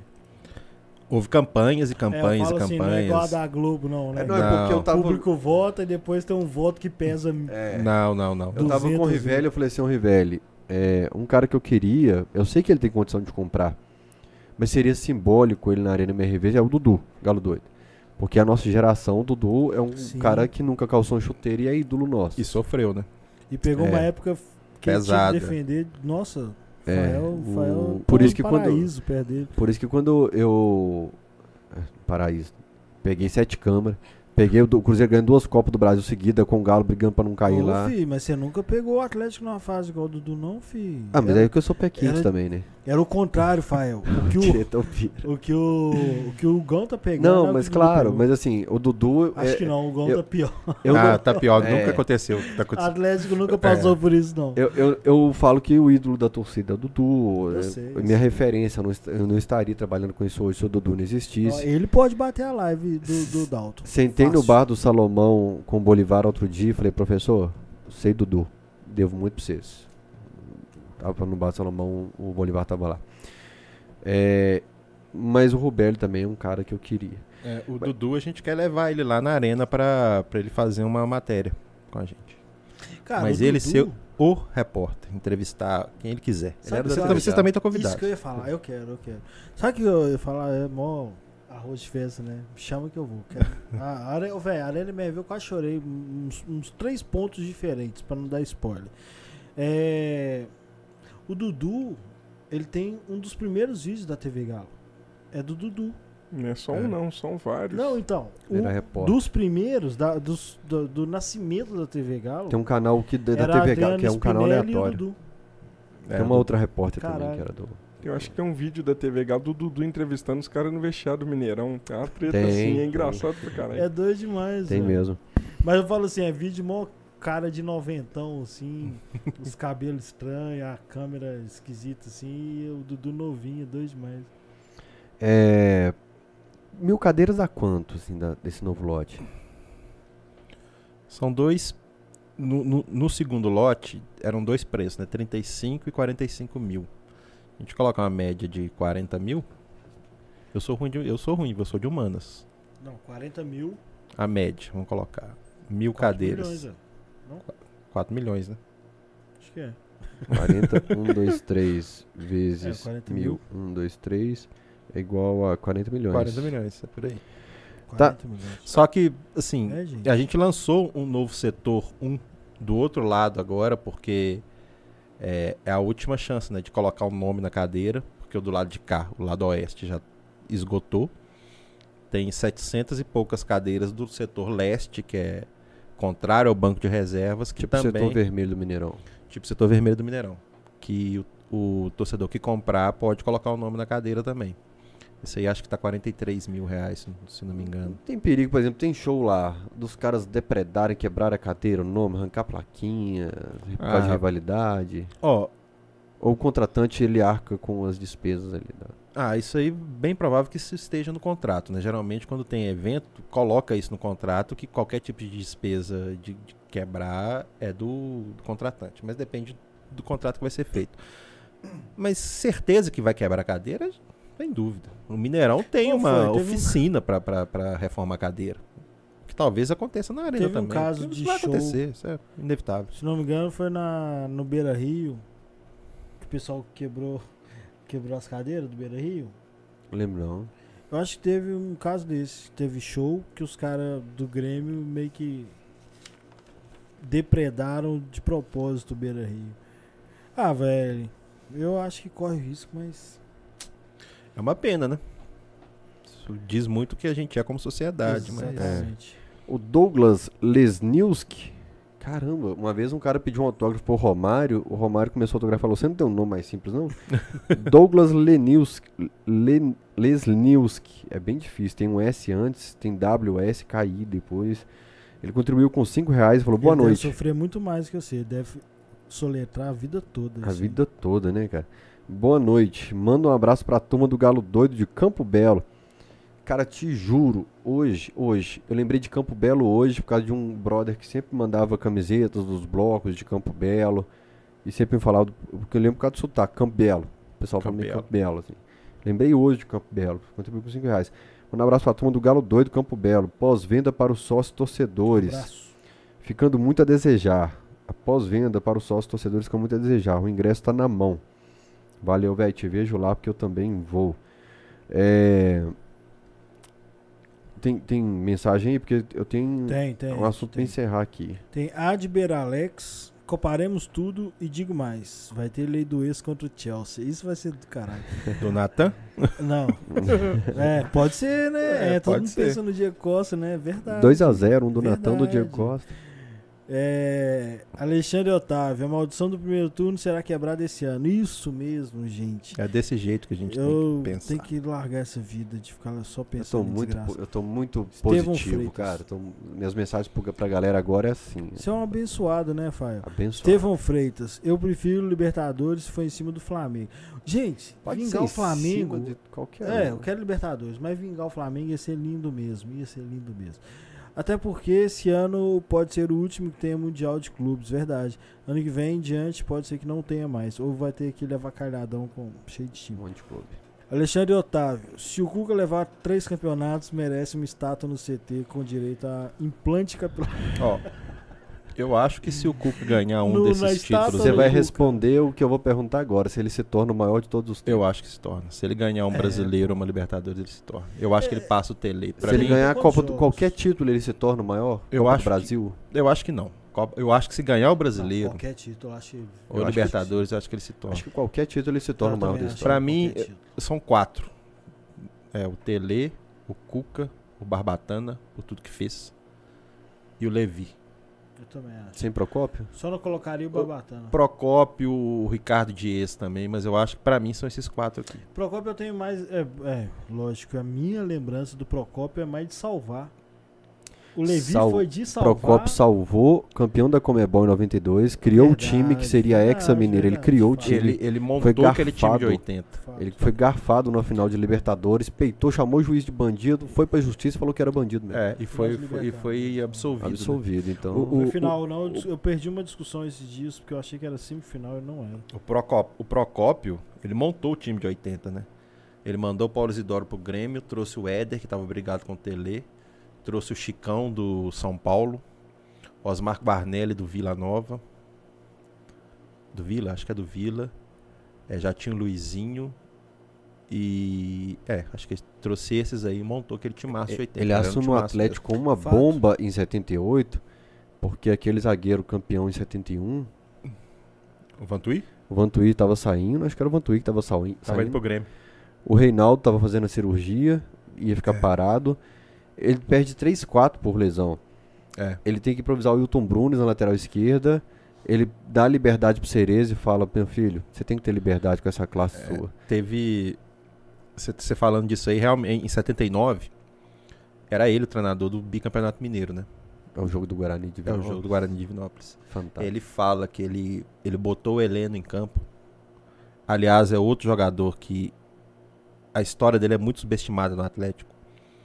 Ele acho que era o 13 terceiro jogador que mais vestiu a camisa do Atlético, só que ele era reserva do Cerezo.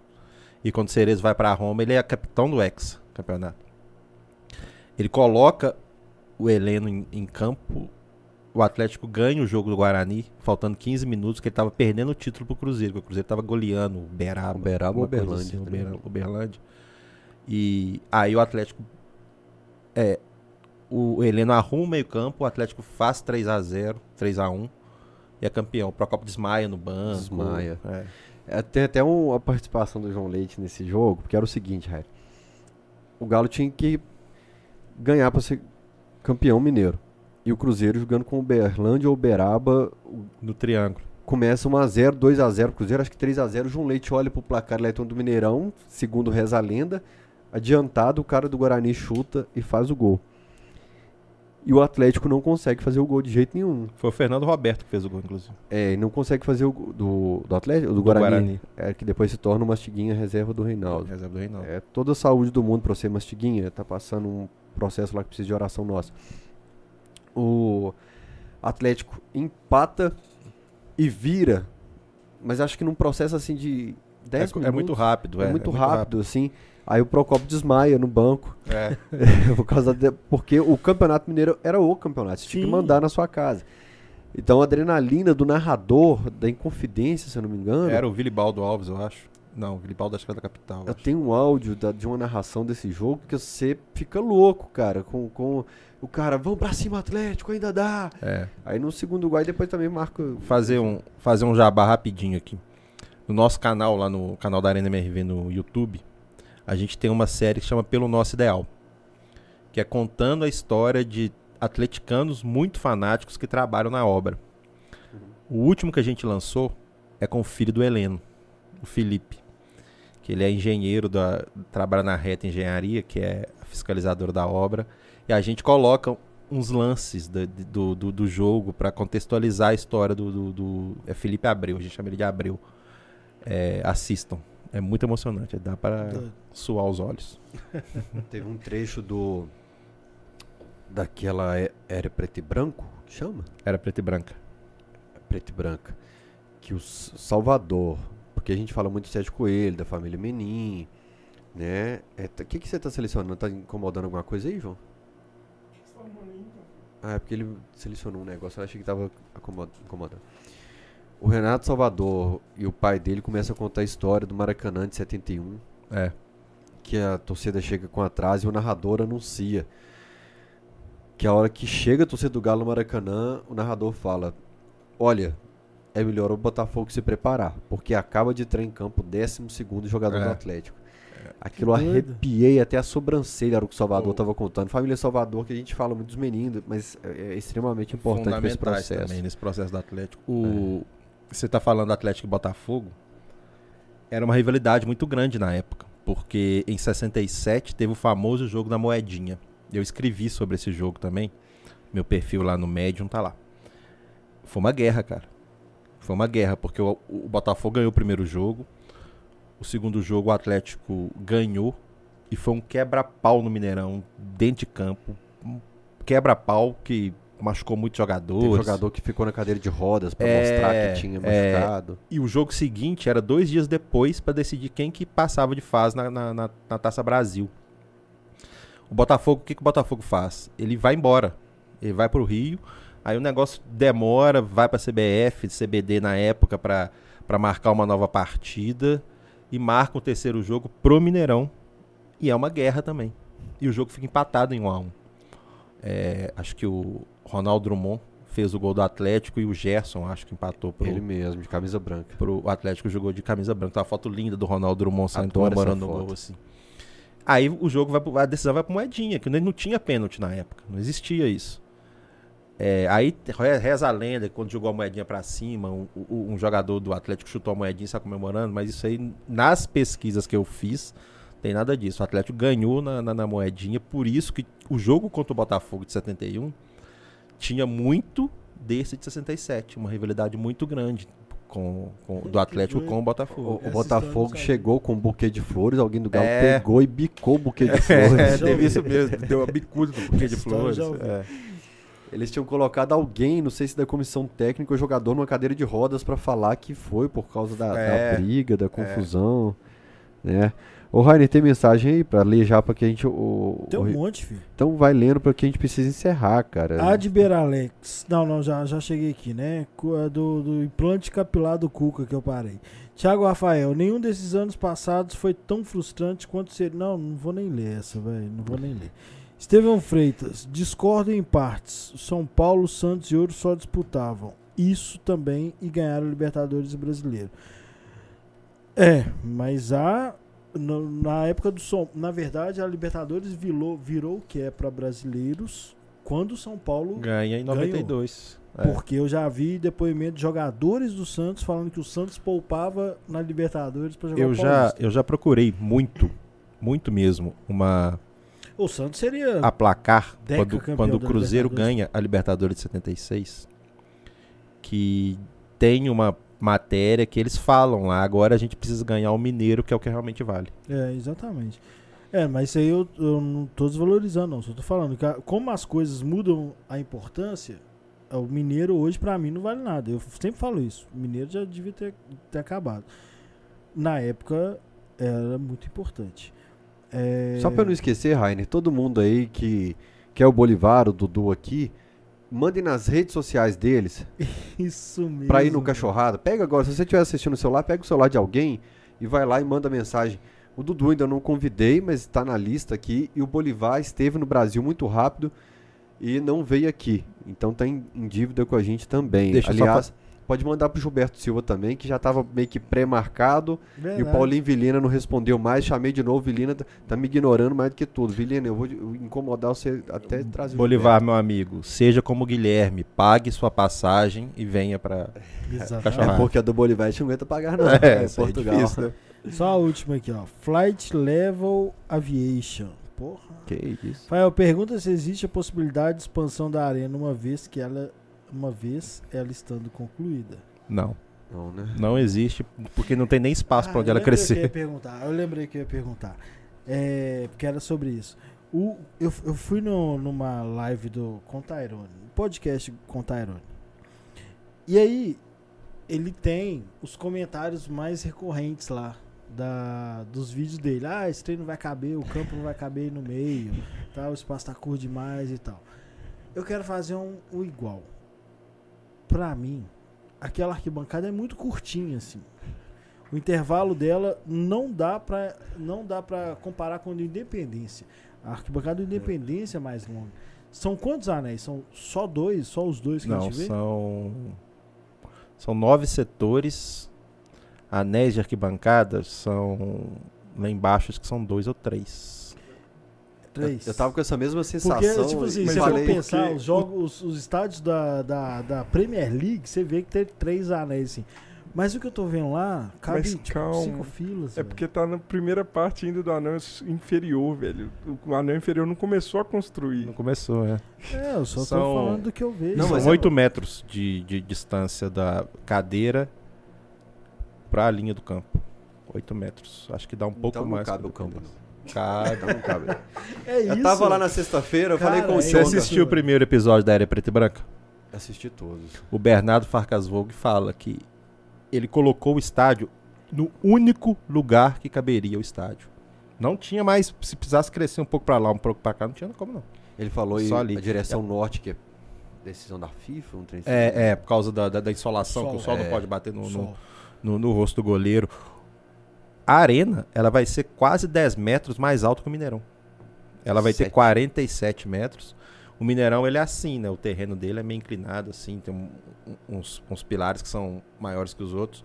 É, no, no, no- no- pilar mais alto tem 36 metros. É mesmo? É ah, o- zoa. o Mineirão tem. Sério. A Mineirão tem um lado daqueles pilares gigantes. É, o terreno é assim. O terreno é... do- é, é- ele- ele- ele É, um por isso que o. Ferreira dibrou o Tá- Vitor e caiu, porque o É. campo tava assim. Não, mas o pilar. Eu sei. O pilar. Eu- o pilar tá é mais alto que o dizer outro. Tipo, tem um lado que é mais alto, que eu imagino que, né, pela, pela É. topografia lá, deve ser o lado que a gente fica.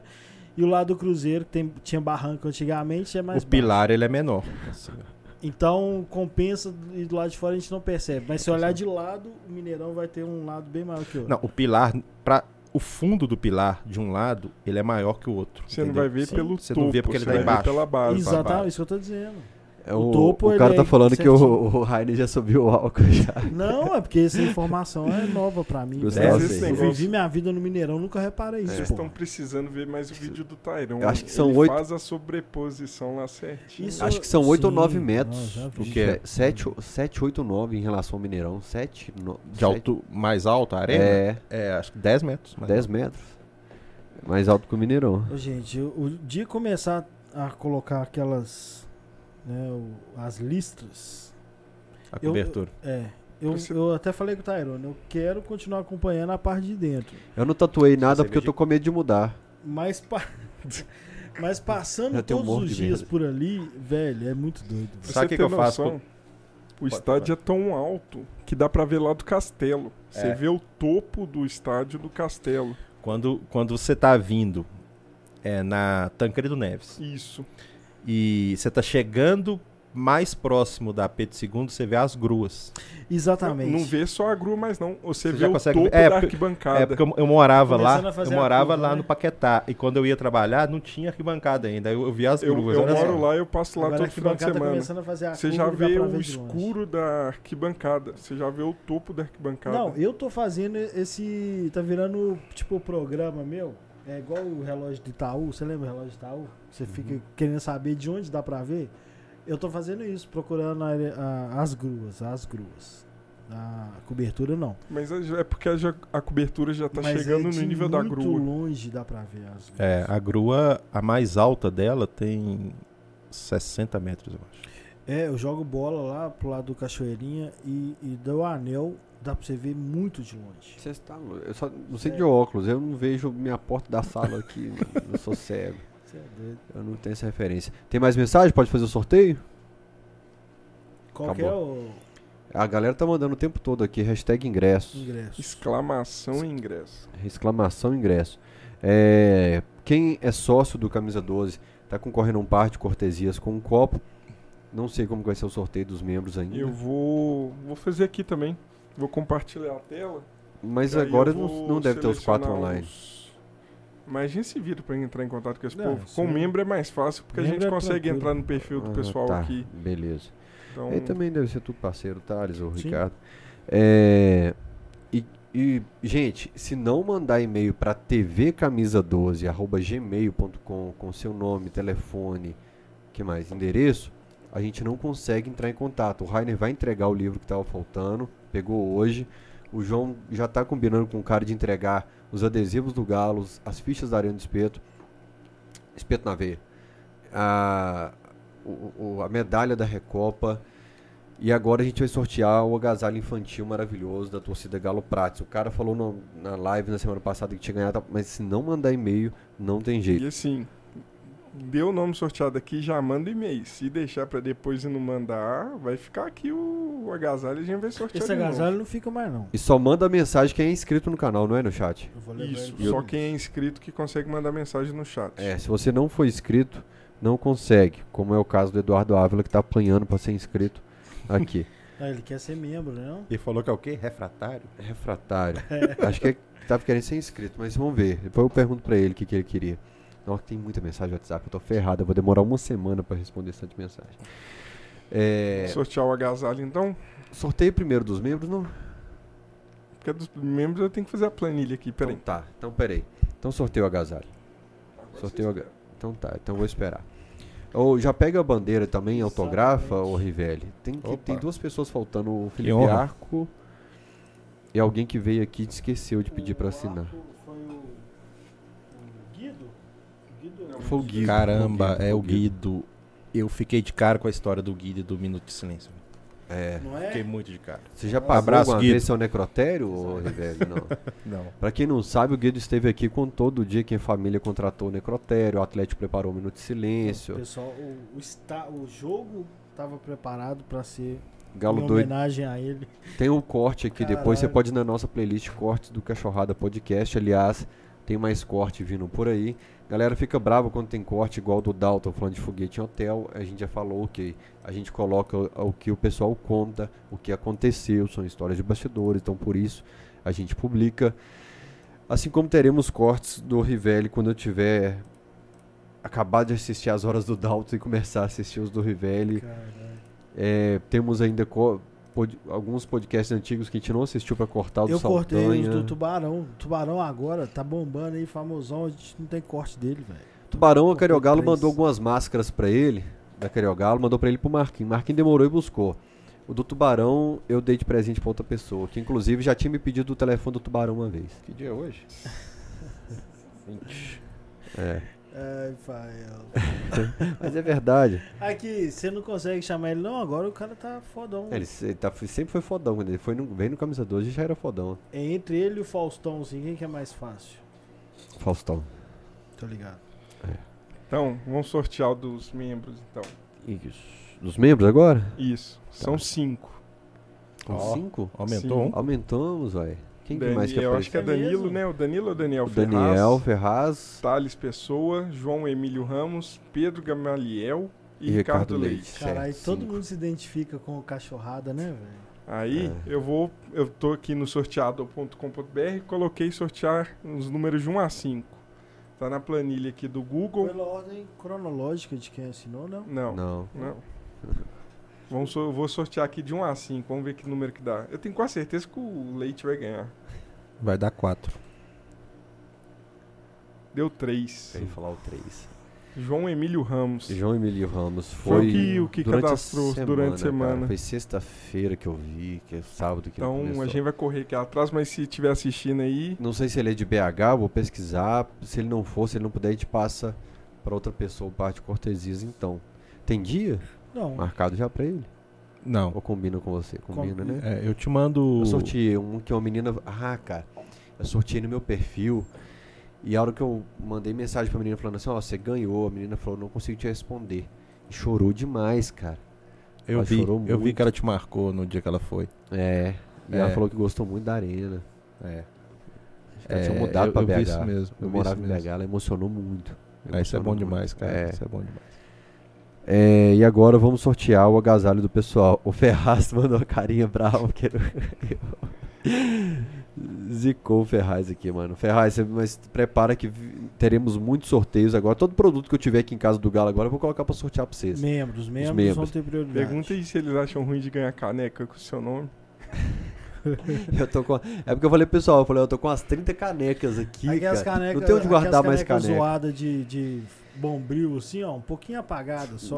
Não, as canecas estão bonitas. É caneca de consulado, caneca de torcida, caneca do Cruzeiro rebaixado com a capa do estado de Minas. Tem caneca demais. Não tem. Eu já enchi duas caixas de caneca e tem o meu guarda-roupa. Eu falei, pessoal, não tem onde guardar mais caneca. Então pronto, então tá resolvido. Agora Né? vamos São sortear o agasalho aí. Olha lá. Galo Dublin tá aqui no chat. Chama o VAR. Marcos Amaral. Marcos Amaral. Marcos com o Marcos Amaral, você ganhou esse agasalho infantil. Você precisa mandar e-mail pra TV Camisa. Porque os caras desligam o podcast antes, não vê que ganhou. É. reclama da sorte, depois fala, nunca ganhei um sorteio na minha vida. Marcos Amaral, manda um e-mail para tvcamisa12, D-O-Z-E, arroba gmail.com, tvcamisa12, arroba gmail.com, que a gente ah, ele tá online aqui, ó, tá aqui, então manda lá seu telefone, e-mail, ende- seu e-mail, seu telefone, endereço e seu nome completo, que a gente vai entrar em contato para ou te enviar ou te entregar aqui na região de Belo Horizonte. Rivele, muito obrigado pelo cachorrada, três horas e meia de podcast, muito papo. Eu? E, Eu tô te cortando, né? Eu tô parecendo que eu tenho. e como você falou no início, a gente nem contou TDAH. essa história. É, antes de ter o Camisa 12, a gente escreveu para um site, teve um concurso na comunidade do Orkut. Foi. Eu, você e o Voguinho, que a gente falou que separou a briga do Onze Caldas ali do, do Renteria com o Cuca, como que os universos depois se entrelaçaram, né, cara? Como que a É. gente ficou na mesma área aí. Bacana demais ter você aqui hoje. É o galo, né? O galo une. As pessoas elas se encontram, depois separam, se encontram de novo. Eu que agradeço demais a oportunidade, agradeço o convite, foi sensacional. Curtiu? É, curto demais, cara, esse, esse trampo de vocês. Acho maravilhoso. As resenhas são ótimas. Companhia do Domênico, a companhia do Guido, a do Dalton. É, assisti a do. Do Guido, Dalton, do Eduardo de Ávila. Sim. Assisti também as histórias do Ávila, são, do Ávila. são, são maravilhosas. Tava no Salomão com a gente. É uma grande honra mesmo é, poder participar. Estou à disposição que vocês precisarem lá na arena. É, contem comigo. Enfim, é, só tenho uma honra muito grande mesmo fazer parte da cachorrada e dessa cachorrada aqui. Valeu demais mesmo, Sim, cara. ele escreveu exatamente isso, velho. Bem legal. Por isso que eu falo que o nome é legal.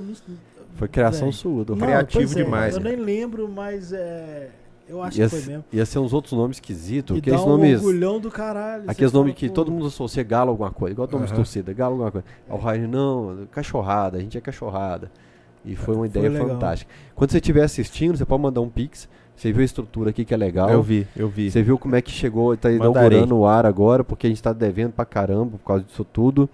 E uma história que eu não contei também, que era legal, eu na área da imprensa esticar, que eu ficava olhando as meninas bonitas ali no Garnavê Preto e tal, então eu ficava olhando para o setor. Aí eu olhava, olhava lá pro canto, tava o Rivelli escondido, porque ele trabalhava no Mineirão e tal. É, Tinha isso, tinha rivalidade. o Rivelli assistia tinha, escondido. Tinha rivalidade da administração. Tinha, que tinha. O que, alemão tá fazendo aqui? do não é nem, não é nem de, de administração, a cara. é transmissão porque- de TV mostra ele ali. É, eu, o- eu soube de casos. Vou contar rapidinho, que já tá terminando, mas é a Ah. última história. Vocês vão lembrar que quando o Cruzeiro perdeu a Libertadores pro Estudiantes, no dia seguinte o Atlético jogou com São Paulo, São Paulo. no Mineirão. E o Galo doido entrou com a bandeira. Não, não foi nem isso. É, passaram no telão do Mineirão os gols do Cruzeiro e Estudiantes. Aquilo é, caiu na mesa do governador do estado, que queria derrubar a comunicação da dengue inteira. É, O o Aécio. Aécio. Eu não tava na dengue ainda. É, acabou que sobrou para um, uma pessoa só. Pai de família, com filho recém-nascido, teve que ser demitido por causa. Ele foi demitido por causa disso. Isso, cara, eu fiquei com isso na cabeça. Eu não tava lá ainda, mas eu sei dessa história que aconteceu lá. Então, eu ia pros jogos. Eu, eu nunca deixei de ir pro jogo do Atlético com a camisa do Atlético. Vou com a camisa do Atlético. Mas eu ficava assim, sabe? Meio cabreiro. Cara, vai um jornalista que me vê, vai tirar uma foto e vai mandar lá pra diretoria do Cruzeiro. Chegou uma hora que eu liguei o foda-se.